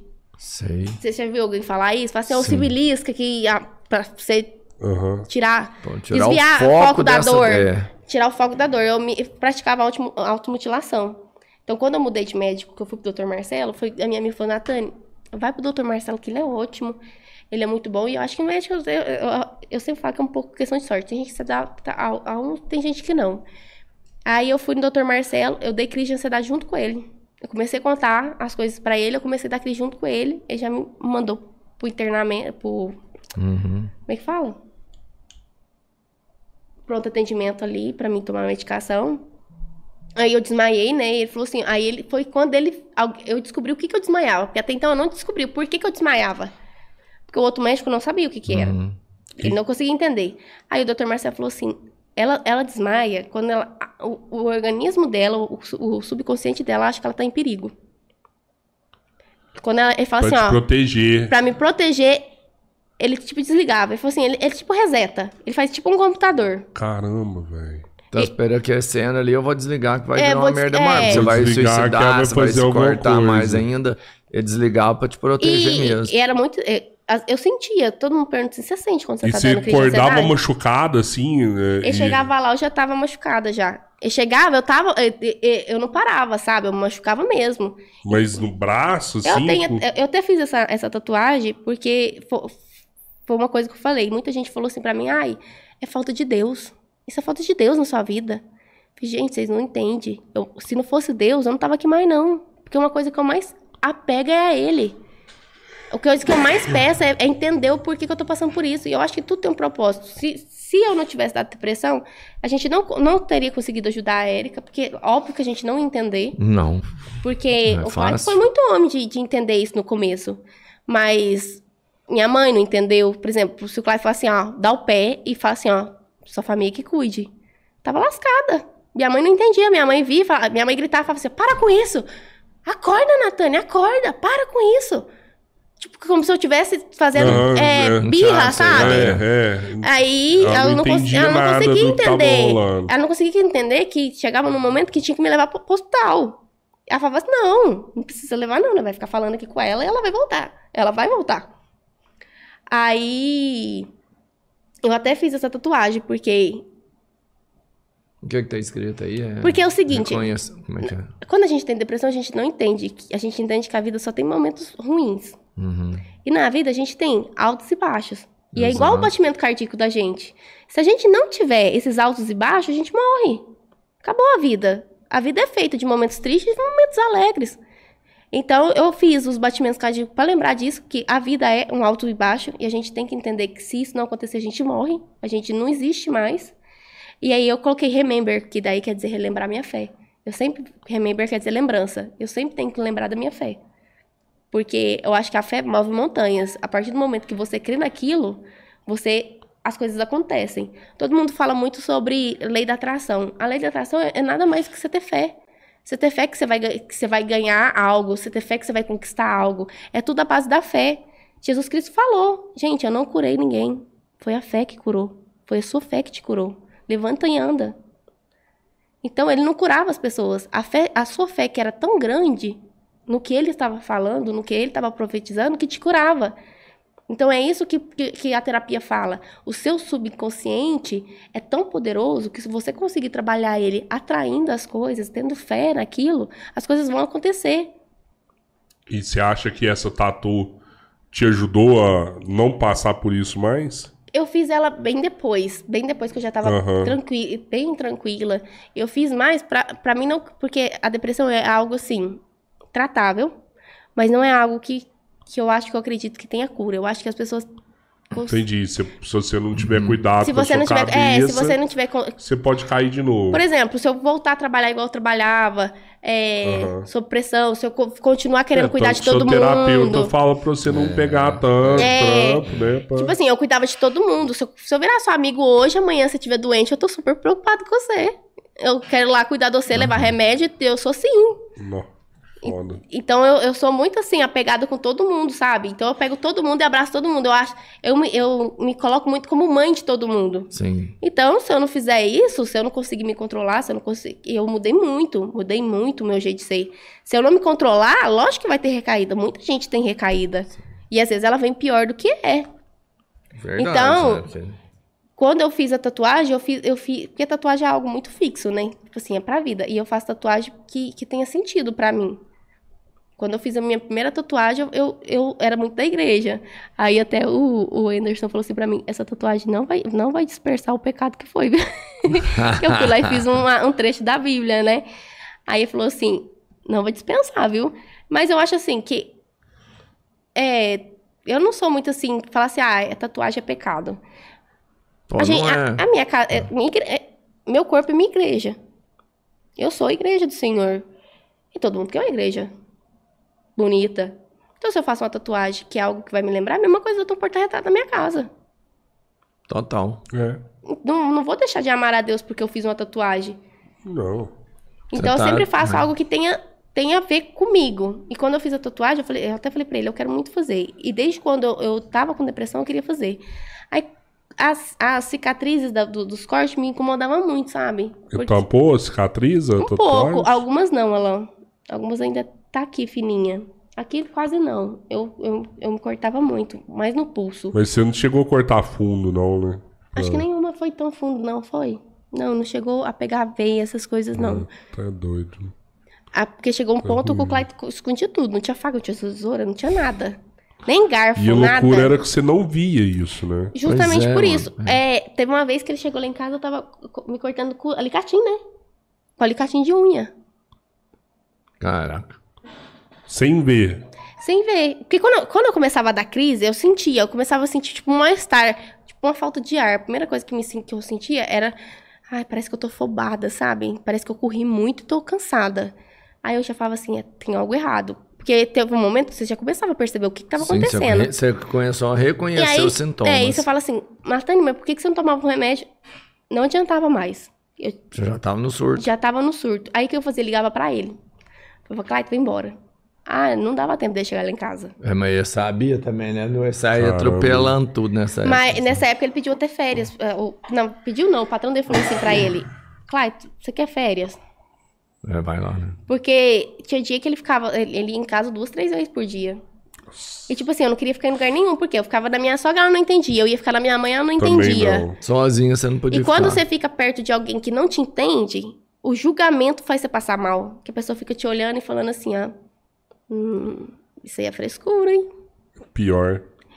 E aí ia muita gente na casa, minha, minha sogra, na casa da minha sogra é muito cheia, né? Ia muita gente na casa da minha sogra. Aí muita gente ficava. Por isso, quando a pessoa falava pra mim que era falta de Deus, era um, era um gatilho pra mim. Parecia que era alguma coisa lá no meu inconsciente que, sabe, era na era Porque não era, né? Começava. eu, eu criava birra da cara das pessoas. Se a pessoa tem gente que eu criei birra quando eu tava com depressão que até hoje eu não consigo conversar. Era, o Clyde falava assim, ó, uma coisa que eu tenho medo é de você criar birra da minha cara. Porque eu não, Não, eu, eu falava assim pro Clyde, as- a pessoa às vezes é, é super de boa, só tava. Não entendi, tentava Não tem- fazer é, pô, é. o, o que ela podia. Mas no meu inconsciente eu não sabia que era isso. Mas outra coisa que eu, que eu, que eu queria falar, não sem te cortar, mas é uma, uma mensagem Não, muito não importante. fala, pelo amor de Deus. É Esse que- é o seu momento. Aqui é o seu. É hein? que não é porque você teve depressão, você tem ansiedade, você tem pânico, que o seu irmão que tem depressão tem a mesma. Às vezes ele, as coisas que funcionaram com você não vai funcionar com ele. Porque tem gente que tem é, depressão de apego. E tem gente que tem depressão porque não tem esse apego. Aí, por exemplo, a pessoa fala assim, ó, ah, tá com depressão, você tem que deixar ela se sentir útil. Você tem que deixar ela se virar. E às vezes a pessoa fala assim, véi, mas ninguém nunca faz isso por mim. Ninguém põe um prato de comida pra mim, ninguém se preocupa com a ligação pra mim. Aí a pessoa chega e fala assim, ó, pra, pra quem tá tentando ajudar ali. Entendi. Ah, é. Deixa a pessoa pôr o prato sozinha. E às vezes aquilo que pode ajudar é você pôr o prato. Ela precisava dessa atenção. Dessa que não atenção tem. que ela não teve. Ou às vezes a pessoa tem tanta atenção que ela se sente su- sufocada. Aí sim, ela deve, você deve deixar ela, ela tentar ter a autonomia dela. Mas cada depressão é de uma forma. A depressão ela é tão magnífica em questão disso, porque ela é individual. Não é porque você teve depressão e teve esses sintomas que o seu amigo vai ter. Por exemplo, eu tinha, eu tinha- o meu sintoma foi começar a ficar doente e desligar. Tem gente que não demonstra. Por exemplo, se eu não desligasse, eu era uma pessoa que ria o tempo inteiro. Se eu não tivesse tido esses sintomas, eu poderia ter me suicidado e Sorrindo. ninguém nem vi- visto. Uma coisa que eu trabalho na terapia, ela fala assim, Natan, tem coisa que você fala que é doída, que, que, que é sofrida, e você tá rindo. Isso não é normal. Eu- é a primeira paciente minha que chega aqui e não, não chora. Mas quando você fala de irmão, é por conta da Érica que teve junto com você? Ou você teve algum, um- alguém de sua família mesmo que teve essa parada? Não, eu junto? falei, eu falei, eu Aham. falei irmão, assim, pra, para caracterizar. Porque, por Sim, exemplo, sim. É, o, o meu motivo da minha depressão não foi o mesmo da Érica. A Érica teve uma Sim, perda. Diferente. Sim. Tipo assim, não tem E nem como irmão, comparar. Cada caso é um caso, mano. Não- Sim. Se Os fosse sintomas. tão fácil assim a depressão, pronto. Aí sim- era o mesmo É. tratamento. Cada também. Tipo, um os é sintomas eram, eram o mesmo. Era o mesmo. Tipo assim, ela desmaiava, ela dava crise de ansiedade. Mas. Não quer dizer que o, o motivo é o mesmo, É, pode ser. né? É, É. sim, mas tipo assim, eu era uma pessoa que ia pra minha casa, eu começava a passar mal, eu queria ir embora. Ela, nem, ela não conseguia distinguir quando ela tava passando mal, por exemplo. Então, tipo assim, às vezes uma coisa que funcionava comigo não funcionava com ela. Por quê? Porque é diferente. Mesmo as duas estando depressão ali, é diferente. Porque o gatilho é Total. diferente. Entendeu? Uhum. Ah, ah, o meu gatilho era falar do meu trabalho. Às vezes o gatilho dela, o gatilho dela era falar da mãe dela. Então, era, é- era coisa diferente. Então, tipo assim, a pessoa não, fala assim, ah, não vou falar da mãe dela. O que, que tem a ver? Não é o meu gatilho. Uhum. Então, você pode falar. Agora, chegar ali e, fa- e ficar falando da mãe da Érica, por exemplo, falar alguma coisa. Ela ia acionar o gatilho dela. Então, é isso que eu falo. É muito individualista. A gente não pode falar assim, ah, eu tive depressão e foi assim, você tem que tratar ele assim. Eu acho que tem coisa que, que é universal. Independente do que a pessoa esteja passando ali, é, na- no momento de crise dela, nunca ria ou fala que é frescura, porque é sério. Às vezes você ri das costas, a pessoa num surto, por exemplo, eu me cortava. E se um dia ele chegasse lá e eu tivesse me cortado fundo e não desse tempo de fazer nada? Tá louco. É um outro peso que você vai ter que carregar, mano. Entendeu? Então, assim, é quando, eu muito- troquei de, é. quando eu troquei de, de médico, né, no dia que, que eu fui pro Dr. Marcelo, ele me atendeu até, assim, me encaixou e me atendeu. Porque no dia eu tava amarrando uma corda, não foi? Eu tava amarrando uma corda, eu ia me, me enforcar. Caraca. E se alguém chegasse em mim e conversasse comigo, eu começava a rir, eu começava a conversar normal. A pessoa nunca que olhar pra Mas mim e você falar assim, tinha ó, ciência dessa parada de corda, assim? Você, quando eu, eu entrava em crise, não. você não, nem essa parada de corda você não viu, você tava fazendo sem ver. Foi até, até- Quando eu comecei a me cortar demais, foi quando eu internei, que eu falei assim, eu, eu comecei a chorar pro Dr. Marcelo, falei assim, Dr. Marcelo, eu não sei o que fazer mais. Eu não consigo me controlar. E aí, eu tinha muito esse negócio da preocupação. Eu falava assim, eu vou matar o meu marido, eu vou matar minha mãe. Eles vão morrer de desgosto. Porque eu não consigo me controlar, eu não consigo ter ciência do que eu tô fazendo. E como eu vou provar isso? Como eu vou provar que, que que é real. Aí falou assim: você não tá dando conta, você quer internar? Eu falei: quero. Falei: então não vai internar. Você internou? Aí eu internei, fiquei 15 dias no, no Santo Antônio. E falou assim: ó, quando acerta a medicação, é lindo. Que quando acerta a medicação, tudo faz. Sim. Sabe? É, se- se eu E às vezes você não consegue- acerta de primeira. Você Não, tem foi que seis tentar meses uma, pra acertar. duas. Seis meses. Seis meses eu, eu trocava de medicamento toda vez que eu ia lá. Eu- Mas hoje você tá bem. hoje eu tô bem, não tomo medicação nenhuma. Assim, eu tenho. Às vezes eu fico ansiosa, né? Porque eu sou. A ansiedade Já é é, seu é natural, crônico, é, é. seu, É, é, de natural. você. Por exemplo, eu fico muito ansiosa, aí eu não durmo, eu fico até madrugada, mas aí na hora que eu durmo também eu durmo. Mas é, eu falo assim, Pô, essas é um paradas de... Mas hoje- hoje é um esse- dia chute pagar, é, essas hoje coisas. É. Hoje é mamão com é um- açúcar, como é. diz, mas ah, antigamente e, era e se tomara que não, mas se começar alguma coisa, você vai no médico já de Hoje, cara. hoje, e fala- hoje, se eu começar a sentir qualquer coisa de médico. diferente, eu já, já corre lá. É, já é corro. isso, é. eu ajudei muita gente. Eu, É eu- eu- eu- ah, você falou sobre, não sobre depressão, mas sobre ansiedade. A minha família é muito ansiosa. O meu irmão, ele faz tratamento para ansiedade. Porque ele tem ansiedade severa. Então, tipo, quando eu dei depressão, eu ajudei muita gente que estava à minha volta. Eu consegui enxergar, porque assim, você não enxerga a dor do outro até você passar por aquilo. Exato. E quando eu passei por aquilo, eu consegui enxergar. Por isso que eu falo que foi propósito de Deus. Eu consegui enxergar a dor da Érica, que às vezes eu não enxergaria, porque eu, eu não perdi minha mãe. Como é que eu ia enxergar que aquilo que ela tava passando era foda? Não ia conseguir. Porque a gente, a gente só entende quando passa pela dor do outro. Meu irmão, por exemplo, meu irmão era muito agitado. A gente, não, tipo assim, achava que era normal. Até um dia que eu falei assim pra ele: Olha, Lico, eu não, emag eu não engordo porque eu tenho ansiedade. Às vezes você pode ter também. Meu irmão era muito magrinho também. Uhum. Você pode ter também. É, é- é hereditário. Com Passa. sintomas diferentes, enfim. É, enxerguei, só conversei. Não, não, não chega e fica assim, ah, você tem que ir no médico. Ele falou, não, acho que eu quero ir, vou marcar. Foi. Tem muitos amigos que falou, conversou comigo, muito seguidor na época que eu tava passando, conversava comigo. E eu sempre dei muito conselho. E uma coisa que eu sempre falo, gente, qualquer sintoma, qualquer coisa diferente que você acha que não é do habitual, procura um médico. Sim, nossa. Não tenta se automedicar, não tenta aí. achar o que os outros falam, porque Uhum. conselho todo mundo dá, mas o melhor que ele vai, o melhor conselho que ele vai te dar vai ser um médico. Ele entende, né? Não tá te dando um conselho. Conselho. Né? Tá te É, tratando. é, ele tá é te tratando, mas eu tô dizendo assim, às vezes você vai numa consulta, você não, você não É, tem não, depressão. entendi total, porque tem é. muita gente que tem medo, fala assim, ah, principalmente fala assim, ó, ah não, psiquiatra é coisa de doido. É. Assim, ah, tá indo no psiquiatra, é doido. A gente tem um amigo, né? ele até já passou aqui. É, é, com- é muito complexo. As pessoas. Um, um grande um problema que a gente tem Mas todo é da tem que fazer própria terapia, pessoa, é a própria tem que ter um pessoa psicólogo, entender é. que é um bem. Se ela for lá e não Claro. tiver nada, pô, melhor, tranquilo. ó, Você foi lá, tá tranquilo. Ótimo aí. Mas é um exame. Tem pô, que você gente que, tem não fazer. precisa. Tem gente que tem depressão e não precisa nem tomar medicamento, é só fazer terapia, tá no começo. Como já disseram aqui, né? Ah, você trata não sei o quê, mas não trata a sua cabeça, né? Tem O gente. que, que é o seu maior bem? É, é. É a sua cabeça. Se no começo eu tivesse começa, é, visto que não tava normal, tipo assim, ai, fiquei doente do sim, depois já fiquei de uma coisa, opa, peraí, isso aí não tá normal. Vou no médico fazer exame, não tem nada? Então tá Algum- no- é, não. Alguma coisa tem, então, peraí. E eu tivesse escutado as pessoas, mas Nathalie, você, tá achando, você não tá achando que você não tá normal?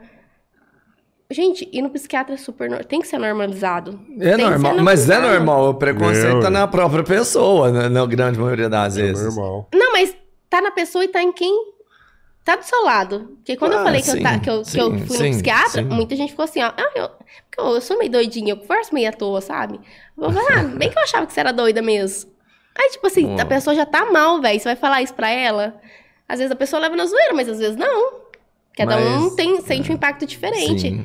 Mas eu sempre falo, independente de se você tem algum problema ou não, terapia é vida. Terapia você se conhece, você se compreende, você entende o sentido das coisas.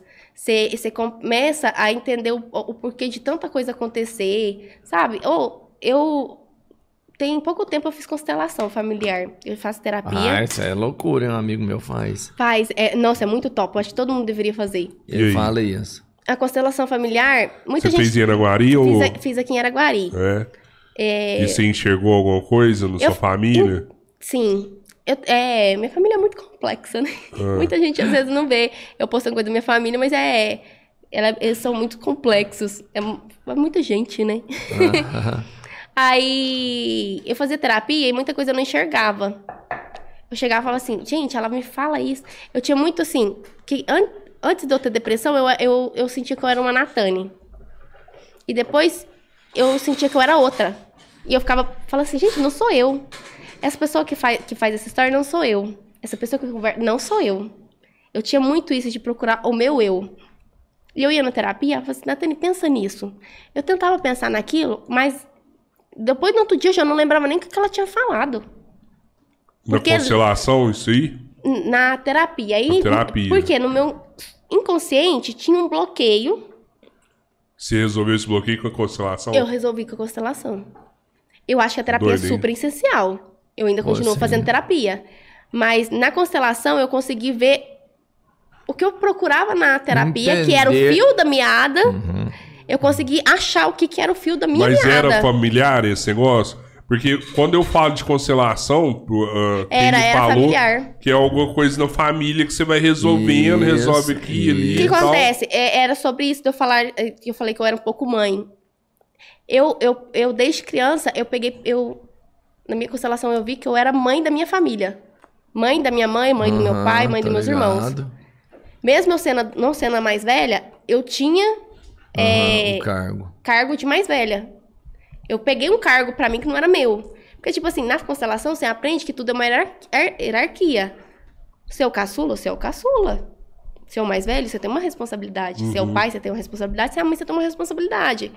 Muita gente tem preconceito porque acha que é sobre perdoar. Que às vezes assim, ó. Você tem, você tem uma mãe, essa mãe te abandonou. E você tem. E você exclui ela da sua vida. Você exclui ela. Só que ela é sua mãe biológica, velho. Você pode ter tido outra mãe. Ela, fez, ela faz parte da sua história. Então ela não faz parte do perdão. Você não precisa perdoar ela. Mas você precisa incluir e aceitar que ela faz parte da sua história. Então a constelação é, é sobre isso. É sobre inclusão. Quando você inclui aquela pessoa na sua vida, na sua história, tudo faz sentido. Eu, eu tinha duas coisas. Ó, Acho que eu tô sendo tratado aqui agora. Sério? É tipo assim, eu tinha duas coisas. Eu, eu excluía a, a versão masculina da minha vida, automaticamente, por ter excluído alguém da minha família, do, do ser masculino. Eu começava a excluir as pessoas que eram masculinas na minha vida. Tipo assim, amigo e tudo. eu- tanto que na hora de fazer constelação, eu coloquei um bonequinho sem rosto, como se a versão masculina não existisse pra mim. E no meu subconsciente, e no meu, assim, no meu normal, eu achava que tava tudo normal. E não, no meu inconsciente, eu excluía aquela pessoa e não sabia. Aí eu não perdoei aquela pessoa, eu simplesmente incluí. Falei assim, não, aquela pessoa faz parte da minha história. Eu tô aqui por causa dela. Então, se eu, tô, se eu cheguei até aqui, é por causa dela. Ela faz parte da minha história. E se ela faz parte da minha história, eu vou entender que ela é uma. Por exemplo, às vezes, é- é- dizer, às vezes era meu irmão. Ele é mais velho. Então eu tenho que entender que eu, eu sou do meio. Então, até o problema chegar até mim da minha família, é, tem dois ainda. E eu tenho que respeitar a hierarquia. Quando você passa a não respeitar, você, você passa a ter um problema que não é seu. Às vezes eu pegava, por exemplo, eu tenho dois irmãos mais velhos. Às vezes acontecia algum problema, quem resolvia era eu. Mas, velho, eu tenho dois mais velhos, por que, que eles não faziam? Porque eu tomava a frente de tudo. Às vezes não era nem culpa deles, a culpa era minha. Eu peguei isso pra mim. Então, desde criança eu faço isso.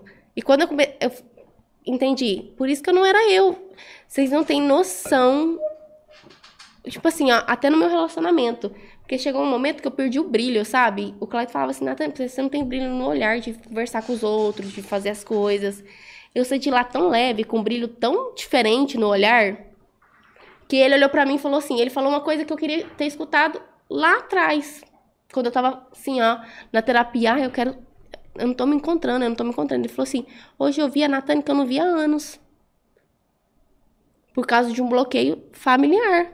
Porque às vezes é coisa pouca, às vezes é, é coisa boba, às vezes é coisa que já, já se acostumou. Não às vezes, necessariamente às vezes- tem que ser um. é, às vezes você, por exemplo, é adotado. Ai, você é super feliz com a sua família ali. Mas como você exclui os seus pais biológicos, aquilo causa algum, sabe, travamento, algum bloqueio na sua vida. E quando você inclui aquela pessoa, mesmo sem conhecer, mesmo sem saber quem que é, sem saber o nome, mas você saber que, que você incluiu aquela pessoa na sua vida, aquilo desbloqueia uma porta. Eu falo, eu acho que na terapia eu, tá, eu achei a porta, mas não achei a chave. E na constelação eu achei a chave para abrir a porta das... Sabe, eu fazia constelação, eu escutava a minha terapeuta falar assim, ó, Natane, pensa nisso. E na hora que eu tava fazendo a, constelação, eu pensava naquilo que ela tava me falando. É, eu falava assim, é, é, é, é, é sinistro.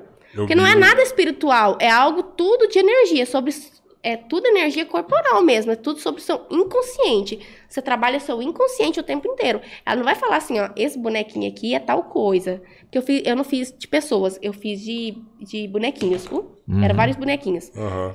Aí ela não falava assim, ó, esse bonequinho é tal coisa. Esse bonequinho é, é tal coisa. Ela falava assim, ó, fa- é, é, põe assim, ó.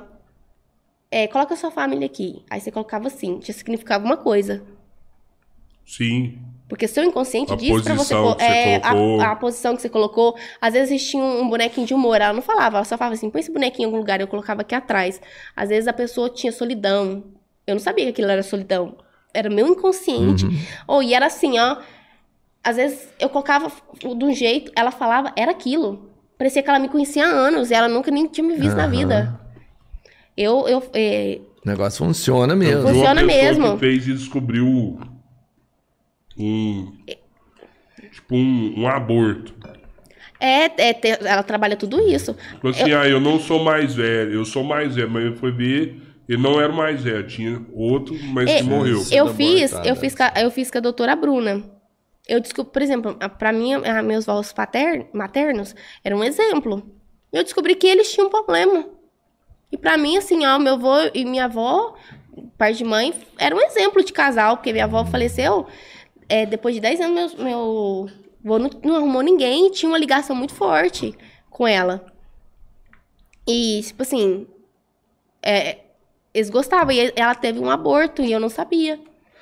Que a minha irmã, que, que, que eu tinha um tio. E, fo- e, e isso, depois a minha mãe fez constelação também. A minha mãe teve que trabalhar esse aborto, porque foi algo que não foi incluído na família. Essa é a parada, né? Essa é a parada. Aí, e, e eu, fala, eu falei pra doutora Bruna, que eu fiz com a. Ela chama Bruna. Eu falei pra ela, nossa, tudo que você falou se encaixou tanto. E eu falei que eu tive que trabalhar duas coisas. Uma coisa que ela trabalhou na, na constelação familiar, que não era da minha família. Foi em questão de perdoar. Porque, tipo assim, eu sempre fui muito pressionada, né? Família, esses trem. E às vezes eu fazia, é, tinha medo de fazer algo por conta da minha família. Eu falava assim, ah, eu vou fazer isso, minha família não vai aceitar. É tipo coisa assim, sabe? Porque meu- meus pais são antigos, pessoas antigas, É. pessoas da roça. Tem um sistema diferente. Então, é, é um- um- uma criação totalmente diferente. E aí, às vezes, eu gostava de um rapazinho e aí não tinha coragem de namorar e às vezes ficava, sabe, enrolando. E aquilo pra mim era algo perverso de eu ter feito. E eu tive que trabalhar o perdão. É uma coisa que ela falou assim, ó, não é costuma, é, a gente não costuma trabalhar o perdão, a gente costuma trabalhar a inclusão. Mas eu tive que me perdoar, porque às vezes eu já tinha até pedido desculpa pra essa pessoa, sabe? Cresci, eu falei, não, desculpa aquela época, eu sou assim, sabe? Independente de tudo, o tempo passou, se eu tive a oportunidade de pedir desculpa, eu te peço. Aham. Aí eu já tinha pedido desculpa, eu já tinha até me perdoado, falei, ah, Natânia, você era criança, até dó. Às vezes, eu, por exemplo, eu é cheguei, a ver, cheguei numa pô, menina e falei que ela era feia, depois de muito tempo eu falei assim, ó, eu falei isso pra você, mas eu era criança, você me desculpa. Eu sou assim. E aí, tem nada a ver. Eu não me perdoava, mesmo a pessoa ter me perdoando. Então, eu tive que trabalhar o perdão. Deu, deu perdoar aquilo que eu tinha feito, que a pessoa já nem queria mais nem saber, nem lembrava. Mas lá no meu inconsciente, no meu subconsciente, eu não tinha me perdoado. Então, eu acho assim, terapia pra vida, todo mundo deveria fazer. Show de bola. E quem faz constelação tem uma outra visão da vida. Boa dica essa que você deu pra gente, viu? Não, eu, é... eu já quis fazer, mas. vou Não, é- fazer. eu acho que todo mundo deveria fazer constelação. Nem, às vezes a pessoa não tem nada, mas aí tem um É, bloqueio que lá você não tem pequeno, nada, bobo. pô. Vai lá, se não tiver nada, ótimo, melhor. E é muito engraçado, porque você vai. você- eu, por exemplo, eu, eu- minha constelação durou seis horas. Foi muito tempo, conversa bem mais que da cobra, né? Aí eu já saí de lá com muita coisa mudada. Mas é super louco. Muita coisa que eu conversei lá, que eu constelei, eu não lembro mais, sabe? Se eu for te contar, eu não lembro o que, que aconteceu. Mas são coisas que eu tô vendo que, com o decorrer do tempo, eu tô pegando. E ela me falou, ela falou assim, olha, a constelação, ela não vai mudar sua vida do dia pra noite. É tudo um processo. Ela falou assim, eu não, não para de fazer terapia, porque a terapia vai te ajudar. E a terapia, parece que eu vou na terapia, tudo desembola muito mais fácil. Parece que tudo que eu falo eu consigo compreender. Parece que eu consigo falar com mais facilidade, contar as coisas com mais facilidade. Porque tem coisa que a gente fica meio assim, mesmo que a pessoa sou psicóloga. Como chama essa mulher que faz constelação? Ela chama Bruna. Bruna. Aqui de Iraguari, né? É aqui de Araguari. Que O... massa. Ela, eu, conheci ela, eu conheci ela no fórum. Legal Ela é advogada e consteladora. Eu, eu acho que fica ali do lado da Casa Velha. Ela tem um consultório Depois pequenininho. manda, depois manda o contato dela pra gente. Que é- é- pode ser uma conversa boa. Não, Ó. eu acho que seria muito bacana, porque ela trabalha, além da constelação, ela trabalha outras coisas muito bacanas de, de se Sério? falar. Não, manda o contato. Né, Bert? Porra, Não, constelação, se você for conversar sobre constelação, tô- é muito bacana. É, não, e eu tenho um amigo que já conversou muito comigo sobre isso, e é um assunto que eu tenho extremo interesse, sabe? Eu gosto do assunto. Sim, E, sim, e- sim. e eu falo assim, é uma coisa, é uma coisa muito estranha. Eu falo assim, ó, eu falo, eu falo pro Clyde, Deus age muito na minha vida, porque eu queria muito fazer constelação e eu ficava meio sem graça, porque o único lugar que eu conhecia que fazia Quiraguari era com gente, pessoas. Uhum. Você vai lá e constela com pessoas, em vez de você Não é melhor? Não, porque Araguari é uma cidade pequena, né? Ah, o que que tem, mano? Bagulho. Todo mundo fica sabendo dos seus traumas, da sua história. Tem gente que não gosta, hein? Ah, foda-se. Mas tem gente que não, Tá tem gente que é... Foda-se, mano, você não gosta. Tem gente que não gosta. E eu ficava meio assim, porque eu, eu sou uma pessoa pública. Sim, Falei assim, vai que tem algo que aconteceu que, que é muito assim, vai ser um baque pra mim, eu já tive depressão, e aí, que assim, tem gente que você fala assim, ó, tive depressão. Tem gente que vai te olhar e falar assim, nossa, olha como ela é forte. E tem gente que vai falar assim, ah lá, tá se vitimizando. Vai tacar. Ah, não vai, Ixi, mano, muita não, gente não, taca não, hater. não sei. que isso, taca? Ah, mas o hater, isso é. Eu vou te falar, foda-se. Não, hoje eu tô foda, É, assim. é, mas na é, época que eu foda-se. tinha, tinha depressão, quando o povo ficava Não, eu atacando hater, eu ficava. É, porque aí quando você, é, aí, pô, quando você tem depressão e você pega um hater, um, já vai acabar a sua vida. Hoje eu sou igual a, a Manu Gavassi, ela fala assim, ó. Gente, eu acho tão massa quando eu tenho hater, porque quando você tem, quando você tem hater, quando você tem gente que só te ama, você, tipo assim, não fede Tá nem bom, cheira, é, né? é. Tipo, ah, a pessoa só me ama. Mas quando você tem hater, você, tipo assim, ó, venceu na vida, velho. Tem um hater. É Quer dizer que você faz diferença. Você- tem gente que te ama, tem gente que te odeia. É, atinge A geral. Drica. Você Ah, é, você é. A A Drica teve é- aqui. é. A Drica adora hater. Eu acho que um hater deles. Quem, quem que é rústica e simples? Poxa, eu não sei. É, mandou você. várias mensagens Mas deve aqui. ser seguidora minha, porque às vezes eu conheço por nome. Eu tenho seguidora minha que, que me chama de amiga e tudo mais. Eu tenho, tipo, tipo assim, como se fosse minha amiga mesmo, nunca nem vi. Mandou aqui, ó. Natane me ajudou muito num momento muito difícil. Através dela eu saí de uma tristeza profunda. E quando minha autoestima estava lá no chão, você ajudou ela. E aí ela comentou aqui depois que emocionante ver você bem e saber que você passou. Não, tem, tem muita gente que quando eu tava com depressão, que eu já tava bem melhor, que até quando eu tava com depressão mesmo, eu, eu tentava desviar as mensagens, sabe? Não ficar ler tanto, Entendi. porque eu tava trabalhando justamente isso, não pegar tudo pra, pra mim. Aham. Mas quando eu tava melhor, que eu já conseguia distinguir o que eu poderia fazer, porque assim, não é que eu não ajudo ninguém, sabe? Que antes eu me ajudava todo mundo. Mas eu entendo que é ajudar, você dá uma dica e fala assim, olha, procura um médico, procura alguém. Ou se alguém falasse, muita gente falava assim pra mim, ó, nossa, eu tenho, eu, eu me sinto tanto assim e minha família não me compreende. Eu falava assim, olha, se a sua família não te compreende você tem interesse, procura você mesmo. É, não. Falei assim, hoje em dia é, tem no SUS, tem tudo. Você não precisa ah, falar assim, ah, pai, paga isso aqui pra mim. Chega lá no SUS e conversa. Tem alguém pra te orientar. Não deixe de procurar ajuda, porque a pessoa só vai entender que você realmente tá passando por aquilo se você se- tentar Depois se que você tiver ajudar. uma orientação mesmo, falar que eu tô mesmo, É, ó. porque se você não tentar se ajudar, quem vai? Pô, é verdade. Quem marcou a minha, a minha consulta no psiquiatra fui eu mesma. Minha amiga falou, Muito bom. peguei, marquei e, e nem contei pra ele. Ele falou, Natan, você tem que ir no médico, esse negócio de você desmaiar não tá normal. Ele falou assim, já marquei. Eu falei, não, marquei. No dia que foi lá e falou, você está vendo um psiquiatra? Ele até assustou. Porque eu falei pra ele comigo, Não, né? Você tá vindo psiquiatra? Eu Pô, achou você que era tá... um cardio. Eu falei, eu- não, eu peguei pra ele e falei assim, Clínico. eu falei assim, uai, Claito, alguma coisa tá de errado comigo. Uai, é dor nos rins. É, é, eu dei gastrite, eu dei muito eu refluxo. tô, tô... Eu tinha refluxo. E eu não era uma pessoa de dar refluxo. Era tudo ansiedade. Aí eu, eu dava. alergia de pele, eu dava alergia. Não tá normal. Eu nunca fui assim. Tipo assim, às vezes eu pegava uma gripe e não sarava nunca. E eu era aquela pessoa que ficava gripada três dias. Porque eu, sa... eu saio comendo laranja, eu saio tomando xarope, tudo quanto é tipo. Eu como. Minha sogra fala assim, ah, tá lá, ó, botando o Juca pra fora e tá comendo de novo. Menina doida.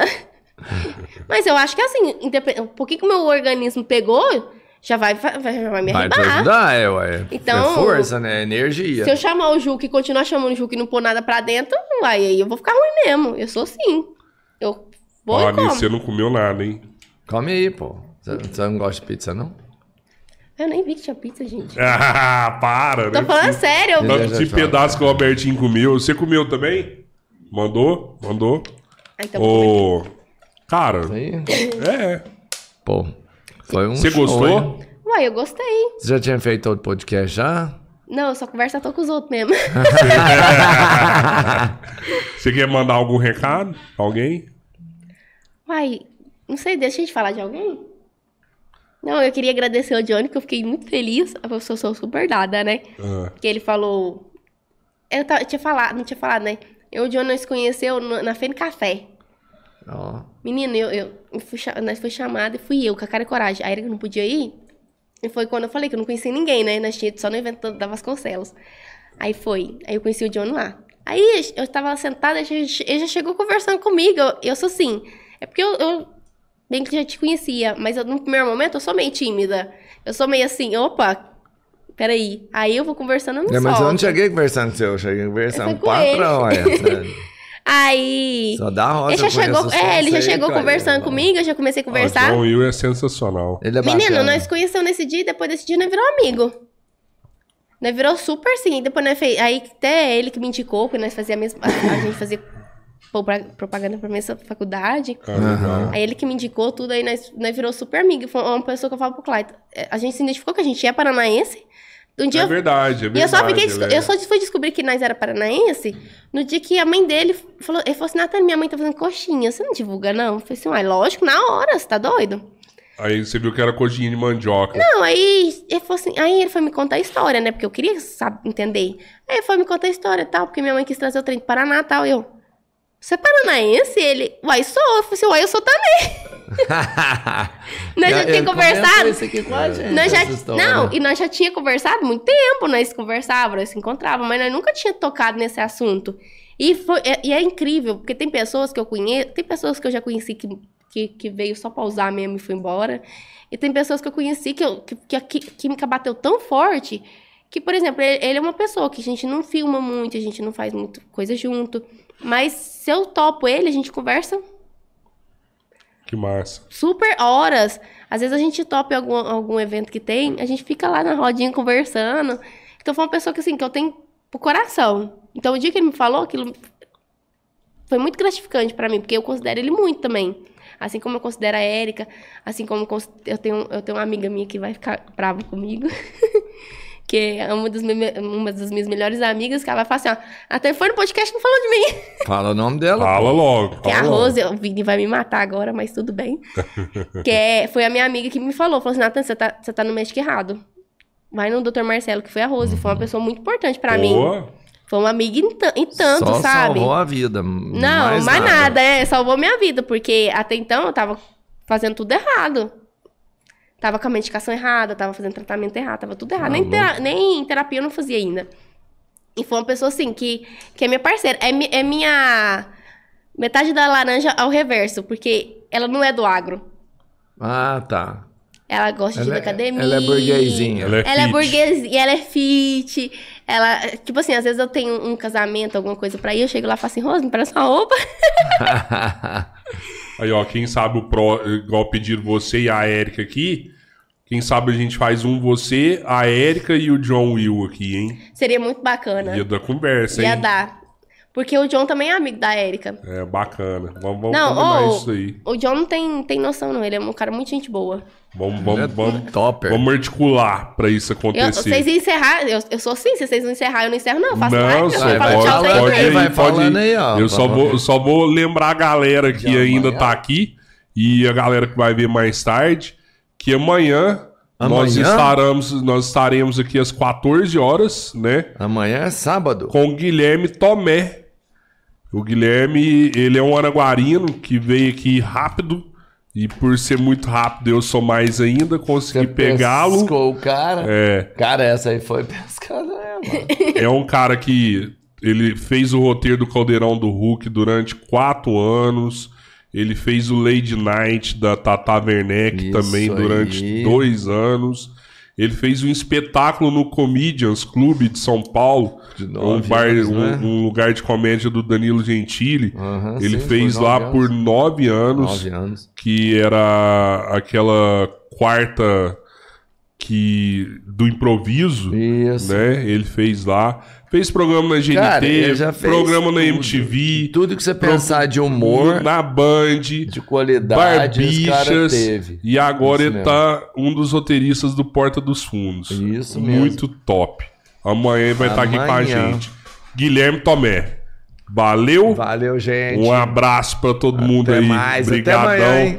Se inscrevam no Obrigado canal. a siga Nath gente, também, dá viu, like. Nath? Nossa, Obrigado foi a bom vocês. demais, Valeu viu? pra caramba. Se Foi vocês deixassem eu conversar aqui a noite inteira, que eu sou. Eu concordo, gente. Não, vamos, velho. Vamos. Foi fácil, o mais fácil é quando é assim. É, desembola, né? É, é. tem uns que nós tem que ficar arrastado. Nossa, foi ótimo. Não, Fala eu- isso não, eu- Bertinho. Oi? Fala isso não. porque falar- Eu não fico arrastado com nenhum, não, velho. Eu sei que eu tenho que arrastar o ah, Cruz. tá. Então tá. Eu ia falar assim. Não, eu sou super aleatória, né? Vocês perceberam que eu começo a conversar um tempo, eu já, eu já mudo de assunto. Eu sou aquela pessoa que você está conversando, eu entro na conversa, parece que eu tava conversando. Tem gente que fica Sim. esperando, né? Eu, eu não sou, não. Eu já entro na Você é conversa. boa de papo. Você é boa de papo, não é, ô? Ou quando ela vai lá no John pra comprar coxinha, fica uma hora e meia dentro do carro. Depois que ela vai dentro do carro, fica uma hora e meia. Ele nem gosta de conversar também, né? Tá ao vivo ainda, Pedro? Que Não, Quer fazer uma com seu marido? Chama ele pra cá agora. Vamos fazer uma nós quatro aqui com ele aqui sentado aqui, Você ó. falar, você só fala dos seus grandes amor? A cara dele. Quer fazer um merchan dos Galizezinhos?